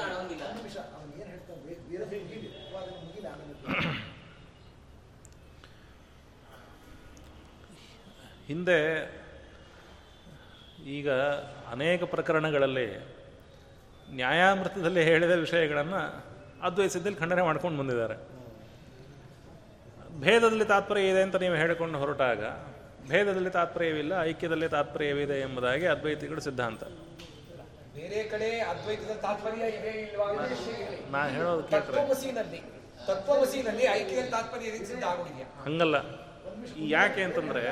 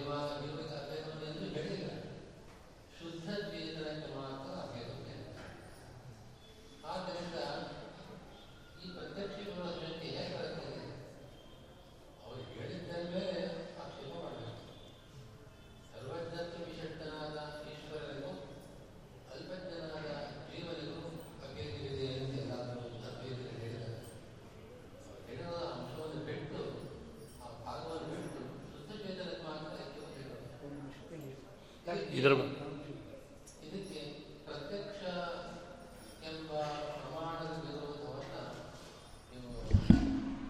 ಹೇಗೆ ಸಾಧ್ಯವಾಗುತ್ತೆ ಅದು- ತತ್ವಮಸಿ ವಾಕ್ಯ ಅಂತ ಹೇಳಬೇಕಾದ್ರೆ ಅರ್ಥನೇ ಬಂದಿರೋದು ಹೌದು ಅದು ಬಿಟ್ಟು ಹೇಳಿದ್ರೆ ಈ ಪ್ರಶ್ನೆ ಇಲ್ಲ ತಾವು ಹೇಳಿದ ಪ್ರಶ್ನೆ ಇಲ್ಲ ತತ್ವಮಸಿ ವಾಕ್ ಶಬ್ದಗಳಿಗೆ ಅರ್ಥ ಹೇಳಬೇಕಾದ್ರೆ ಅದು ತತ್ಶಬ್ದಕ್ಕೆ ಅರ್ಥ ಏನು ತ್ವಂಶಬ್ದಕ್ಕೆ ಅರ್ಥ ಏನು ಅಂತ ಇಟ್ಕೊಂಡು ಆ ಅರ್ಥಗಳ ಐಕ್ಯವನ್ನು ಹೇಳಬೇಕಾದ್ರೆ ಅಲ್ಲಿ ಪ್ರತ್ಯಕ್ಷ ವಿರೋಧ ಇದೆ ಸುಮ್ಮನೆ ನಾವು ಚಿದೈಕ್ಯವನ್ನು ಹೇಳ್ತೀವಿ ಅಂತ ಈ ಪ್ರಶ್ನೆ ಇಲ್ಲ ಪ್ರತ್ಯಕ್ಷ ವಿರೋಧ ಅಲ್ಲ ವಿಷಯ ಇದೆ. ಇಲ್ಲಿ ನೋಡ್ತಿರೋ ಒಂದು ನಿಮಿಷ ಒಂದು ನಿಮಿಷ ಚಿತ್ ಚಿನ್ನವ ಅಂತ ಸಂದೇಹ ಇರ್ತದೆ ಚಿಚ್ಚಿನ್ನೈವ ಅಂತ ವಿಪ್ರತಿಪತ್ತಿ ಇದೆ ಚಿಚ್ಚಿದೇವ ಅಂತ ಅದ್ವೈತವನ್ನು ಅಭೇದವನ್ನು ಹೇಳೋದಕ್ಕೆ ಔಚಿತ್ಯ ಇದೆ ಸಂಶಯವೂ ಇಲ್ಲ ವಿಪ್ರತಿಪತ್ತಿಯೂ ಇಲ್ಲ ಚಿಚ್ಚಿನ್ನ ಅಂತ ವಿಪ್ರತಿಪತ್ತಿ ಇದೆಯಾ ಶಾಸ್ತ್ರದಲ್ಲಿ ಯಾವುದು ಚಿಚ್ಚಿನ್ನವಾದ ಸಂದೇಹ ಇದೆಯಾ ಹೀಗಿರುವಾಗ ಚಿಚ್ಚಿದೇವ ಅಂತ ಯಾಕೆ ಪ್ರತಿಪಾದನೆ ಮಾಡ್ತಾ ಇದ್ದೀರಿ ನೀವು ಏನು ಸಂಗತಿ ಅದಕ್ಕೆ ಅದ್ವೈತಿಗಳ ಅಭಿಪ್ರಾಯ ಹಾಗಲ್ಲ. ಚಿತ್ ಪ್ರ, ಜೀವ ಮತ್ತು ಬ್ರಹ್ಮ ಅನ್ನೋದು ಎರಡು ವಸ್ತುಗಳು ಅಂತ, ಎರಡು ಭಿನ್ನ ವ್ಯಕ್ತಿಗಳು ಅಂತ ನಾವು ತಿಳಿದಿದ್ದೇವೆ. ಉದಾಹರಣೆಯಾಗಿ ಕುಂಡಲ ಧಾರಿಯಾಗಿರತಕ್ಕ ದೇವದತ್ತ, ಕುಂಡಲವನ್ನು ಧರಿಸಿರುವ ದೇವದತ್ತ, ದಂಡಧಾರಿಯಾದ ದೇವದತ್ತ ಇಬ್ಬರಿದ್ದಾರೆ ದಂಡಿಯೇ ದೇವದತ್ತ ಅಂತ ಒಬ್ಬ ಹೇಳ್ದ. ಕುಂಡಲಿ ದೇವದತ್ತ ಅಂತ ಹೇಳ್ದ. ನಮ್ಮ ಎದುರುಗಡೆಗೆ ನಾನು ನೋಡ್ತಾ ಇಲ್ಲ ಅವನನ್ನು. ನಾವು ದೇವದತ್ತನ ಎದುರು ಇಟ್ಕೊಂಡು ಮಾತಾಡ್ತಾ ಇಲ್ಲ. ಒಬ್ಬ ವ್ಯಕ್ತಿ ಹೇಳ್ದ ಕುಂಡಲಿ ದೇವದತ್ತ ಅಂತ. ಇನ್ನೊಬ್ಬ ಹೇಳ್ದ ದಂಡಿ ದೇವದತ್ತ. ಈ ಉದಾಹರಣೆಯೂ ಅಷ್ಟು ಸಮರ್ಪಕ ಅಲ್ಲ. ಅಥವಾ ಅದಂಡಿ ದೇವದತ್ತ ಅಂತ ಒಬ್ಬ ಹೇಳ್ದ. ದಂಡಿ ದೇವದತ್ತ ಅಂತ ಒಬ್ಬ ಹೇಳ್ದ. ಇಬ್ಬರು ಮಾತು ಹೇಳಿದಾಗ ಇವರಿಬ್ಬರೂ ಭಿನ್ನರು ಅಂತ ಏನಾದರೂ ಪ್ರಶ್ನೆ ಬಂದರೆ, ನೋಡಿ, ದಂಡ, ದಂಡವಿಲ್ಲದೆ ಇರೋದು ಎರಡು ವಿರುದ್ಧಾಂಶಗಳು. ಆ ಎರಡು ವಿರುದ್ಧಾಂಶಗಳನ್ನು ಇಟ್ಟುಕೊಂಡಾಗ ಇವರಿಬ್ಬರು ಭಿನ್ನರಾಗ್ತಾರೆ. ಆದರೆ ನೀವು ದಂಡವನ್ನು, ಆ ಅದಂಡ, ದಂಡಾಭಾವವನ್ನು ಬಿಟ್ಟರೆ ದೇವದತ್ತ ಅನ್ನೋ ವ್ಯಕ್ತಿ ಬಂದೆ ಅಂತ ತಿಳಿಸೋದು ಸರಿಯಾದ ಕ್ರಮ ಹೌದೋ ಅಲ್ವ? ಆ ಅಂಶದಲ್ಲಿ ಯಾರಾದರೂ ದೇವದತ್ತ ದೇವದತ್ತಿಂದ ಭಿನ್ನನೋ ಅಲ್ಲವೋ ಅಂತ ಯಾರಿಗೆ ಪ್ರಶ್ನೆ ಇದೆ? ಯಾಕೆ ಅದನ್ನು ಹೇಳಬೇಕು ಅಂತ ಪ್ರಶ್ನೆ ಮಾಡ್ತೀರಾ? ಮಾಡೋದಿಲ್ಲ. ಒಬ್ಬ ಹೇಳಿದ್ದಾನೆ, ದಂಡಿ ದೇವದತ್ತ ಅಂತ. ಅವನು ನಮ್ಮ ಮುಂದೆ ಇಲ್ಲ. ಅದಂಡಿ ದೇವದತ್ತ ಅಂತ ಇನ್ನೊಬ್ಬ ಹೇಳಿದ್ದಾನೆ ಇವರಿಬ್ಬರು ಒಂದೇ ಅಂತ ಯಾರಾದರೂ ಹೇಳಿದಾಗ ಹೇಗೆ ಸಾಧ್ಯ ಇದು ಅಂತ ಪ್ರಶ್ನೆ ಬರಬಹುದು. ಆದರೆ ಎರಡು ವಿರುದ್ಧ ವಿಶೇಷ ದಂಡಾದ ದಂಡ ವಿಶಿಷ್ಟನಾದಾಗ ಅವನು ಅದಂಡಿ ಅಲ್ಲ. ಅದಂಡ ವಿಶಿಷ್ಟನಾದಾಗ ದಂಡಿಯಲ್ಲ ಅದೇನೋ ನಿಜ. ಆದರೆ ದಂಡ, ದಂಡಾಭಾವ ಎಂಬ ವಿಶೇಷಣಗಳನ್ನು ಬಿಟ್ಟರೆ ಹೇಳೋದಾದರೆ ಅವನೊಬ್ಬನೇ ವ್ಯಕ್ತಿ ಅಂತ ಹೇಳಿದರೆ ಎಷ್ಟು ಸಮರ್ಪಕವೋ. ಅದರಂತೆ ಸರ್ವಜ್ಞ ಬ್ರಹ್ಮ, ಸರ್ವಜ್ಞನಾದ ಈಶ್ವರ, ಅಲ್ಪಜ್ಞನಾದ ಜೀವ ಇಬ್ಬರೂ ಒಂದೇ ಅಂತ ಸಾಮಾನ್ಯವಾಗಿ ಮಾತನಾಡಿದಾಗ ಇದು ಹೇಗೆ ಸಾಧ್ಯ ಅನ್ನೋ ಪ್ರಶ್ನೆ ಬರುತ್ತೆ. ಹಾಗಲ್ಲಪ್ಪ, ನಮ್ಮ ಅಭಿಪ್ರಾಯ ಹೀಗೆ. ಸರ್ವಜ್ಞತ್ವ, ಅಲ್ಪಜ್ಞತ್ವಗಳು ಇದ್ದಾಗ ಅವರಿಬ್ಬರು ಭಿನ್ನರೇ. ಅದನ್ನು ಬಿಟ್ಟರೆ ಅವನೊಬ್ಬನೇ ಆ ಚೇತನ ಒಂದೇ ಅಂತ ಹೇಳೋ ಅಭಿಪ್ರಾಯ ಅಂತ ಹೇಳಿದ್ರೆ ಏನು ಅರ್ಥಪ್ಪ ಬರುತ್ತೆ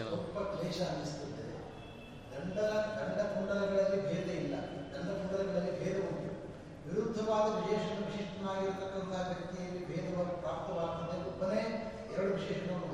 ಅಥವಾ ಅವನೇ ಬೇರೆ ಬೇರೆ ಒಂದು ಪ್ರಸಂಗದಲ್ಲಿ ಭೇದ ನಿವಾರಣೆಗೋಸ್ಕರ ಉತ್ಪಾದನೆ ಮಾಡತಕ್ಕಂಥದ್ದು ಉಚಿತ ಆಗ್ತದೆ. ಯಾವಾಗ ಚಿದ ನಿರ್ವಿಕಾರವಾಗಿದೆ ನಿರ್ಧರ್ಮಕವಾಗಿದೆ ಅಲ್ಲಿ ಬೇರೆ ಭ್ರಮ ಪ್ರಾಪ್ತಿಗೆ ಅವಕಾಶ ಇಲ್ಲ.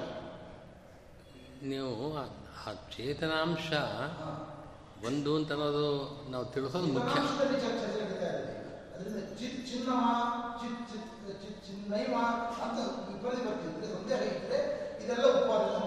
ನಾವು ಆ ರೀತಿ ಮಾತಾಡಲಿಲ್ಲ. ಹೇಳ್ತಾ ಇರುವಂತೆ. ಜೀವೋ ಬ್ರಹ್ಮೈವ ನಾಪರಹ ಅಂತ ಅದ್ವೈತವಾಕ್ಯ ಜೀವೋ ಬ್ರಹ್ಮೈವ ನಾಪರ ಈ ಮಾತು ಹೇಳಿದಾಗ ಪ್ರಶ್ನೆ ಬರುತ್ತೆ.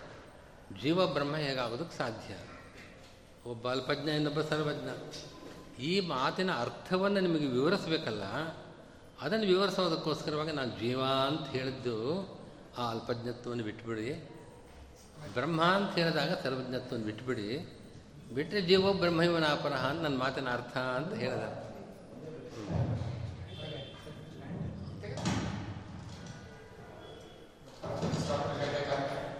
ಅತ್ಯಂತ ಪಕ್ಷಪಾತ ಅನುತೂಕದ ಬರುತ್ತೆ ಅಂತ ಅನುತೋಪದ ಸರ್ವಂತ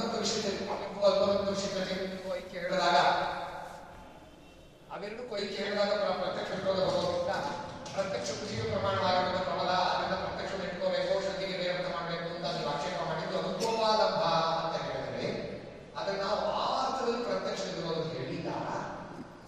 ಹನ್ನೊಂದು ವಿಷಯಗಳು ಹೇಳಬೇಕು ಅಥವಾ ಹನ್ನೊಂದು ವಿಷಯಗಳು ಐಕ್ಯ ನೀವು ಹೇಳ್ತಿದ್ದೀರಾ ಅಂತ ಹೇಳ್ಕೊಂಡು ನಾವು ಪಟ್ಟಕ್ಕೆ ಇರೋದು ಅಲ್ಲ ಹೇಳ್ತಿರೋದು.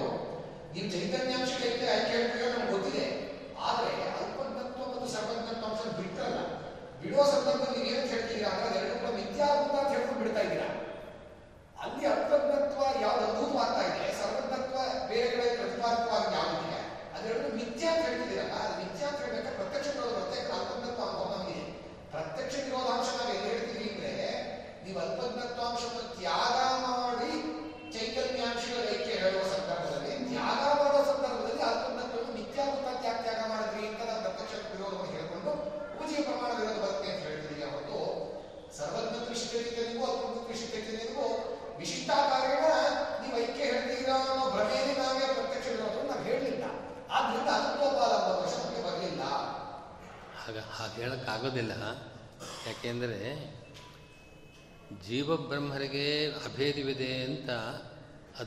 ಹೇಳ್ತಿಲ್ಲ ಪ್ರತ್ಯಕ್ಷ ವಿರುದ್ಧ ಹಾಗೆ ಮಾತು ಅಂತ ನಾವು ಅಲ್ಪಜ್ಞತ್ವ ಸರ್ವಜ್ಞತ್ವ ಇದೆಲ್ಲ ಮಿಥ್ಯಾ ಅಂತ ಅಲ್ಪಜ್ಞತ್ವ ಆಡ್ತಾನೆ ಇದೆ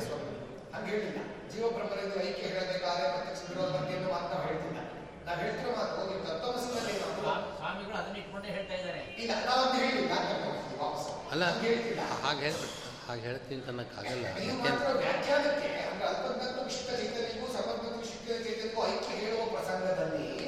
ನೀವು ಭಾಗಲಕ್ಷಣ ಮಾಡಿಕೊಂಡು ಅಲ್ಪಜ್ಞತ್ವಾಂಶವನ್ನ ಮತ್ತು ಸರ್ವಜ್ಞತ್ವಾಂಶವನ್ನು ಬಿಡಬೇಕಾದ್ರೆ ಬಿಡೋ ಶೈಲಿ ಏನು ಹೇಳಿ. ಬಿಡುವುದು ಅಂತ ನಾವು ಸಂಸ್ಕೃತ ಕನ್ನಡ ಹೇಳ್ತೀವಿ ಅದೇ ತ್ಯಾಗ ಕಥಮೀಯತೆ ತತ್ರ.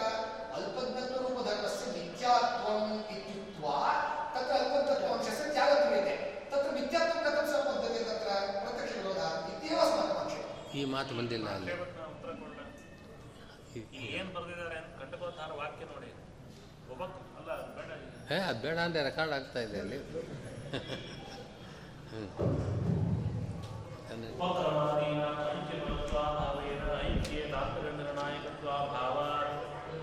ಪ್ರಮಾಣ ವಿರುದ್ಧಾರ್ಥೆ ಉಪಕ್ರಮಾದೀನ ಮನೋವಕಾಶ ಪ್ರಮಾಣ ವಿರುದ್ಧಾರ್ಥೆ ಐಕ್ಯೆ ಉಪಕ್ರಮಾದೀನ ಮನವಕಾಶ ಹೊರತು ಸರ್ವಜ್ಞತ್ವ, ಅಲ್ಪಜ್ಞತ್ವಗಳನ್ನು ಇಲ್ಲಿ ನಾವು ಬಿಡ್ತಾ ಇದ್ದೀರಿ, ಯಾಕೆ ಬಿಡ್ತಾ ಇದ್ದೀರಿ ಅಂದರೆ ಮಿಥ್ಯಾಭೂತವಾಗಿದೆ ಅಂತ ನಾವು ಹೇಳ್ತಾ ಇದೀವಿ ಅಂತ ಅಂದ್ಕೊಂಡು ಆ ವಿಷಯದಲ್ಲಿ ನೀವು ಸರ್ವಜ್ಞತ್ವಾದಿಗಳನ್ನು ಗ್ರಹಣ ಮಾಡ್ತಕ್ಕಂಥ ಒಂದು ಪ್ರತ್ಯಕ್ಷವು ಅದು ಪ್ರಾಮಾಣಿಕ ತದ್ವಿರೋಧ ಐಕ್ಯಕ್ಕೆ ಬರ್ತಾ ಇದೆ ಅಂತ ಒಂದು ಅಭಿಪ್ರಾಯವು ಖಂಡಿತೋದ್ಧಾರಕಾರರಲ್ಲಿ ಕೇಳಿಸೋ ಕಾಣಿಸೋದಿಲ್ಲ. ಅಲ್ಲ ಪ್ರಮಾಣ ವಿರೋಧ ಅಂತ ಹೇಳಬೇಕಾದ್ರೆ ಐಕ್ಯಕ್ಕೆ ಹಲವಾರು ಪ್ರಮಾಣ ವಿರೋಧಗಳಿದೆ. ಐಕ್ಯಕ್ಕೆ ಪ್ರಮಾಣ ವಿರೋಧ ಹೇಳಬೇಕಾದ್ರೆ ಶ್ರುತಿ ವಿರೋಧವನ್ನು ಹೇಳ್ಬೋದು ಅನುಮಾನ ವಿರೋಧವನ್ನು ಹೇಳ್ಬೋದು ಪ್ರತ್ಯಕ್ಷ ವಿರೋಧವನ್ನು ಹೇಳ್ಬೋದು. ಐಕ್ಯಕ್ಕೆ ಪ್ರತ್ಯಕ್ಷ ವಿರೋಧ ಇಲ್ಲ ಅಂತ ಕ್ಲೈಮ್ ಮಾಡ್ಲಿಕ್ಕಾಗಲ್ಲ. ಹಾಗಾದ್ರೆ ಐಕ್ಯಕ್ಕೆ ಪ್ರತ್ಯಕ್ಷ ವಿರೋಧ ಇರೋ ಇದೇನೋ ನಿಜ ಆದ್ರೆ ಹೇಗೆ ವಿರೋಧ ಅಂತಂದ್ರೆ ಅಲ್ಪಜ್ಞತ್ವಾಂಶವನ್ನು ಬಿಟ್ಟಾಗ ಅಲ್ಲಿ ಮಿಥ್ಯಾತ್ವವನ್ನು ಪರಿಕಲ್ಪನೆ ಮಾಡೋದಿಲ್ಲ. ಐಕ್ಯ ಅಂದ್ರೆ ಏನು ಅಭೇದ? ಅಂದ್ರೆ ನಮಗೆ ಅನುಭೂತವಾಗಿರ್ತಕ್ಕಂಥ ಭೇದಕ್ಕೆ ಮಿಥ್ಯಾತ್ವ ಕಲ್ಪನೆ ಮಾಡದೆ ನೀವು ಐಕ್ಯವನ್ನು ಉಳಿಸ್ಕೊಳ್ಳಿಕ್ಕಾಗಲ್ಲ. ಆದ್ರಿಂದ ಭೇದಕ್ಕೆ ನೀವು ಮಿಥ್ಯಾತ್ವ ಕಲ್ಪನೆ ಮಾಡೋ ಅಂಶದಲ್ಲಿ ಪ್ರತ್ಯಕ್ಷ ವಿರೋಧ ಬಂದೇ ಬರುತ್ತೆ. ಪ್ರಮಾಣ ವಿರೋಧ ಅಂತ ಬರೆದಿಯಾರು ನಿಜ. ಯಾಕೆಂದ್ರೆ ಅದು ಬರೀ ಪ್ರತ್ಯಕ್ಷವನ್ನು ಮಾತ್ರ ಸಂಗ್ರಹ ಮಾಡೋದು ಬೇಡ. ಪ್ರತ್ಯಕ್ಷ ಅನುಮಾನ ಶ್ರುತಿಗಳು ಯಾವ್ದಾವುದಿದೆಯೋ ಭೇದ ಪರವಾಗಿ ಎಲ್ಲವನ್ನೂ ಸಂಗ್ರಹ ಮಾಡೋದಕ್ಕೆ ಪ್ರಮಾಣ ಶಬ್ದವನ್ನು ಬಳಸಿದ್ದಾರೆ ಹೊರತು ಪ್ರತ್ಯಕ್ಷವನ್ನು ಬಿಟ್ಟಿದ್ದಾರೆ ಅಂತ ಅರ್ಥ ಅಲ್ಲ ನೀವು ಯಾವ್ಯಾವ ಪ್ರಮಾಣಗಳು ಹೇಳ್ತಾ ಇದ್ದೀರೋ ಭೇದಕ್ಕೆ ಅದೆಲ್ಲವೂ ಕೂಡ ವಿವಾದ ಆಗಿದೆ. ಅದರಿಂದ ಅದ್ರ ಬಗ್ಗೆ ನಾವು ಜಾಸ್ತಿ ವಿಚಾರ ಮಾಡ್ಲಿಕ್ಕೆ ಅಲ್ಲ ಅದು ಬೇರೆ ಚರ್ಚೆ ತಿರುಗುತ್ತೆ ಹೌದು ಅದರಿಂದಾಗಿ ಉಳಿದ ಕಡೆ ಎಲ್ಲ ನಿಮ್ಗೆ ತೀರ್ಮಾನ ಆಗಿದೆ ಅಂತ ನೀವು ತೀರ್ಮಾನ ಮಾಡ್ಕೊಂಡು ಹೊರಟ್ರೆ ಅನ್ನೋದಕ್ಕೆ ಅನ್ಯಥಾ ಗ್ರಹಣ ಆಗಿದೆ ಅಂತ ಅದ್ರ ದೃಷ್ಟಿಯಿಂದ ವ್ಯಾಖ್ಯಾನ ಮಾಡೋದಾದ್ರೆ ಬ್ರಹ್ಮ ವ್ಯತಿರೇಕಿನ ಜೀವ ನಾಸ್ತಿ ಅಂತ ಅರ್ಥ ಅದಕ್ಕೆ ಜೀವ ಬ್ರಹ್ಮರಿಗೆ ಅಭೇದದಲ್ಲಿ ತಾತ್ಪರ್ಯ ಅಲ್ಲ. ಬ್ರಹ್ಮ ವ್ಯತಿರೇಕಿನ ಜೀವ ನಾಸ್ತಿ ಅಂತ ಅರ್ಥ ಹೀಗಿರುವಾಗ ನೀವು ನಮ್ಮ ಮೇಲೆ ದೋಷ ಹೇಳ್ತಕ್ಕಂಥ ಅಭಿಪ್ರಾಯ ದೋಷ ಹೇಳ್ತಕ್ಕಂಥ ಎರಡು ಸಂಬಂಧ ಶಿವಬ್ರಹ್ಮರಿಗೆ ಅಭೇದವನ್ನು ಹೇಳಿದರೆ ಅಭೇದವನ್ನು ಬಿಟ್ಟು ಭೇದ ಭರ್ತೆಯಾಗಿ ನಿರ್ವಾಹ ಮಾಡಲಿಕ್ಕೆ ಬರುತ್ತೆ ಎಂದು ನೀವು ಉತ್ತರ ಹೇಳಿದ್ರು ನಾವು ಜೀವಬ್ರಹ್ಮರ ಭೇದವನ್ನು ಹೇಳೋದಿಲ್ಲ ತತ್ವಮಸ್ಯೇ ಶುದ್ಧಾರ್ಥನ ಅವೇನು ಹೇಳಿದ್ದೇವೆ. ಚಿನ್ಮಾತ್ರವನ್ನು ಅವಶಿಷ್ಯತೆ. ಚಿನ್ಮಾತ್ರದಲ್ಲಿ ಸ್ವರೂಪ ಮಾತ್ರ ಬೋಧನೆಯಲ್ಲಿ ತಾತ್ಪರ್ಯ ವಾಕ್ಯ ಭೇದದ ತಾತ್ಪರ್ಯ ಇಲ್ಲ ಅಂತ ನಾವೇ ಹೇಳಿದಾಗ ಅದು ಕೋಪಾನುಭವದಿಂದ ಈ ಶ್ರುತಿ ಇಷ್ಟು ಅರ್ಥ ಮಾಡ್ಬೋದು ಯಾವ ರೀತಿಯ ಮೀಮಾಂಸಾ ರೀತಿಯ ಇಷ್ಟೆಲ್ಲ ಅರ್ಥ ಮಾಡ್ಬೋದು. ಸಾರಸ್ವರೂಪಗಳು ಕೊಡ್ತೀವಿ ಹಾಗೆ ಮಾಡ್ತೀವಿ ಮೀಮಾಂಸ ಮಾಡ್ತೀವಿ ಅದು ಬೇಕೇ ಆಗಿದೆ ಇದು ನಾವು ಹೇಳಿದ್ದೆಷ್ಟು ಚಿನ್ಮಾತ್ರದಲ್ಲಿ ತಾತ್ಪರ್ಯ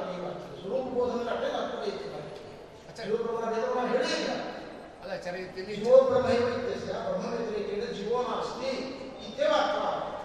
ವಾಕ್ಯ ಸರಿ. ಹೇಳ್ತೀವಿ. ಇದ್ರ ಮೇಲೆ ವಿಕಲ್ಪ ಏನು ಅಂದ್ರೆ ಆಚಾರ್ಯ ನಮ್ದು?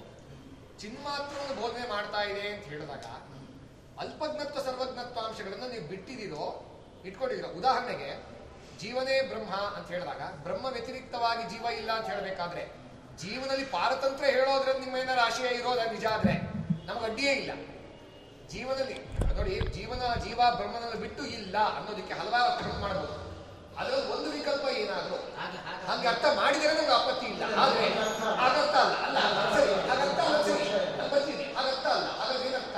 ಜೀವ ನಾಶ ಆಗ್ತಾನೆ ಅಂತ ಅರ್ಥ ಚಿನ್ನು ಮಾತ್ರ ಅವಶಿಷ್ಯತೆ ಅಂತ ಹೇಳ್ಬೇಕಾದ್ರೆ ನೀವು ಜೀವ ಅಂದ್ರೆ ಅಲ್ಪಜ್ಞತ್ವ ವಿಶಿಷ್ಟ ಚೈತನ್ಯ ಸಮಸ್ತ ವಿಶಿಷ್ಟಾಂಶ ಇದೆ ವಿಶಿಷ್ಟಾಂಶ ಸಮಸ್ತವೂ ನಾಶವಾಗುತ್ತೆ ಅಂತ ಅರ್ಥನೋ? ವಿಶೇಷಣ ಮಾತ್ರ. ಅಲ್ಲ, ಅಲ್ಲಿ ಅಲ್ಲಿ ಮತ್ತೆ ತಿರ್ಗಾ ಸದ್ ಅಲ್ಪಜ್ಞತ್ವ ನೋಡಿ ನೋಡಿ, ಹೇಳ್ತೀನಿ ಆಚಾರ. ಅಲ್ಪಜ್ಞತ್ವ ವಿಶಿಷ್ಟ ಚೈತನ್ಯ ಇಲ್ಲ ಅನ್ಬೇಕಾದ್ರೆ ಮೂರು ತರಹ ನಿರ್ವಾಹ ಮಾಡ್ಬೋದು. ಲಾಜಿಕಲ್ ಆಗಿ ಯೋಚನೆ ಮಾಡಿದ್ರೆ, ಅಲ್ಪಜ್ಞತ್ವಾಭಾವಾತ್ ಅಲ್ಪಜ್ಞತ್ವ ವಿಶಿಷ್ಟ ಚಿತ್ ನಾಸ್ತಿ, ಒಂದು ಪಕ್ಷ, ಅಥವಾ ಮಾಡ್ಬೇಕಲ್ಪ ಇಲ್ಲ ನಾನು ಹೇಳ್ಬಿಡ್ತೀನಿ ಆಚಾರೆ. ಅಲ್ಪಜ್ಞತ್ವ ಇಲ್ಲದೆ ಇರೋದ್ರಿಂದ ಅಲ್ಪಜ್ಞತ್ವ ವಿಶಿಷ್ಟ ಚೈತನ್ಯ ಇಲ್ಲ ಅಂತ ಆಶಯನೋ ಅಲ್ಪಜ್ಞತ್ವ ಇದೆ, ಆದರೆ ಚೈತನ್ಯ ಇಲ್ಲ ಅನ್ನೋದ್ರಿಂದ ಅಲ್ಪಜ್ಞತ್ವ ವಿಷಯ ಚೈತನ್ಯ ಇಲ್ಲ ಅಂತ ಆಶಯನೋ ಅಲ್ಪಜ್ಞತ್ವೂ ಇಲ್ಲ, ಚೈತನ್ಯವೂ ಇಲ್ಲ ಆದ್ರಿಂದ ಅಲ್ಪಜ್ಞತ್ವ ಚೈತನ್ಯ ಇಲ್ಲ ಅಂತ ಆಶಯನೋ ಅಂತ. ಮೊದಲನೇ ಪಕ್ಷನೇ ಪ್ರಾಯಶಃ ಸಾಧು ಅದ್ವೈತ ಪ್ರಕಾರ ನಮ್ಗೆ ಕಾಣ್ತಿದೆ. ಇಲ್ವಾ? ಹೇಳಿ ಹೇಳಿ ಹೇಳಿ ಹೇಳಿ, ಬೇರೆ ರೀತಿ ಹೇಳಿ. ಹೇಳಿ ಹೇಳಿ ಹೇಳಿ ಹೇಳಿ ಹೇಳಿ ಹೇಳಿ.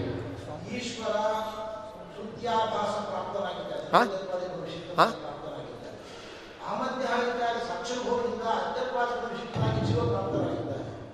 ಅಭೇದ ಶುದ್ಧ ಅಪ್ಪರ್ಯವಾದ್ದರಿಂದ ಉತ್ಪಾದನೆ ಮಾಡಬೇಕಾದ್ರೆ ಅನಿವಾರ್ಯವಾಗಿ ನಮಗೆ ಸರ್ವಜ್ಞತ್ವಾಂಶವನ್ನ ಬಿಟ್ಟು ಚೈತನ್ಯದಲ್ಲಿ ತಾತ್ಪರ್ಯ ಅಂತ ನಾವು ಹೇಳ್ತೇವೆ. ಅದು ನೀವು ಯಾವುದೇ ವ್ಯವಹಾರ ಇದರಲ್ಲಿ ಹೇಳಿದ್ರು ಕೂಡ ಮುಖ್ಯ ಪ್ರಶ್ನೆ ಒಂದು ನಮ್ದೇನು ಬರುತ್ತೆ ಅಂದ್ರೆ ಆಚಾರ್ಯ? ಅಂದ್ರೆ ಇವಾಗ ಅಲ್ಲಿ ಪ್ರಮಾಣ ವಿರೋಧ ಅಂತ ಹೇಳಿರೋದನ್ನ ಇಲ್ಲ ಅಲ್ಲಿ ಹೋಗ್ಲಿಕ್ಕಿಂತ ಮುಂಚೆ ಅಲ್ಲ ಅಲ್ಲಿ ಹೋಗ್ಲಿಕ್ಕಿಂತ ಅಲ್ಪಜ್ಞತ್ವ ವಿಶಿಷ್ಟ ಚೈತನ್ಯ ಅನುಭವ ಆಗ್ತಾ ಇದೆಯೋ ಇಲ್ವೋ ಆಗ್ತಾ ಇದೆ ಸರಿ ಆ ಅಲ್ಪಜ್ಞತ್ವ ವಿಶಿಷ್ಟ ಚೈತನ್ಯ ಅನುಭವ ಇದೆ ಅಂದ್ರೆ ಅಲ್ಪಜ್ಞತ್ವ ಪ್ರಕಾರಕ ಅನುಭವ ಅದು ಭ್ರಮೆನೋ ಭ್ರಮ ಅದು ಭ್ರಮೆ ಅಂತ ಹೇಳಿದ್ರೆ ಭ್ರಮೆ ಯದಂಶದ ಭ್ರಮೆ ಅಂದ್ರೆ ಇವಾಗ ಅಲ್ಪಜ್ಞತ್ವ ರೂಪ ಪ್ರಕಾರಾಂಶದ ಭ್ರಮೆನೋ ಚೈತನ್ಯ ರೂಪ ವಿಶೇಷಾಂಶದ ಭ್ರಮೆ. ವಿಶೇಷಾಂಶದಲ್ಲಿ ಭ್ರಮೆ ಆಗಕ್ಕೆ ಸಾಧ್ಯವೇ ಇಲ್ಲ. ಪ್ರಕಾರಾಂಶದಲ್ಲೇ ಭ್ರಮೆ ಅಲ್ವಾ ಅದು ಕೂಡ. ಆದ್ರಿಂದ ಅಲ್ಪಜ್ಞತ್ವ ರೂಪ ಪ್ರಕಾರಾಂಶದ ಭ್ರಮೆ. ಹೌದು. ಆದ್ರೆ ಅಲ್ಪಜ್ಞತ್ವ ರೂಪ ಪ್ರಕಾರ ಅಲ್ಪ ಅಲ್ಪಜ್ಞ ಪ್ರಕಾರದಿಂದ ನಮ್ಗೆ ಏನ್ ಬರ್ತದೆ? ಇದು ಪ್ರತ್ಯಕ್ಷ ಜ್ಞಾನ ಸಾಕ್ಷಿ ಜ್ಞಾನ. ಇದಕ್ಕೆ ನೀವು ಅಪ್ರಾಮಾಣ್ಯವನ್ನು ಹೇಳಿ. ಶ್ರುತಿಗಳ ತಾತ್ಪರ್ಯ ಏನಂತ ಹೇಳಿ ಕೊಟ್ರೆ ಅವ ಅವಾಗ ಉಪಚಿತ ವಿರೋಧ ಬರುತ್ತೆ ಪ್ರತ್ಯಕ್ಷದ ವಿರೋಧ ಬರುತ್ತೆ ಅಂತ ನಾವು ಅವಾಗಿಂದ ಅಂತ ಹೇಳ್ತೀವಿ. ನೀವು ಅದಕ್ಕೆ ಹೇಳ್ತೀರಿ ನಾವು ಇನ್ನೊಂದು ರೀತಿ ಹೇಳಿ ಹೇಳಿ. ಬ್ರಹ್ಮ ನಿರ್ಗುಣ ಅಂತಿರುವುದರಿಂದ ಶ್ರುತಿಯಲ್ಲಿ ಏನು ಬ್ರಹ್ಮದಲ್ಲಿ ಸಾರ್ವಜ್ಞಾನ ವಿವರಣೆ ಕಾಣ್ತಾ ಇದ್ದಾರೆ. ಅದು ಮಾಯಾಮೂಲಕವಾದದ್ದು. ಅಂತ ನಾವು ಈಗ ಮೊದಲಿಂದ ಹೇಳ್ತೀವಿ ಆಚರಣೆ ಒಂದು ಒಂದು ಶ್ರುತಿ ಒಂದು ಆಪಾತ ಒಂದು ಅರ್ಥ ಕಾಣುತ್ತೆ. ಅದು ಪ್ರತ್ಯಕ್ಷಕ್ಕೆ ಸಿದ್ಧವಾಗಿರ್ತಕ್ಕಂಥ ವಿಚಾರ ವಿರುದ್ಧವಾಗಿದ್ದಾಗ ಅದು ಬೇರೆ ಅರ್ಥ ಮಾಡಬೇಕು ಅನ್ನೋ ಮೀಮಾಂಸದ ಎಲ್ಲ ಕಡೆ ನೋಡ್ತಾ ಇದ್ದೀವಿ ನಾವು. ಎಲ್ಲೋ ಒಂದು ಕಡೆ ಮೀಮಾಂಸದಲ್ಲಿ ಪ್ರತ್ಯಕ್ಷಕ್ಕೆ ವಿರುದ್ಧವಾಗಿರ್ತಕ್ಕಂಥ ಅರ್ಥವನ್ನ ಉಳಿಸ್ಕೊಂಡು ಪ್ರತ್ಯಕ್ಷವನ್ನೇ ಅಪ್ರಮಾಣ ಮಾಡ್ತಕ್ಕಂಥ ಒಂದೇ ಒಂದು ದೃಷ್ಟಾಂತ ಎಲ್ಲ ಇದೆಯಾ? ಹಂಗೇನಾದ್ರೆ ತತ್ವಸಿ ನೀವು ಸಂಬಂಧ ಬರ್ತಕ್ಕಂಥ ಅಂಶ ಬಿಡೋದೇ ಬೇಕಾಗಿತ್ತು. ಇತ್ಯಾದಿ ಪ್ರಶ್ನೆ ಹುಡುಕೊಂಡು ಒಟ್ಟಲ್ಲಿ ಶ್ರುತಿಗಳಿಗೆ ಅರ್ಥ ಮಾಡ್ಬೇಕಾದ್ರೆ ಅಪಾತ ಅರ್ಥವನ್ನು ಬಿಡಬೇಕಾದ್ರೆ ಪ್ರತ್ಯಕ್ಷಕ್ಕೆ ವಿರುದ್ಧವಾಗಿದ್ದಾಗ ಅಪಾತ ಅರ್ಥ ಬೇರೆ ಅರ್ಥ ಮಾಡ್ಕೊಂಡು ಪ್ರಾಮಾಣ್ಯ ಉಳಿಸ್ಕೋಬೇಕೆ ಹೊರತು ನೀವು ಭ್ರಾಂತಿ ವಿಷಯ ಅಂತ ಹೇಳಿ ಪ್ರಥಮತೆ ಶ್ರುತಿ ಅಂತ ಹೇಳಿದ್ದಕ್ಕೆ ಪ್ರತ್ಯಕ್ಷ ವಿರೋಧ ಅಂತ ವಿಷಯ. ಪ್ರಶ್ನೆ ಏನು ಅಂತಂದ್ರೆ ಆಪಾದತಃ ಆ ಶ್ರುತ್ಯರ್ಥ ಏನಿದೆಯೋ ಅದಕ್ಕೆ ಪ್ರತ್ಯಕ್ಷ ವಿರೋಧ ಹೇಳ್ತೀರೋ ಅಥವಾ ಅದ್ವೈತಗಳಿಗೆ ಅಭಿಪ್ರೇತವಾದ ಶ್ರುತ್ಯರ್ಥಕ್ಕೆ ಪ್ರತ್ಯಕ್ಷ ವಿರೋಧವನ್ನು ಹೇಳ್ತೀರೋ ಅಂತ ಪ್ರಶ್ನೆ. ನೀವು ಮಿಥ್ಯಾತ್ವದಲ್ಲಿ ಪರ್ಯವಸಾನವಾಗುತ್ತೆ ಅನ್ನೋದೊಂದೊಂದು ಬೇರೆ ವಿಷಯ. ನಮಗೆ ಪ್ರಸಕ್ತವಾದ ವಿಷಯ ತತ್ವಮಸಿ ವಾಕ್ಯಾರ್ಥ ಅದ್ವೈತಗಳು ಹೇಳೋದಕ್ಕೆ ಪ್ರತ್ಯಕ್ಷ ವಿರೋಧ ಬರುತ್ತೆ ಅಂತ ಹೇಳ್ತಾ ಇದ್ದಾರೆ ಯಾವ ಅರ್ಥಕ್ಕೆ ಪ್ರತ್ಯಕ್ಷ ವಿರೋಧವನ್ನು ಹೇಳ್ತಾರೆ ಆ, ಸ್ವಲ್ಪ ಕಡೆ. ಏನು ಅರ್ಥ ಆಗತ್ತೋ ಆ ಅರ್ಥಕ್ಕೆ ಪ್ರತ್ಯಕ್ಷ ವಿರೋಧ ಅದ್ವೈತಿಗಳಿಗೆ ಅಭಿಮತ ಅದಕ್ಕೆ ಪ್ರತ್ಯಕ್ಷ ವಿರೋಧ ಅವರು ಆ ಸರ್ವಜ್ಞನಾದ ಬ್ರಹ್ಮ, ನೀನು ಅಲ್ಪಜ್ಞನಾದ ಶ್ವೇತಕ್ಕಿಂತ ನೀನು ಒಂದೇ ಅನ್ನುವ ಅರ್ಥ. ಇದು ಪ್ರತ್ಯಕ್ಷ ಬಾಧಿತ. ಆದ್ದರಿಂದ ಈ ಅರ್ಥವನ್ನು ನಾವು ತಗೊಳ್ಳೋದಿಲ್ಲ. ಅದಕ್ಕೋಸ್ಕರವಾಗಿ ಅರ್ಥ ಮಾಡುವ ಅಂತ ಹೇಳ್ತಾರೆ. ಆದ್ದರಿಂದ ಅದ್ವೈತಿಗಳಿಗೆ ಯಾವುದು ಅಭಿಮತವಾದ, ಸಮ್ಮತವಾದ ಅರ್ಥವೋ ಅರ್ಥ ತಪ್ಪು ಅಂತ ಹೇಳೋದಕ್ಕೋಸ್ಕರವಾಗಿ ದೋಷ ಹೇಳ್ತಾರೆ ಆ ಅರ್ಥಕ್ಕೆ ಪ್ರತ್ಯಕ್ಷ ವಿರೋಧವನ್ನು ಹೇಳಬೇಕು. ನೀವು ಹೇಳ್ತಾ ಇರೋದೇನು? ಪ್ರತ್ಯಕ್ಷ ವಿರೋಧ ಅಂತಂದ್ರೆ ನೇರವಾಗಿ ಅದಕ್ಕೆ ಪ್ರತ್ಯಕ್ಷ ವಿರೋಧ ಅಲ್ಲ. ನೀವು ಅರ್ಥವನ್ನು ಹೇಳಬೇಕಾದ್ರೆ ಅಲ್ಪಜ್ಞತ್ವ ಸರ್ವಜ್ಞತ್ವಗಳನ್ನು ಬಿಡ್ತೇವೆ ಯಾಕೆ ಬಿಡ್ತೇವೆ ಅಂತಂದರೆ ಅದು ಮಿಥ್ಯಾ ಆದದ್ದರಿಂದ, ಅದು ಮಿಥ್ಯಾ ಅನ್ನೋದು ಪ್ರತ್ಯಕ್ಷ ವಿರುದ್ಧ ಅಂತ ಅಲ್ಲಿ ತಗೊಂಡು ಹೋಗ್ತೀವಿ ಆದರೆ ಇದು ಬೇರೆ ಕಡೆ ಹೋಗಿ ವಾಕ್ಯಾರ್ಥ ನಾವು ಯಾವ ವಿಷಯವನ್ನು ಹೇಳ್ತಾ ಇದ್ದೇವೋ ಅದು ಜಗತ್ತು ಸತ್ಯವೋ ಮಿಥ್ಯೆಯೋ ಎಂಬ ವಿಚಾರ ಈಗ ಪ್ರಸ್ತುತ ಅಲ್ಲ. ಅದು ವಿಚಾರ ಮಾಡಬೇಕು. ಇವಾಗ ನಾವು ಹೇಳುವ ಸತ್ಯರ್ಥಕ್ಕೆ ಪ್ರತ್ಯಕ್ಷ ವಿರೋಧವನ್ನು ನೀವು ಪ್ರತಿಜ್ಞೆ ಮಾಡೋದಾದರೆ ಅದು ಹೇಗಿದೆ ಅನ್ನೋದಕ್ಕೆ ಪ್ರಯತ್ನ ಪಡಬೇಕು. ವಿಜ್ಞಾಪನೆ ಮಾಡ್ಕೊಂಡ್ರೆ ಇಲ್ಲಿ ವಿಜ್ಞಾಪನೆ ಏನು ಅಂತಂದ್ರೆ ಆಪಾದತಃ ಇರತಕ್ಕಂಥ ತತ್ವಸಿ ವಾಕ್ಯಾರ್ಥ ಇದೆ ಅದಕ್ಕೆ ಪ್ರತ್ಯಕ್ಷ ವಿರೋಧ ನಾವು ಹೇಳ್ತಾ ಇಲ್ಲ. ಯಾಕೆಂದ್ರೆ ನಮ್ಗೆ ಗೊತ್ತು ಆ ಪ್ರತ್ಯಕ್ಷ ವಿರೋಧ ಇರೋದ್ರಿಂದೇ ನೀವು ಅಲ್ಪಜ್ಞತ್ವ ಸರ್ವಜ್ಞತ್ವ ಅಂಶಗಳನ್ನು ಬಿಟ್ಟು ಕೇವಲ ಚೈತನ್ಯಾಂಶಗಳನ್ನು ಹೇಳ್ತಿರೋದು ನಮ್ಗೆ ಗೊತ್ತಿದೆ ಅದು. ಆಪಾತಾರ್ಥಕ್ಕೆ ನಾವು ಪ್ರತ್ಯಕ್ಷ ವಿರೋಧ ಹೇಳ್ತಿರೋದಲ್ಲ. ನೀವು ವ್ಯಾಖ್ಯಾನ ಮಾಡಿರೋ ಅರ್ಥಕ್ಕೆ ಪ್ರತ್ಯಕ್ಷ ವಿರೋಧ ಹೇಳ್ತಿರೋದು. ಹೇಗೆ ಅಂತಂದ್ರೆ ಜಿನ್ ಮಾತ್ರ ತಾತ್ಪರ್ಯಕತ್ವ ಅಂತ ಹೇಳಿದೆ. ಮಾತ್ರ ಶಬ್ದಕ್ಕೆ ಆಮೇಲೆ ಇದು ಎಲ್ಲೋ ವಿಚಾರ ವಿಚಾರಾಂತರಲ್ಲ ಇದು ವಿಷಯಾಂತರ ಇದು ಚಿಂತಾತ್ಮ ತಪ್ಪನೆ ಕತ್ತು ನೀವು ಹೇಳಿಲ್ಲ. ಚಿನ್ ಮಾತ್ರ ತಾತ್ಪರ್ಯಕತ್ವ ಅಂತ ಹೇಳಿಲ್ಲ ಚಿನ್ ಮಾತ್ರಕ್ಕೆ ತಪ್ಪನೆ ಕತ್ತು ಅಂತ ಹೇಳ್ತಿದ್ದೀರಾ. ಆ ಮಾತ್ರ ಕರ್ತವ್ಯ ಏನು ಅಂತಂದ್ರೆ ಸರ್ವಜ್ಞತ್ವೋಪಜ್ಞತ್ವ ಅಂಶಗಳನ್ನು ಬಿಟ್ಟು ಕೇವಲ ಚೈತನ್ಯ, ಕೇವಲ ಬಳಸ್ಬೇಕಾದ್ರೆ ತುಂಬಾ ಯಾವ್ದು ಯೋಚನೆ ಮಾಡ್ತಾ ಇಲ್ಲ. ಏವಕಾರ ಹೇಳ್ತಿರೋ, ಕೇವಲ ಶಬ್ದ ಹೇಳ್ತಿರೋ, ಮಾತೃ ಶಬ್ದ ಹೇಳ್ತಿರೋ, ಯಾವ್ದನ್ನು ಯೋಚನೆ ಮಾಡ್ತಿದ್ದೀರಾ? ಅಂದ್ರೆ ಅಲ್ಪಜ್ಞತ್ವ ಸರ್ವಜ್ಞತ್ವ ಧರ್ಮಗಳನ್ನು ಯೋಚನೆ ಮಾಡ್ತಿಲ್ಲ ಅದು ಬಿಡಬೇಕಾದ್ರೆ ನಿತ್ಯಾತ್ಮಕ ಪರಿವರ್ತನ ಹೊಂದುತ್ತೆ ಅನ್ನೋದು. ನೀವು ಮಾಡಿರುವ ನೇರ ವ್ಯಾಖ್ಯಾನಕ್ಕೆ ಮಾಡಿ ನೀವು ಮಾತೃ ಶಬ್ದದಿಂದ ಸೂಚ್ಯವಾಗಿ ಹೇಳಿರ್ಬೋದು ನಾವು ಸ್ವಲ್ಪ ಮಾತೃ ಶಬ್ದವನ್ನು ಬಿಡಿಸಿ ವಿಸ್ತಾರ ಮಾಡಬಹುದು. ಅದು ಬೇರೆ ವಿಚಾರವಾಗುತ್ತೆ, ಅದು ಸಂಬಂಧವಾದ ವಿಚಾರ. ಮುಂದಿನ ಆ ವಿಚಾರಗಳನ್ನು ನೋಡಿದಾಗ ಮಿಥ್ಯಾತ್ವ ಹೇಗೆ, ಮಿಥ್ಯಾತ್ವದಲ್ಲಿ ವಿವಾದ ಮಾಡುವ ವಿಚಾರವೇ ಇಲ್ಲ.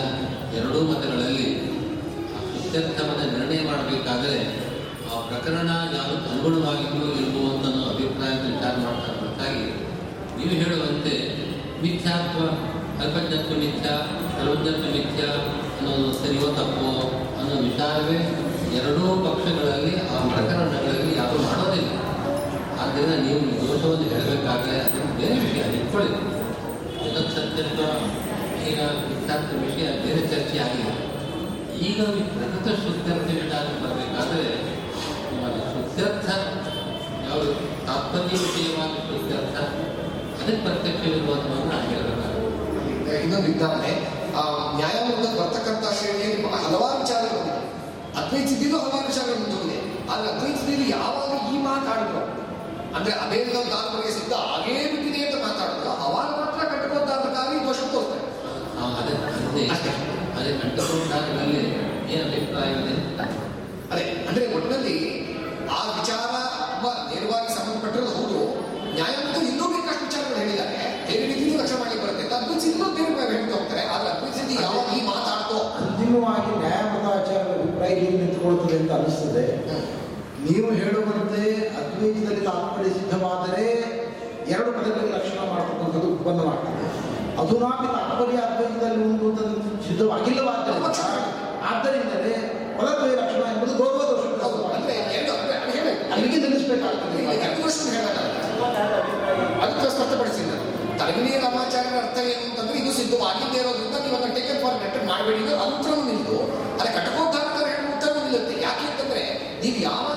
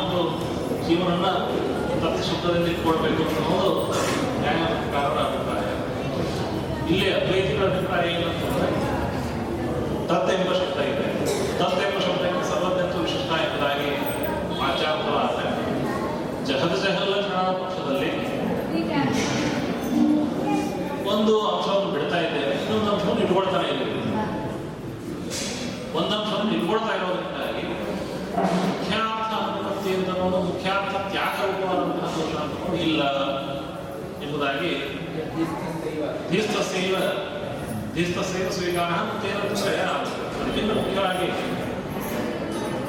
ಆ, ಇಲ್ಲಿ ಬಿಡ್ತಾ ಇಲ್ಲ ನಾವು ಯಾವುದನ್ನು ಕೂಡ ಮುಖ್ಯಾರ್ಥ ಅತ್ಯಾಗ ಮುಖ್ಯಾರ್ಥ ಅತ್ಯಾಗ ನೀವೇನು ಮುಖ್ಯಾರ್ಥ ತ್ಯಾಗ ಮಾಡ್ತಾರೆ ಅದು ಹೇಗೆ ಉತ್ಪನ್ನ ಆಗ್ತದೆ ಅದು ಖ್ಯಾತ ಅತ್ಯಾಗ ಅದೇ ಮುಖ್ಯಾರ್ಥ ಹೇಗೆ ಅಂತಂದ್ರೆ ಈಗ ಒಂದು ಉದಾಹರಣೆ ವೇದಾಂತ ಪರಿಭಾಷೆಯಲ್ಲಿ ಈ ಒಂದು ಉದಾಹರಣೆಯನ್ನ ಕೊಡ್ಕೊಂಡು ಹೋಗಿದ್ದಾರೆ ಜಹದ ಜಹಲ್ ಲಕ್ಷಣ ಅನ್ನೋ ಅಂಶ ಇದು ಪ್ರಾಚೀನ ಹೇಳತಕ್ಕಂಥ ಅಂಶ. ಜಹದ ಜಹಲ್ ಲಕ್ಷಣ ಬೇಕಾಗಿಲ್ಲ. ಶಕ್ತಿವೃತ್ತಿಯಿಂದ ವೃತ್ತಿಯ ತತ್ಶಬ್ದದಿಂದ ಚೈತನ್ಯವು ಪ್ರತಿಪಾದಿತವಾಗುತ್ತದೆ. ಅದು ಹೇಗೆ ಅಂತಂದ್ರೆ, ಘಟ ಅನಿತ್ಯ ಎಂಬುದಾಗಿ ಒಂದು ವಾಕ್ಯ. ಘಟ ಅನಿತ್ಯ ಒಂದು ಅರ್ಥ ಏನು? ಘಟ ಅನ್ನೋದು ಘಟ ಶಬ್ದಕ್ಕೆ ಘಟತ್ವ ವಿಶಿಷ್ಟವಾದಂತಹ ಕಾರಣ ಆ ಘಟತ್ವ ವಿಶಿಷ್ಟವಾಗಿರ್ತಕ್ಕಂತಹ ಘಟಕ್ಕೆ ಅನಿತ್ಯತ್ವದ ಜೊತೆಗೆ ಅನ್ವಯ ಮಾಡಬೇಕಾಗಿದೆ.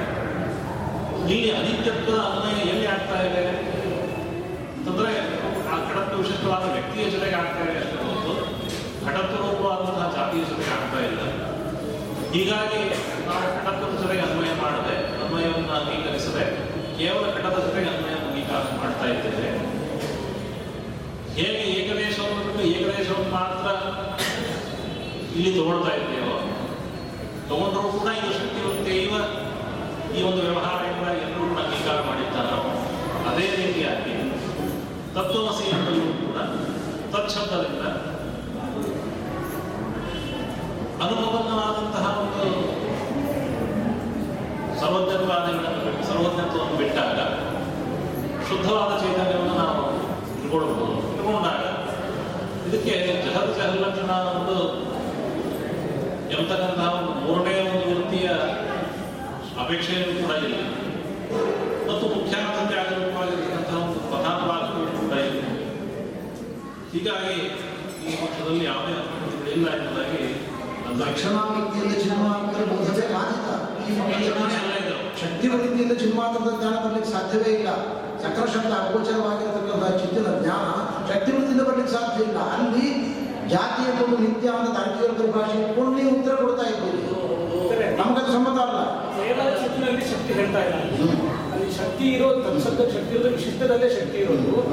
ವಿಶೇಷಣದಲ್ಲಿ ವಿಶೇಷಾಂಶದಲ್ಲಿ ಶಬ್ದಕ್ಕೆ ಅಲ್ಲಿ ಕರೆಕ್ಟ್ ಶಕ್ತಿ. ಅಲ್ಲಿ ಸಂಬಂಧ ಎರಡಲ್ಲೂ ಸೇರಿಸಿ ಹೇಗೆ ಶಕ್ತಿ ಇದೆಯೋ ಹಾಗೆ ಇಂದು ಈ ಮಾತು ಅದ್ವೈತದಲ್ಲಿ ಹೇಳಿಕ್ ಕೊಡೋದಿಲ್ಲ. ಚಿನ್ಮಾತ್ರದಲ್ಲಿ ಮತ್ತು ವಿಶೇಷಾಂಶದಲ್ಲಿ ವಿಶೇಷಾಂಶದಲ್ಲಿ ಶಕ್ತಿ ಇದೆ ಅಂತ ಹೇಳಿಕ್ ಕೊಡೋದಿಲ್ಲ. ಯಾಕೆಂದ್ರೆ ಚೈತನ್ಯದ ಬೋಧವನ್ನು ಕಥಮಕ್ಕೂ ಉತ್ಪಾದನೆ ಮಾಡಲಿಕ್ಕೆ ಕೊಡೋದಿಲ್ಲ ಚೈತನ್ಯದ ಬೋಧವನ್ನು ರಕ್ಷಣಾ ವೃತ್ತಿಯನ್ನು ಬಿಟ್ಟು ಬೇರೆ ರೀತಿಯಿಂದ ಹೇಳಲಿಕ್ಕೆ ಬರೋದಿಲ್ಲ ನೀವು ಶಕ್ತಿ ವೃತ್ತಿಯಿಂದ ಅಂತ ಹೇಳ್ತಾ ಇದ್ದೀರಿ ನೀವು. ಚಿನ್ಮಾತ್ರದ ಬೋಧ ಶಕ್ತಿ ವೃತ್ತಿಯಿಂದ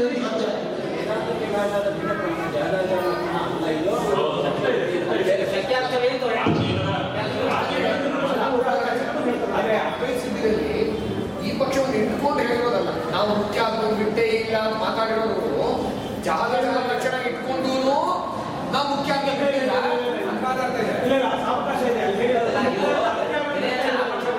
ಸರಿ ಬೇರೆ ಪಕ್ಷ ಹೇಳಿದೆ ಇಲ್ಲ, ಇಲ್ಲ, ಇಲ್ಲ. ಅಲ್ಲ, ಎರಡು ಪಕ್ಷಗಳಲ್ಲಿ ಕೂಡ ಅದ್ವೈತ ಸ್ಥಿತಿ ಬಗ್ಗೆ ನೋಡಿ, ಅನುಭವತ್ಯ ವಿಶೇಷಣ ತ್ಯಾಗೇ ವಿಶೇಷ್ಯಾಂಶ ಅತ್ಯಾಗ ವಿಶೇಷ್ಯಾಂಶ ಅಜ್ಞಾತವನ್ನು ಹೇಳಿರೋದ್ರಿಂದಾಗಿ ಅದು ಎರಡು ಪುಸ್ತಕಗಳು ಕೂಡ ಸಮಾನವಾಗಿದೆ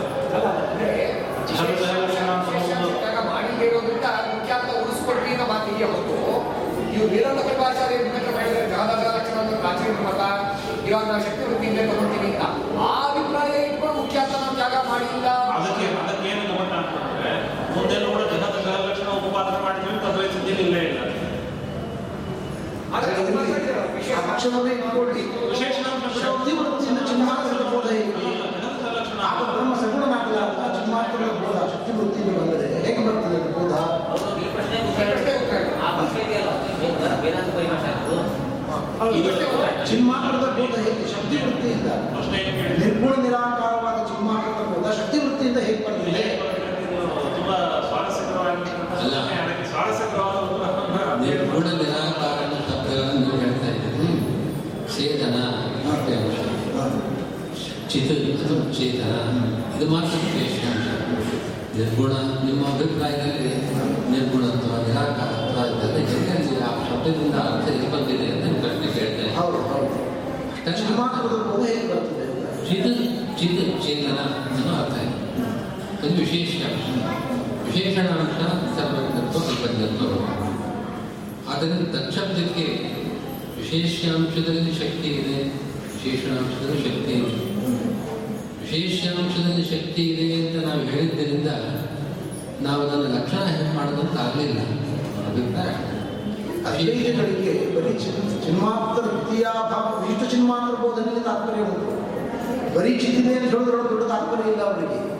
ದ್ವಿತೀಯ ಭಾವ ವಿಶಿಷ್ಟವಾದ ಚಿನ್ಮಾತ್ರವನ್ನು ಬೋಧನೆ ಮಾಡಬೇಕು. ಇದು ವಾಕ್ಯದಿಂದ ಈ ಶಾಸ್ತ್ರಬೋಧ ಹೇಗೆ ಬರ್ತದೆ? ಅದ್ವೈತಕ್ಕೆ ಅಭಿಮತವಾದ ಶಾಸ್ತ್ರಬೋಧ ಹೇಗೆ ಬರ್ತದೆ?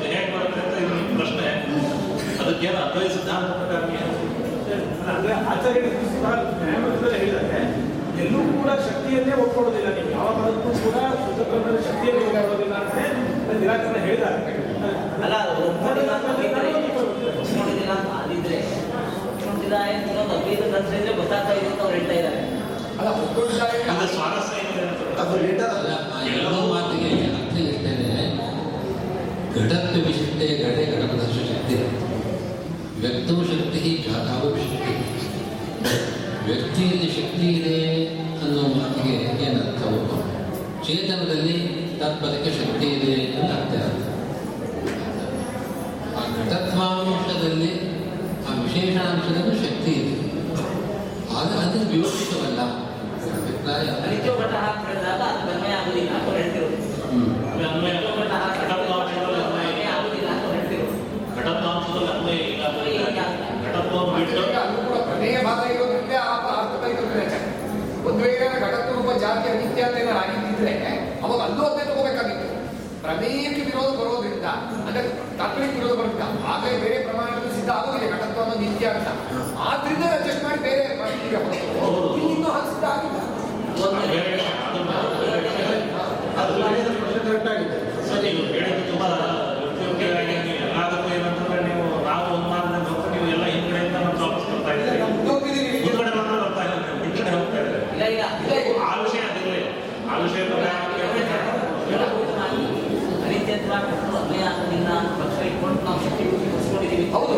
ಅಲ್ಲ. ಅದೇ ಸರಿಯಲ್ಲ ಘಟಕಗಳು ಅನ್ವಯ ಆಗೋದಿಲ್ಲ ಅಂತ ಹೇಳೋದು ತಪ್ಪ ಸರಿಯಲ್ಲ ಅದು ಅಲ್ಲ ನಿರ್ಣಾಯ ಒಂದು ಅಂಶ ಅದ್ವೈತ ಸಿದ್ಧಾಂತದ ಪ್ರಕಾರ ಬರೀ ಚಿನ್ಮಾತ್ರದ ಬೋಧ ಪ್ರಶ್ನವಲ್ಲ ಆ ವೃಥಾ ಚಿನ್ಮಾತ್ರ ಅಂತ ಪ್ರಶ್ನೆ ಮಾಡಿದಾಗ ಏವಂಗಳು ವಿಶೇಷ ವಿಶಿಷ್ಟವಾದ ಉಪರಕ್ಷಿತವಾದ ಚಿನ್ಮಾತ್ರದೇ ಬೋಧ ಪ್ರಶ್ನವಾಗಿದೆ ಅದು ನಿಮಗೆ ಶಕ್ತಿ ವೃತ್ತಿಯಿಂದ ಬರಲಿಕ್ಕೆ ಸಾಧ್ಯ ಅಲ್ಲ ಇದು ಇದು ತಾವು ಕೇಳಿದ ಎರಡು ಪ್ರಶ್ನೆಗಳನ್ನು ಕೇಳಿದ್ರಿ ಒಂದು ಶುದ್ಧ ಸಿದ್ಧಾಂತದ ಬೋಧ ಅಂತ ನೋಡಿ ಹೇಗೆ ಶಕ್ತಿಯನ್ನು ಒಪ್ಕೊಂಡಿಲ್ಲ ಎಂಬುದಾಗಿ ಒಂದು ಪ್ರಶ್ನೆ. ಈ ಅದ್ವೈತ ಸಿದ್ಧಿಯನ್ನು ಅನೇಕ ಬಾರಿ ಆಲೋಚನೆ ಮಾಡಿ ನೋಡಿದಾಗ ಏನು ಕಾಣಿಸುತ್ತೆ ಅಂತಂದ್ರೆ ಒಂದು ದೃಶ್ಯತ್ವದ ಪರಿಷ್ಕಾರ ಮಾಡಬೇಕಾದ್ರೆ ಒಂದು ವೃತ್ತಿ ವಿಷಯ ಕ್ಷೇತ್ರ ವೃತ್ತಿ ವಿಷಯ ಅಂತ ಈ ಬ್ರಹ್ಮಣ ಉಪಯೋಗಿಸ್ತಿಗೆಲ್ಲ ಒಂದು ಪ್ರಶ್ನೆ ಮಾಡಿಕೊಂಡು ಶಬ್ದ ಆಚರಣೆ ವೃತ್ತಿ ವಿಷಯ ಅಂತದ್ದು. ಶಬ್ದದಿಂದ ಹುಟ್ಟದೇ ಇರುವ ವೃತ್ತಿಗೆ ಬ್ರಹ್ಮ ವಿಷಯ ಆಗಿಲ್ಲ. ಪ್ರಪಂಚ ಇರುವ ವಿಷಯವಾಗಿದೆ ಎಂಬುದಾಗಿ. ಬ್ರಹ್ಮನಲ್ಲಿ ಶಬ್ದಜನ್ಯ ವೃತ್ತಿ ವಿಷಯಕ್ಕೆ ಒಪ್ಪಿಕೊಂಡ್ರು ಕೂಡ, ಶುದ್ಧ ಚಿನ್ಮಾತ್ರದಲ್ಲಿ ಶಬ್ದಜನ್ಯ ವೃತ್ತಿ ವಿಷಯಕ್ಕೆ ಒಪ್ಪಿಕೊಂಡ್ರು ಕೂಡ ಪ್ರತ್ಯಕ್ಷಾದಿ ವೃತ್ತಿ ವಿಷಯಕ್ಕೂ ಇಲ್ಲ ಎಂಬುದಾಗಿ ಅವರ ಒಂದು ಅಭಿಪ್ರಾಯ. ಇನ್ನು ಅವಾಚ್ಯತ್ವಾದಿ ವಿಷಯ ಬಂದಿದೆ ಅಲ್ಲ ಅಂತ ಅವಾಚ್ಯತ್ವಾದಿಗಳು ಅದೋ ಒಂದು ಮತಾಂತರ ಎಂಬುದಾಗಿ ನಮಗೆ ಕಾಣಿಸ್ತಾ ಇದೆ. ಇದು ಒಂದು. ಆಮೇಲೆ ಇಲ್ಲಿ ಪ್ರಕೃತ ಸಂದರ್ಭದಲ್ಲಿ, ತತ್ವಮಸಿ ಎಂಬಲ್ಲಿ ದ್ವಿತೀಯಾಭಾವ ವಿಶಿಷ್ಟವಾದಂತಹ ಚಿತ್ರದಲ್ಲಿ ಈ ಒಂದು ಶ್ರುತಿಗೆ ತಾತ್ಪರ್ಯ ಅಂತ ಆ ಒಂದು ಸುದ್ದಿ ವಸ್ತುವಿನಲ್ಲಿ ಶ್ರುತಿಯ ತಾತ್ಪರ್ಯ ಬರಬೇಕಾಗಿದೆ ಶ್ರುತಿ ತಾತ್ಪರ್ಯ ಹೇಳಬೇಕಾಗಿದೆ. ದ್ವಿತೀಯಾಭಾವ ಅದು ಯಾವುದು? ಕೂಡ ಇಲ್ಲ ಈ ಸಂದರ್ಭದಲ್ಲಿ ದ್ವಿತೀಯ ವಿಶಿಷ್ಟವಾದ ಚಿತ್ರ ಕೂಡ ನಮಗೆ ಬರಬೇಕು ಕೊಡೋ ಅವಶ್ಯಕತೆ ಇಲ್ಲ. ಶುದ್ಧ ಚಿತ್ರ ಒಂದಿದೆ.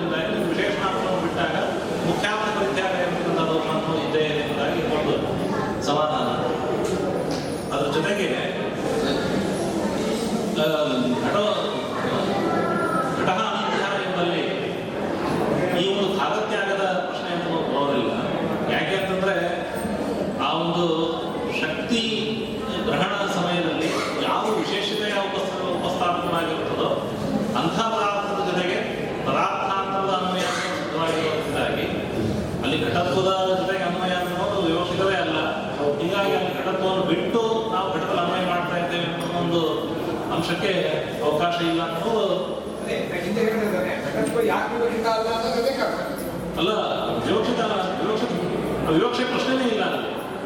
ಇದು ಶಕ್ತಿ ನಾಟಕಗಳಂತಲ್ಲ ಅವ್ರು ಹೇಳಿದ್ರು ಹೌದು. ಘಟದ ಪರಿಸ್ಥಿತಿಯೇ ಬರ್ತದೆ ಅಂಶ.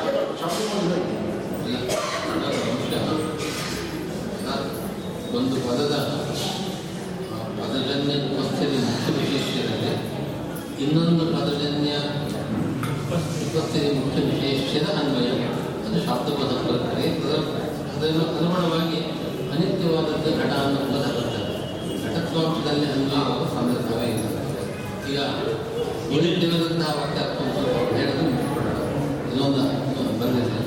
ಒಂದು ಹತ್ತು ನಿಮಿಷ ನೀವು ಅದನ್ನು ಅನುವಾದ ಮಾಡಿಬಿಟ್ರೆ ಸಾಕು. ಇದು ಒಂದೇ ಇನ್ನೊಂದು ಸಮಾಧಾನ ಒಂದೇ ಒಂದು ಶಕ್ತಿವಾದ ಗ್ರಂಥದಲ್ಲಿ ವಿಶೇಷವಾಚಕವಾದ ಶಬ್ದಕ್ಕೆ ಸಾಮಾನ್ಯ ಆ, ದಲ್ಲಿ ನೀವು ವೃತ್ತಿಯನ್ನು ತಗೊಂಡಾಗ ಲಕ್ಷಣ ಎಂದು ಇನ್ನೊಂದು ಪ್ರಮೇಯ ಶಕ್ತಿವಾದ ಗ್ರಂಥದಲ್ಲೂ ಕೂಡ ಇದು ವಿಶೇಷವಾಚಕವಾದ ಶಬ್ದ. ಅದಕ್ಕೆ ಸಾಮಾನ್ಯದಲ್ಲಿ ನೀವು ಶಕ್ತಿಯನ್ನು ಸ್ವೀಕಾರ ಮಾಡಿದರೆ ಈಗ ವಿಶೇಷವಾಚಕವಾದ ಶಬ್ದ ಯಾವುದು ಧೇನು ಒಂದು ಶಬ್ದ.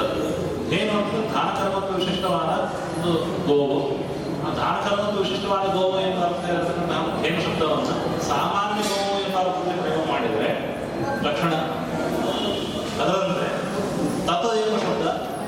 ಅದು ಸರ್ವಜ್ಞತ್ವಾದ ವಿಶಿಷ್ಟವಾದ ಬ್ರಹ್ಮವನ್ನು ಬೋಧನೆ ಮಾಡ್ತಾ ಅಂತ ಒಂದು ಸಾಮಾನ್ಯ ವಿಶೇಷವಾದಂತಹ ಪುಸ್ತಕವನ್ನು ನೀವು ಸಾಮಾನ್ಯದಲ್ಲಿ ಪ್ರಯೋಗ ಮಾಡಿದ ಚೇ, ಕೇವಲ ಚೈತನ್ಯ ಎಂಬಂಥದ್ದು ಪ್ರಯೋಗ ಮಾಡಿದರೂ ಕೂಡ ಲಕ್ಷಣ ಎಂಬ ಗದಾದ ಅಭಿಪ್ರಾಯವನ್ನು ಹೊಂದಿದ್ದಾರೆ ಇದರಲ್ಲಿ ಸ್ವಲ್ಪ ಅಸ್ವಾರಸ್ಯ ಬರುತ್ತೆ ಅನ್ನೋದು ಒಂದು ನ್ಯಾಯಶಾಸ್ತ್ರ ಇನ್ನೊಂದು ರೀತಿಯಾದ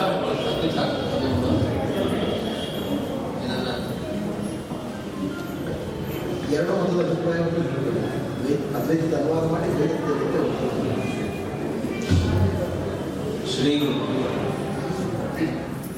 ತತ್ವಮಸಿ ಶುದ್ಧಾರ್ಥವನ್ನು ನಮ್ಮ ಪರಂಪರೆಯಲ್ಲಿ ಅನೇಕ ಗ್ರಂಥಗಳಲ್ಲಿ ಅದರಲ್ಲಿ ತತ್ವೋದ್ಯೋತ ಗ್ರಂಥದಲ್ಲಿ ಒಂದು ವಿಶಿಷ್ಟವಾದಂತಹ ಪ್ರಮೇಯ ಬಂದಿದೆ. ಅಲ್ಲಿ ಅದ್ವೈತಿಗಳು ತತ್ವಮಸಿ ಶುತ್ಯರ್ಥವನ್ನು ವಿಚಾರ ಮಾಡುವ ಸಂದರ್ಭದಲ್ಲಿ ದೃಷ್ಟಾಂತವಾಗಿ ಸ್ವಯಂ ದೇವದತ್ತ ಅನ್ನೋದನ್ನು ಕೊಟ್ಟಿದ್ದಾರೆ. ಸಹ ಅನ್ನೋದಕ್ಕೆ ಅವನು ಅವತ್ತು ಅಲ್ಲಿ ನೋಡಿದವನು ಅಂತ ದೇಶಕಾಲ ವಿಶಿಷ್ಟ, ಅಯಂ ಅನ್ನೋದಕ್ಕೆ ಏತದ್ದೇಶಕಾಲ ವಿಶಿಷ್ಟ. ಇವರಿಬ್ಬರಿಗೆ ಅಭೇದವನ್ನು ಹೇಳಲಿಕ್ಕೆ ಸಾಧ್ಯ ಇಲ್ಲ. ಇಲ್ಲಿ ಮೂರು ಥರ ಅನ್ವಯ ಮಾಡಲಿಕ್ಕೆ ಅವಕಾಶ ಇದೆ. ಸಹ ಸಹ ದೇವದತ್ತ, ಅಯಂ. ಅಯಂ ದೇವದತ್ತ, ಸಹ. ಸಹ, ಅಯಂ ದೇವದತ್ತ ಅಂತ ಹೀಗೆ ಮೂರು ಥರ. ಮೂರರಲ್ಲೂ ಸಮಸ್ಯೆ ಇದೆ. ಅದರಲ್ಲಿ ಸಹ ಅನ್ನೋ ಅನ್ನೋದನ್ನು ಉದ್ದೇಶ ಮಾಡಿ ಅಯಂ ಸಹ ದೇವದತ್ತ, ಅಯಂ ಅಂತ ಹೇಳುವಾಗ ಅಲ್ಲಿ ಹೇಳಿರ್ತಕ್ಕಂಥ ದೋಷ, ಅದ್ವೈತಿಗಳು ಸ್ವಲ್ಪ ಗಮನಿಸಬೇಕಾದಂಥದ್ದು, ಏತದ್ದೇಶ ಕಾಲಯೋ ತದ್ದೇಶ ಕಾಲಯೋ ಅಸ್ತಿತ್ವ ಸ್ಯಾತ್. ಈಗ ಆ ಎರಡು ದೇಶ ಕಾಲಗಳು ಬರಬೇಕಾದೀತು ಅಂತ. ಯದ್ಯಪಿ ಸಹ ಅಯಂ ದೇವದತ್ತ ನಾವು ಹೇಳ್ತಾ ಇರೋದು. ಅವನು ತದ್ದೇಶ ಕಾಲ ವಿಶಿಷ್ಟ ಅಯಂ ಅಂತ ಹೇಳಿದಾಗ ತದ್ದೇಶ ಕಾಲಗಳಲ್ಲಿ ಏತದ್ದೇಶ ಕಾಲಗಳು ಇರಬೇಕು ಅಂತ ಅನಿಸ್ತದೆ ಹೊರತು. ಏತದ್ದೇಶ ಕಾಲಗಳಲ್ಲಿ ತದ್ದೇಶ ಕಾಲಗಳು ಇರಬೇಕು ಅಂತ ಯಾಕೆ? ಅಂತ ಅನ್ನಿಸ್ತದೆ. ಅದಕ್ಕೆ ವ್ಯಾಖ್ಯಾನಕಾರರು ವಿಧೇಯಾನ್ವಯ ಕಾಲೇ ಸತಃ ಏವ ವಿಶೇಷಣತ್ವಂ. ವಿಧಾನ ಮಾಡಬೇಕಾದ್ರೆ ಯಾವುದಿರ್ತದೋ ಅದು ವಿಶೇಷಣ ಆಗುತ್ತೆ. ಇಲ್ಲಾಂದರೆ ಅದು ಉಪಲಕ್ಷಣ ಆಗಿಬಿಡ್ತದೆ. ಇಲ್ಲಿ ವಿಶಿಷ್ಟಗಳಿಗೆ ಐಕ್ಯವನ್ನು ಹೇಳಲಿಕ್ಕೆ ಬರಲ್ಲ ಅನ್ನೋದನ್ನೇ ಹೇಳಲಿಕ್ಕೆ ಹೊರಟಿರೋದು. ಅದರಿಂದ ಉಪಲಕ್ಷಣ ಮಾಡಬೇಕು ಅಂತ ಹೇಳಲಿಕ್ಕೆ ಹೊರಟಿರೋದು. ಅಂದರೆ ಸಹ ಅನ್ನೋದು ವಿಶಿಷ್ಟ ಅಂತ ಇಟ್ಟುಕೊಂಡ್ರೆ, ಆಗ ವಿಶಿಷ್ಟಸ್ಯ ಯದಿ ಏತದ್ದೇಶ ಕಾಲ ವೈಶಿಷ್ಟ್ಯಂ ವಿಧೀಯತೆ, ತದಾ ವಿಧಾನಕಾಲೇ ತಸ್ಯ ಪ್ರಸಕ್ತಿ ಭವತಿ ಅಂತ. ಇನ್ನು ಅಯಂ ಸಹ ಅಂತ ಇಟ್ಟುಕೊಂಡರೆ ಅವಾಗ ಅದರಂತೆ ತದ್ದೇಶ ಕಾಲಯೋಹೋ ಏತದ್ದೇಶ ಕಾಲಸ್ಯ ವೃತ್ತಿತ್ವ ಸ್ಯಾತ್ ಅಂತ ಹೀಗೆ ದೋಷಗಳನ್ನು ಹೇಳಿದ್ದಾರೆ. ಇದಕ್ಕೆ ಪರಿಹಾರ ಹೇಳಬೇಕಾದರೆ ಶ್ರೀಮಠ್ ಟೀಕಾಕೃತ್ಪಾದರ ಒಂದು ಬಹಳ ಅಪೂರ್ವವಾದಂತಹ ಕೊಡುಗೆ ಅಂತಂದರೆ ಸಹ ಅಂತ ಹೇಳಿದಾಗ ನಮಗೆ ಬರೀ ತದ್ದೇಶ ಕಾಲಗಳ ವೈಶಿಷ್ಟ್ಯ ಮಾತ್ರ ಕಾಣೋದಿಲ್ಲ. ಕಿಂತು ತಸ್ಯ ಅತೀತತ್ವಮಪಿ ಅಂತ ಶಬ್ದ ಬಳಸಿ ಅತೀತತ್ವಂಚ ಧ್ವಂಸಃ ಅಂತ ಮುಂದೆ ಅವರೇ ಅದನ್ನು ಸ್ಪಷ್ಟಪಡಿಸಿ ಹೇಳಿ ಅದರಿಂದ ಈಗ ನಮಗೆ ತದ್ದೇಶಕಾಲ ಸಂಬಂಧ ಧ್ವಂಸವಾನ್, ಏತದ್ದೇಶಕಾಲ ಸಂಬಂಧವಾನ್ ಅಂತ ಕಾಣುತ್ತೆ. ಈಗ ತದ್ದೇಶಕಾಲ ಧ್ವಂಸ ಇರುವಂತಹ ಈ ಕಾಲದಲ್ಲಿ ಏತದ್ದೇಶ ಕಾಲಗಳ ಸಂಬಂಧ ಇದೆ. ಆದ್ದರಿಂದ ಅವೆರಡಕ್ಕೂ ಕೂಡ ವಿರೋಧ ಬರೋದಿಲ್ಲ. ಇಲ್ಲಿ ಮುಖ್ಯಾರ್ಥವನ್ನೇ ಇಟ್ಟುಕೊಳ್ಳಿಕ್ಕೆ ಬರ್ತಾ ಇದೆ. ಇಲ್ಲಿ ಲಕ್ಷಣ ಮಾಡುವಂತಹ ಅವಕಾಶವೇ ಇಲ್ಲ ಅಂತ ಹೀಗೆ ಹೇಳಿದ್ದಾರೆ. ಇಲ್ಲಿ ನಾನು ಹೇಳ್ಕೊ, ಹೇಳಬೇಕು, ಅನುವಾದ ಮಾಡಬೇಕು ಅಂತ ಅಂದ್ಕೊಂಡಿರ್ತಕ್ಕಂತಹ ವಿಷಯ ಈ ಸಂದರ್ಭದಲ್ಲಿ ತತ್ವೋದ್ಯೋತಕ್ಕೆ ಇರತಕ್ಕಂತಹ ಟಿಪ್ಪಣಿಗಳಲ್ಲಿ ಒಟ್ಟು ನಾಲ್ಕು ಥರದ ಮುಖ್ಯವಾಗಿ ಅಭಿಪ್ರಾಯವನ್ನು ಕಾಣಬಹುದಾಗಿದೆ. ಒಂದು ಒಂದು ಪಕ್ಷವನ್ನು ಇಟ್ಟುಕೊಂಡು ಹೊರಟ್ರೆ ಸಹ ಅಯಂ ದೇವದತ್ತಃ ಅನ್ನೋ ಪಕ್ಷದಲ್ಲಿ ಸಹ ಅನ್ನೋದಕ್ಕೆ ತದ್ದೇಶಕಾಲ ಸಂಬಂಧ ಧ್ವಂಸವಾನ್, ಏತದ್ ಕೃಪಾ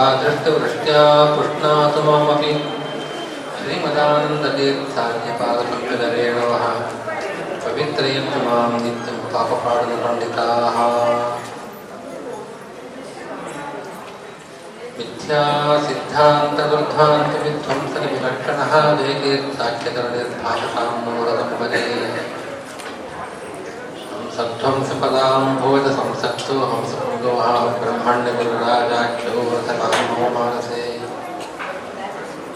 परवाख्य प्रमाणार्थ विक्रीडन विशारदा लक्ष्मी नारायण मुनि पदवाक्यप्रमाणार्थिविक्रीडनविशारदां नारायणमुनीन् वंदे विद्यागुरुन् मम अर्थिकल्पितकल्पोऽयं प्रत्यर्थिलकेसरी व्यासतीर्थ गुरुर्भूयात् अस्मदिष्टार्थसिद्धये आपादमौलिपर्यन्तं गुरूणाम् आकृतिं स्मरेत्तेन विघ्नाः प्रणश्यन्ति सिद्ध्यन्ति च मनोरथाः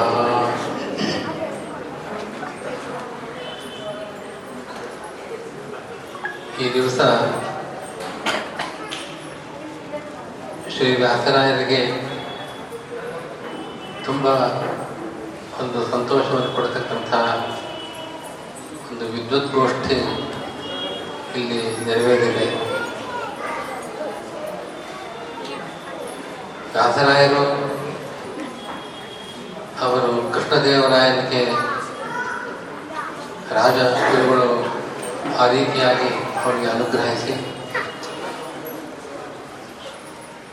ಕೃಷ್ಣದೇವರಾಯ ಶ್ರೀ ವ್ಯಾಸರಾಯರನ್ನ ತನ್ನ ಶಾಸನಗಳಲ್ಲಿ ಮದ್ಗುರುಹು ನನ್ನ ಗುರುಗಳು ಅಂತ ಕಂಠೋಕ್ತವಾಗಿ ಅವರನ್ನ ಹಾಡಿ ಹೊಗಳಿದ್ದಾನೆ. ಆ ರೀತಿಯಾಗಿ ಲೌಕಿಕ ವಿಷಯಗಳಲ್ಲಿ ಮತ್ತು ಆಧ್ಯಾತ್ಮಿಕ ವಿಷಯಗಳಲ್ಲಿ ಆ ರಾಜನಿಗೆ ಮಾರ್ಗದರ್ಶನ ಮಾಡಿದ ಮಹಾನ್ ಭಾವರು ಶ್ರೀ ವ್ಯಾಸರಾಯರು ಆಗಿನ ಕಾಲದ ಒಂದು ವಿದ್ವತ್ತು ವೈಶ್ಯ ಅನ್ನೋ ವಿಷಯದಲ್ಲಿ ಒಂದು ಪರಾಕಾಷ್ಠೆ ಅಂತ ಹೇಳಬಹುದಾದ ಅಂಥ ಒಂದು ಮೇಲು ಸದೃಶರಾಗಿದ್ದು ಭಾರತೀಯ ದರ್ಶನ ಗ್ರಂಥಗಳಲ್ಲಿ ಅತ್ಯುತ್ಕೃಷ್ಟ ಎಂದು ಹೇಳಬಹುದಾದ ಗ್ರಂಥಗಳನ್ನು ರಚನೆ ಮಾಡಿದವರು. ಕೇವಲ ಮಧ್ಯಮತಾನುಯಾಯಿಗಳಲ್ಲದೆ ದಾರ್ಶನಿಕ ವಿಷಯಗಳಲ್ಲಿ ಆಸಕ್ತಿ ಇರತಕ್ಕಂಥ ಎಲ್ಲರಿಗೂ ಕೂಡ ಅತ್ಯಂತ ಗೌರವಾಸ್ಪದರು ಆ ಮಹಾನುಭಾವರ ಆ ಗ್ರಂಥದ ಒಂದು ವಿಷಯವನ್ನು ತೆಗೆದುಕೊಂಡು ಇವತ್ತು ವಿದ್ವಾಂಸರು ಒಂದು ಚರ್ಚೆ ಸ್ವಲ್ಪ ಕಾಲ ನಡೆಸಿದ್ದಾರೆ. ಆ ವಿಷಯ ಬಹಳ ಗಹನ. ಈಗಾಗಲೇ ಸ್ವಲ್ಪ ಅದರ ಹಿನ್ನೆಲೆಯನ್ನು ವಿದ್ವಾಂಸರು ಹೇಳಿದ್ದಾರೆ. ಯಾವ ಸಂದರ್ಭದಲ್ಲಿ ಛಾಂದೋಗ್ಯೋಪನಿಷತ್ತಿನಲ್ಲಿ ಈ ವಿಷಯ ಬಂದಿದೆ, ಆ ಚರ್ಚೆಯ ಹಿನ್ನೆಲೆ ಏನಿದೆ ಎಂಬ ವಿಷಯವನ್ನು ವಿದ್ವಾಂಸರು ಸರಳವಾಗಿ ನಿರೂಪಣೆ ಮಾಡಿದ್ದಾರೆ. ಅನಂತರ ನಡೆದ ಚರ್ಚೆ ಸಾಮಾನ್ಯರಿಗೆ ಯಾವುದೂ ಅರ್ಥ ಆಗಲು ಸಾಧ್ಯ ಇಲ್ಲ. ಗಹನವಾದ ವಿಷಯ ಅದು. ಅದಕ್ಕೆ ಶಾಸ್ತ್ರದ ಆಳವಾದ ಅಧ್ಯಯನ ಇದ್ದವರು ಮಾತ್ರ ಅದನ್ನು ಏನು ಹೇಳ್ತಾ ಇದ್ದಾರೆ ಅನ್ನೋದನ್ನು ತಿಳ್ಕೊಳ್ಳಲು ಪ್ರಯತ್ನ ಪಡಬಹುದು ಆದರೆ ಸಾಮಾನ್ಯ ಜನರಿಗೂ ಅರ್ಥವಾದರೆ ಮಾತ್ರ ಅದು ಉಪಯುಕ್ತ. ಇಲ್ಲದೆ ಹೋದರೆ ನಿರರ್ಥಕ ಅಂತ ಹೇಳುವ ಸಾಮಾನ್ಯ ಜನರಿಗೆ ಅರ್ಥವಾಗುವ ಅಂಶವನ್ನು ಅವರು ಗ್ರಹಿಸ್ಬೋದು. ಅವರಿಗೆ ತಮ್ಮ ತಿಳುವಳಿಕೆಗೆ ಮೀರಿದ ಗಹನವಾದ ವಿಷಯ ಇಲ್ಲಿದೆ ಎಂಬುದು ಮನವರಿಕೆ ಆದರೆ ಸಾಕು.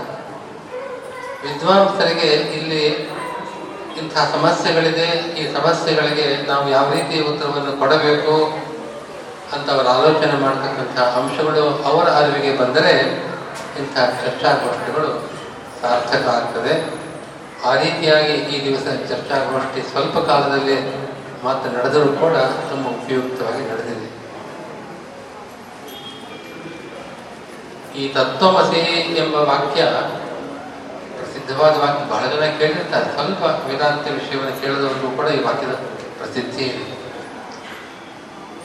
ನಮ್ಮ ಪರಂಪರೆಯಲ್ಲಿ ಆಚಾರ್ಯರ ಸಾಕ್ಷಾತ್ ಶಿಷ್ಯರು ಅವರಿಂದ ಆಶ್ರಮವನ್ನು ಸ್ವೀಕಾರ ಮಾಡಿದ ಶಿಷ್ಯರಲ್ಲಿ ಒಬ್ಬರು ಶ್ರೀಮತ್ ಜಯತೀರ್ಥರಿಗೆ ಏಕಾಗ್ರತ್ಪಾದರಿಗೆ ಗುರುಗಳಾದ ಅಕ್ಷೋಭ್ಯ ತೀರ್ಥರು ಅದೇ ಕಾಲದಲ್ಲಿ ವಿದ್ಯಾರಣ್ಯರು ಶೃಂಗೇರಿ ಮಠದ ಪೀಠಾಧಿಪತಿಗಳಾಗಿದ್ದವರು ಆ ವಿದ್ಯಾರಣ್ಯರಿಗೂ ಅಕ್ಷೋಭ್ಯ ತೀರ್ಥರಿಗೂ ಒಮ್ಮೆ ಭೇಟಿಯಾದಾಗ ಈ ತತ್ತಮಸಿ ವಾಕ್ಯದ ಅರ್ಥದ ವಿಷಯವಾಗಿ ಚರ್ಚೆ ನಡೆದಿದೆ. ಈ ಚರ್ಚೆ ನಡೆದಾಗ ಯಾವ ಪಕ್ಷ ಯಾರು ಸ್ವೀಕಾರ ಮಾಡಿದ್ರು ಅನ್ನೋದು ಸ್ಪಷ್ಟ ತೀರ್ಥರು ಮಧ್ಯಮತವಾದ ಪಕ್ಷವನ್ನು ಒಪ್ಪಿಕೊಂಡು ಸ್ವೀಕಾರ ಮಾಡಿದವರು ಆ ವಾಕ್ಯಾರ್ಥ ನಡೆಸಿದ್ದಾರೆ. ವಿದ್ಯಾರಣ್ಯರು ಅದ್ವೈತ ಪಕ್ಷವನ್ನು ಸ್ವೀಕಾರ ಮಾಡಿ ವಾದವನ್ನು ಮಾಡಿದವರು. ಯಾವ ಪಕ್ಷ ಆ ದಿವಸ, ಆ ಕಾಲದಲ್ಲಿ ಅದು ಸರಿಯಾದದ್ದು ಅಂತ ವಿದ್ವಾಂಸರಿಗೆ ಅಭಿಪ್ರಾಯ ಬಂದಿದೆ ಅನ್ನೋದಕ್ಕೆ ಮಧ್ಯಸ್ಥಿಕೆಯನ್ನು ವಹಿಸಿದವರು ಶ್ರೀ ವೈಷ್ಣವ ಮತದ ಪ್ರಸಿದ್ಧ ಯತಿಗಳಾದ ಅವರು ಗೃಹಸ್ಥಾಶ್ರಮಗಳೇ ವೇದಾಂತ ದೇಶಿಕರು ವೇದಾಂತ ದೇಶಿಕರು ಅಂತ ಮಹಾಪಂಡಿತರವರು. ಕವಿತಾರ್ಕಿಕ ಸಿಂಹರು ಅಂತ ಅವರನ್ನ ಅವರ ಕಾಲದಲ್ಲಿ ಕರೀತಾ ಇದ್ರು. ಅವರು ಮಹಾ ಕವಿಗಳು ಹೌದು, ಮಹಾ ದಾರ್ಶನಿಕರು ಹೌದು. ಅನೇಕ ಗ್ರಂಥಗಳನ್ನು ರಚನೆ ಮಾಡಿದವರು. ಅವರು ತಮ್ಮ ಅಭಿಪ್ರಾಯವನ್ನ ಕೊಟ್ಟಿದ್ದು ಹೀಗೆ.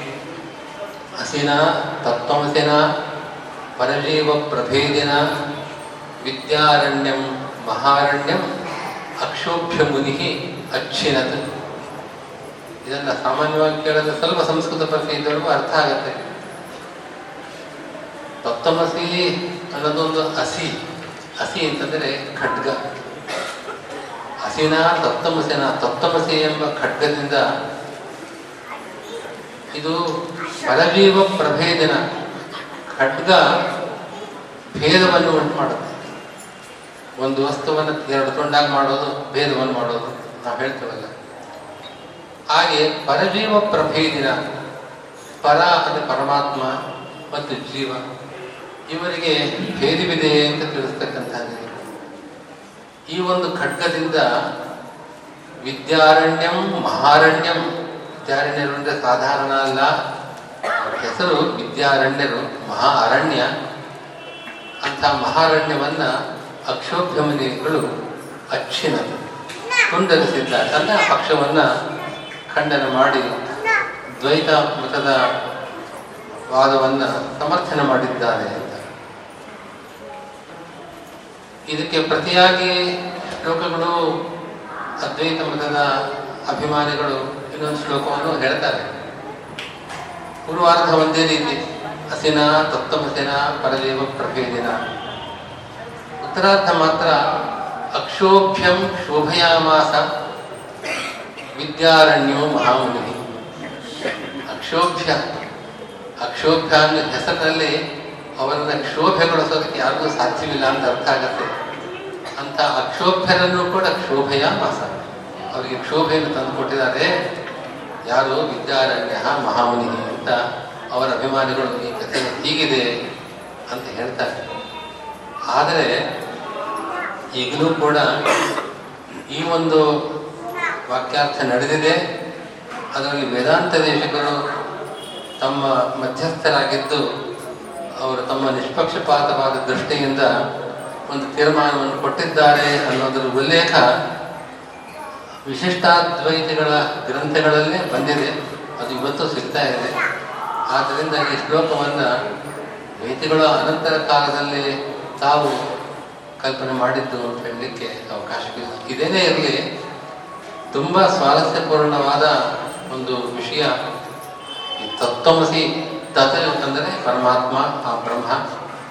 ತ್ವಂ ಅಂದರೆ ಶ್ವೇತಕೇತು ಬುದ್ಧಾಲಕರು ತಂದೆ, ಶ್ವೇತಕೇತು ನಮ್ಮ ಮಗನಿಗೆ ಉಪದೇಶ ಮಾಡಿದ ವಾಕ್ಯ. ತತ್ ತ್ವಮಸಿ ಈ ವಾಕ್ಯವನ್ನು ಅತತ್ ತ್ವಂ ಅಸಿ ನೀನು ಅವನಲ್ಲ ಅಂತ ಅರ್ಥ ಮಾಡಬಹುದು.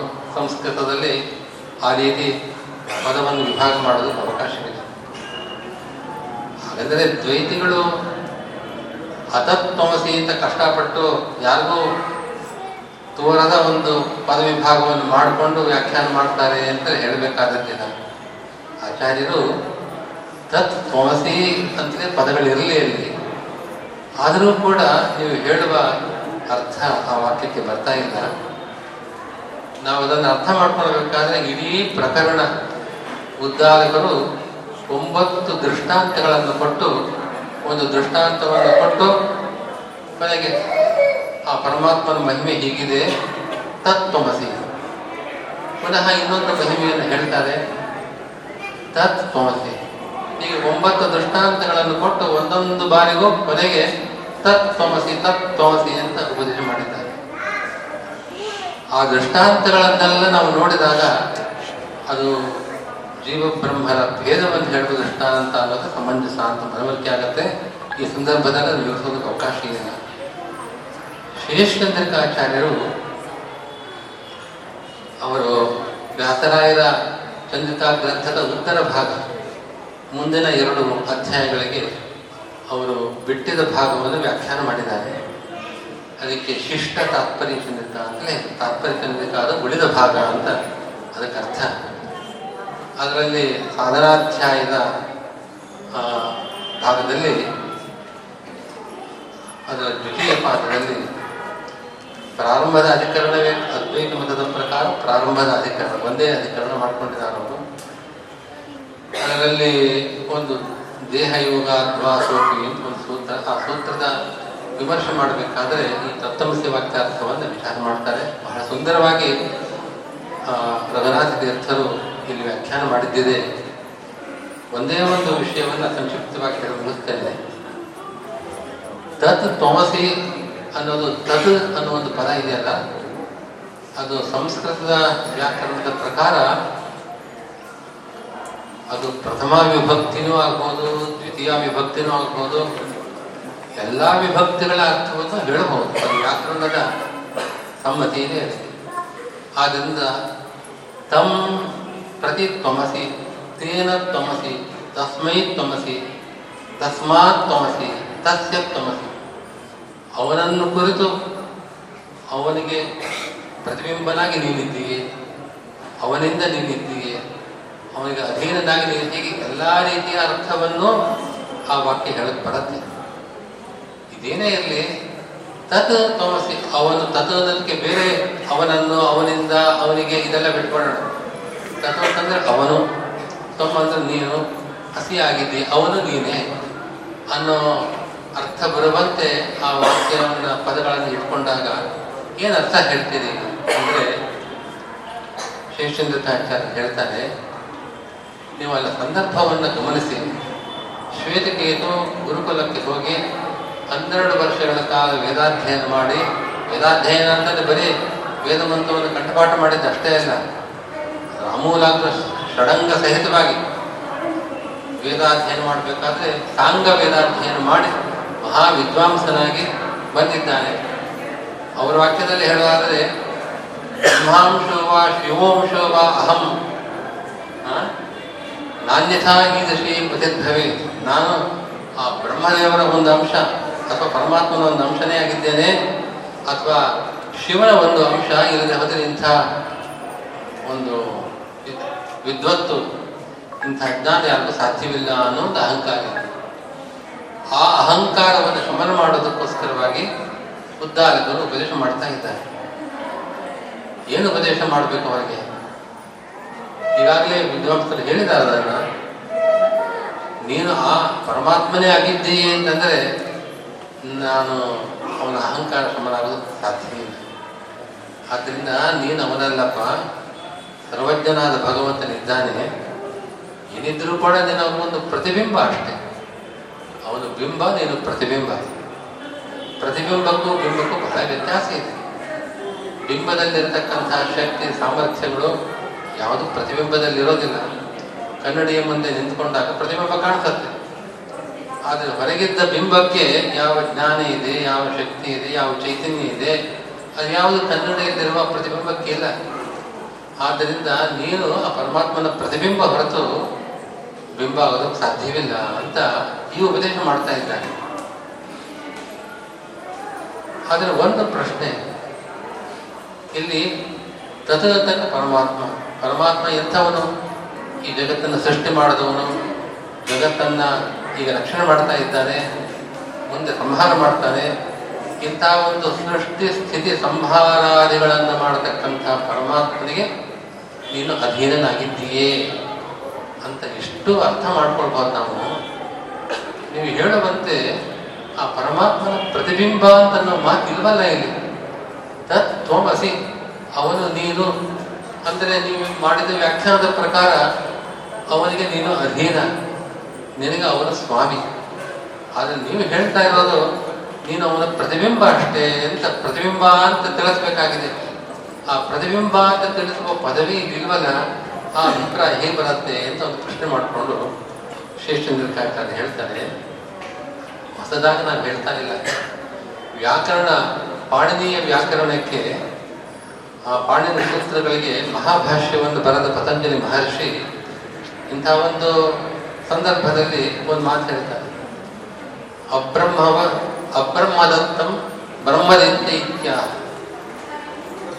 ಬ್ರಹ್ಮದತ್ತ ಅಂತ ಒಬ್ಬ ಹೆಸರು ಒಬ್ಬನ ಹೆಸರು, ಒಬ್ಬ ವ್ಯಕ್ತಿ ಇದ್ದಾನೆ. ಇನ್ನೊಬ್ಬ ವ್ಯಕ್ತಿ ಅವನು ಬ್ರಹ್ಮದತ್ತ ಅಲ್ಲ. ಆ ಬ್ರಹ್ಮದತ್ತನಲ್ಲದವನನ್ನು ನೋಡಿ ಮತ್ತೊಬ್ಬ ಇವನು ಬ್ರಹ್ಮದತ್ತ ಇವನು ಹಾಗೆ ಅಂತ ಮಾತಾಡಿದರೆ ಏನರ್ಥವು ಹಾಗೆ. ಅಲ್ಲಿ ವ್ಯಾಕರಣದಲ್ಲಿ ಹೇಳೋದು ಇವನು ಬ್ರಹ್ಮದತ್ತ ಅಂತ ಹೇಳೋವನಿಗೆ, ಬ್ರಹ್ಮದತ್ತ ಎನ್ನುವ ವ್ಯಕ್ತಿ ಬೇರೆನೆ, ಗೊತ್ತು, ಎಲ್ರಿಗೂ ಗೊತ್ತು. ಕಣ್ಮುಂದೆ ಇರೋನು ಬ್ರಹ್ಮದತ್ತ ಅಲ್ಲ. ಅವನನ್ನು ಇವನೇ ಬ್ರಹ್ಮದತ್ತ ಅಂತ ಮಾತಾಡಿದ್ರೆ ಅವನ ಅಭಿಪ್ರಾಯ ಏನಿರುತ್ತೆ? ಬ್ರಹ್ಮದತ್ತನಂತೆ ಇದ್ದಾನೆ. ಅವನಂತೆ ಇದ್ದಾನೆ ಅಂತ ಹೇಳುವ ಆ ಧಾಟಿ ಲೋಕದಲ್ಲಿ ಬೇರೆ ಶಾಸ್ತ್ರದ ಉದಾಹರಣೆಗಳನ್ನು ಕೊಡ್ತಾರೆ. ಲೋಕದ ಉದಾಹರಣೆಗಳನ್ನು ಕೊಟ್ಟಾಗ ಪತಂಜಲಿ ಮಹರ್ಷಿ ಹೇಳೋದು ಅಬ್ರಹ್ಮದತ್ತ ಬ್ರಹ್ಮದತ್ತ ಇತ್ಯ ಬ್ರಹ್ಮದತ್ತವದು ಅನ್ನೋ ಅರ್ಥದ ಬ್ರಹ್ಮದತ್ತನಂತೆ ತುಂಬ ಹೋಲಿಕೆ ಇದೆ. ಅವನಂತೆ ಇದ್ದಾನೆ. ಅಲ್ಲ, ಇವನು ಬ್ರಹ್ಮದತ್ತನೇ ಇವನು ಅನ್ನೋ ಮಾತನ್ನು ಆಡೋದನ್ನು ಕೇಳಿದ್ದೇವೆ.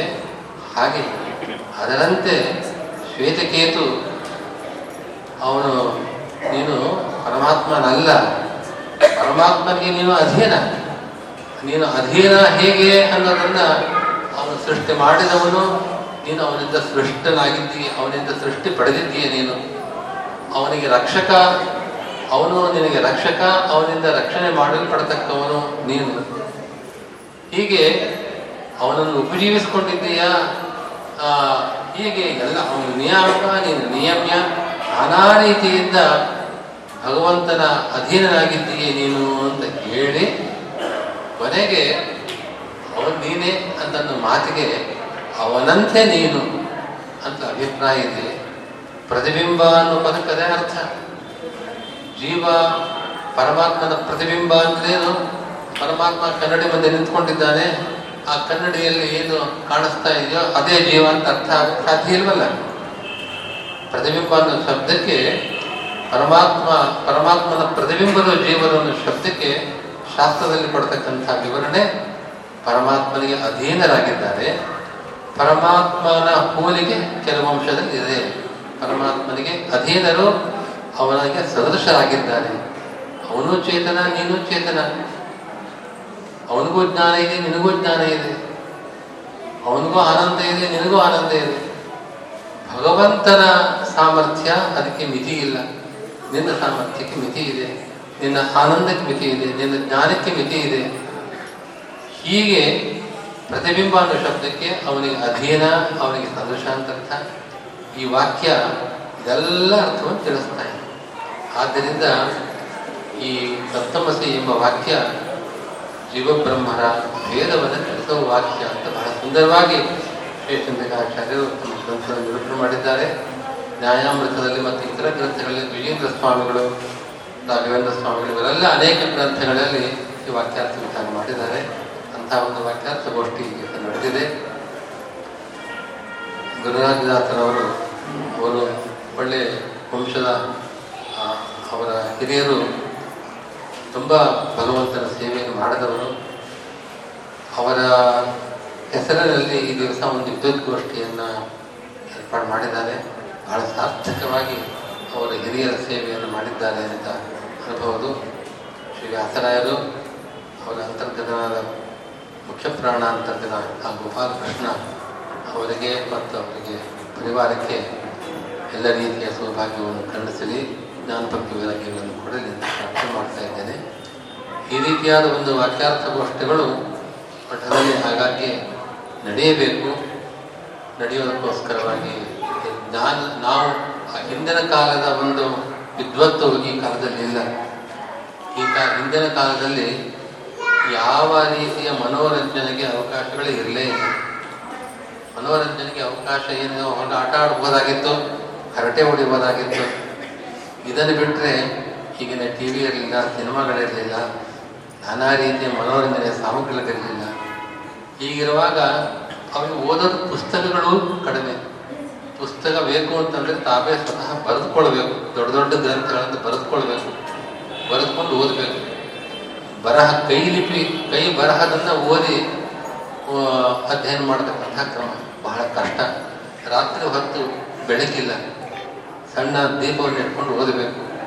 ಇಂತಹ ಕಷ್ಟದ ಸಂದರ್ಭಗಳಲ್ಲಿ ಅವರು ಶ್ರಮಪಟ್ಟು ಅಧ್ಯಯನ ಮಾಡಿದ್ದರಿಂದ ಅವರ ಜ್ಞಾನ, ಅಂತಹ ಜ್ಞಾನ ಇತ್ತು.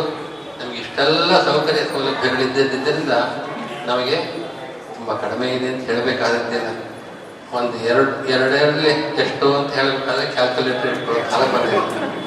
ಆದ್ದರಿಂದ ನಮ್ಮ ಬುದ್ಧಿಶಕ್ತಿ ಈಗಿನ ವಿಜ್ಞಾನದ ಪ್ರಭಾವದಿಂದ ಬಹಳ ಕುಂಠಿತ ಆಗಿದೆ. ಆದರೆ ಆದಷ್ಟು ಪ್ರಯತ್ನ ಪಟ್ಟು ಆ ಜ್ಞಾನ ಪರಂಪರೆಯನ್ನು ಉಳಿಸ್ಕೊಳ್ಳೋದಕ್ಕೆ ಪ್ರಯತ್ನ ಪಡಬೇಕು. ಅದಕ್ಕೊಂದು ಪ್ರಯತ್ನ, ಅದೇ ವ್ಯಾಸರಾಯರ ಸೇವೆ ಅಂತ ನಾವು ಮಾಡ್ತಾ ಇರೋದು. ಅದಕ್ಕೆ ಎಲ್ಲರ ಪ್ರೋತ್ಸಾಹ ಬೇಕು. ನಡೆಯಲಿ ಈ ಸಂದರ್ಭದಲ್ಲಿ ಒಂದು ಮಾತು ಹೇಳಬೇಕಾದಂತೂ ಮುಂದಿನ ವ್ಯಾಸರಾಯರ ಆರಾಧನೆ, ಮಾರ್ಚ್ ಇಪ್ಪತ್ತ್ಮೂರು ಇಪ್ಪತ್ನಾಲ್ಕು, ಇಪ್ಪತ್ತೈದು. ಶನಿವಾರ, ಭಾನುವಾರ ಮತ್ತು ಸೋಮವಾರ. ಮೂರು ದಿವಸ ನವೃಂದಾವನ ನಡೀತಾ ಇದೆ.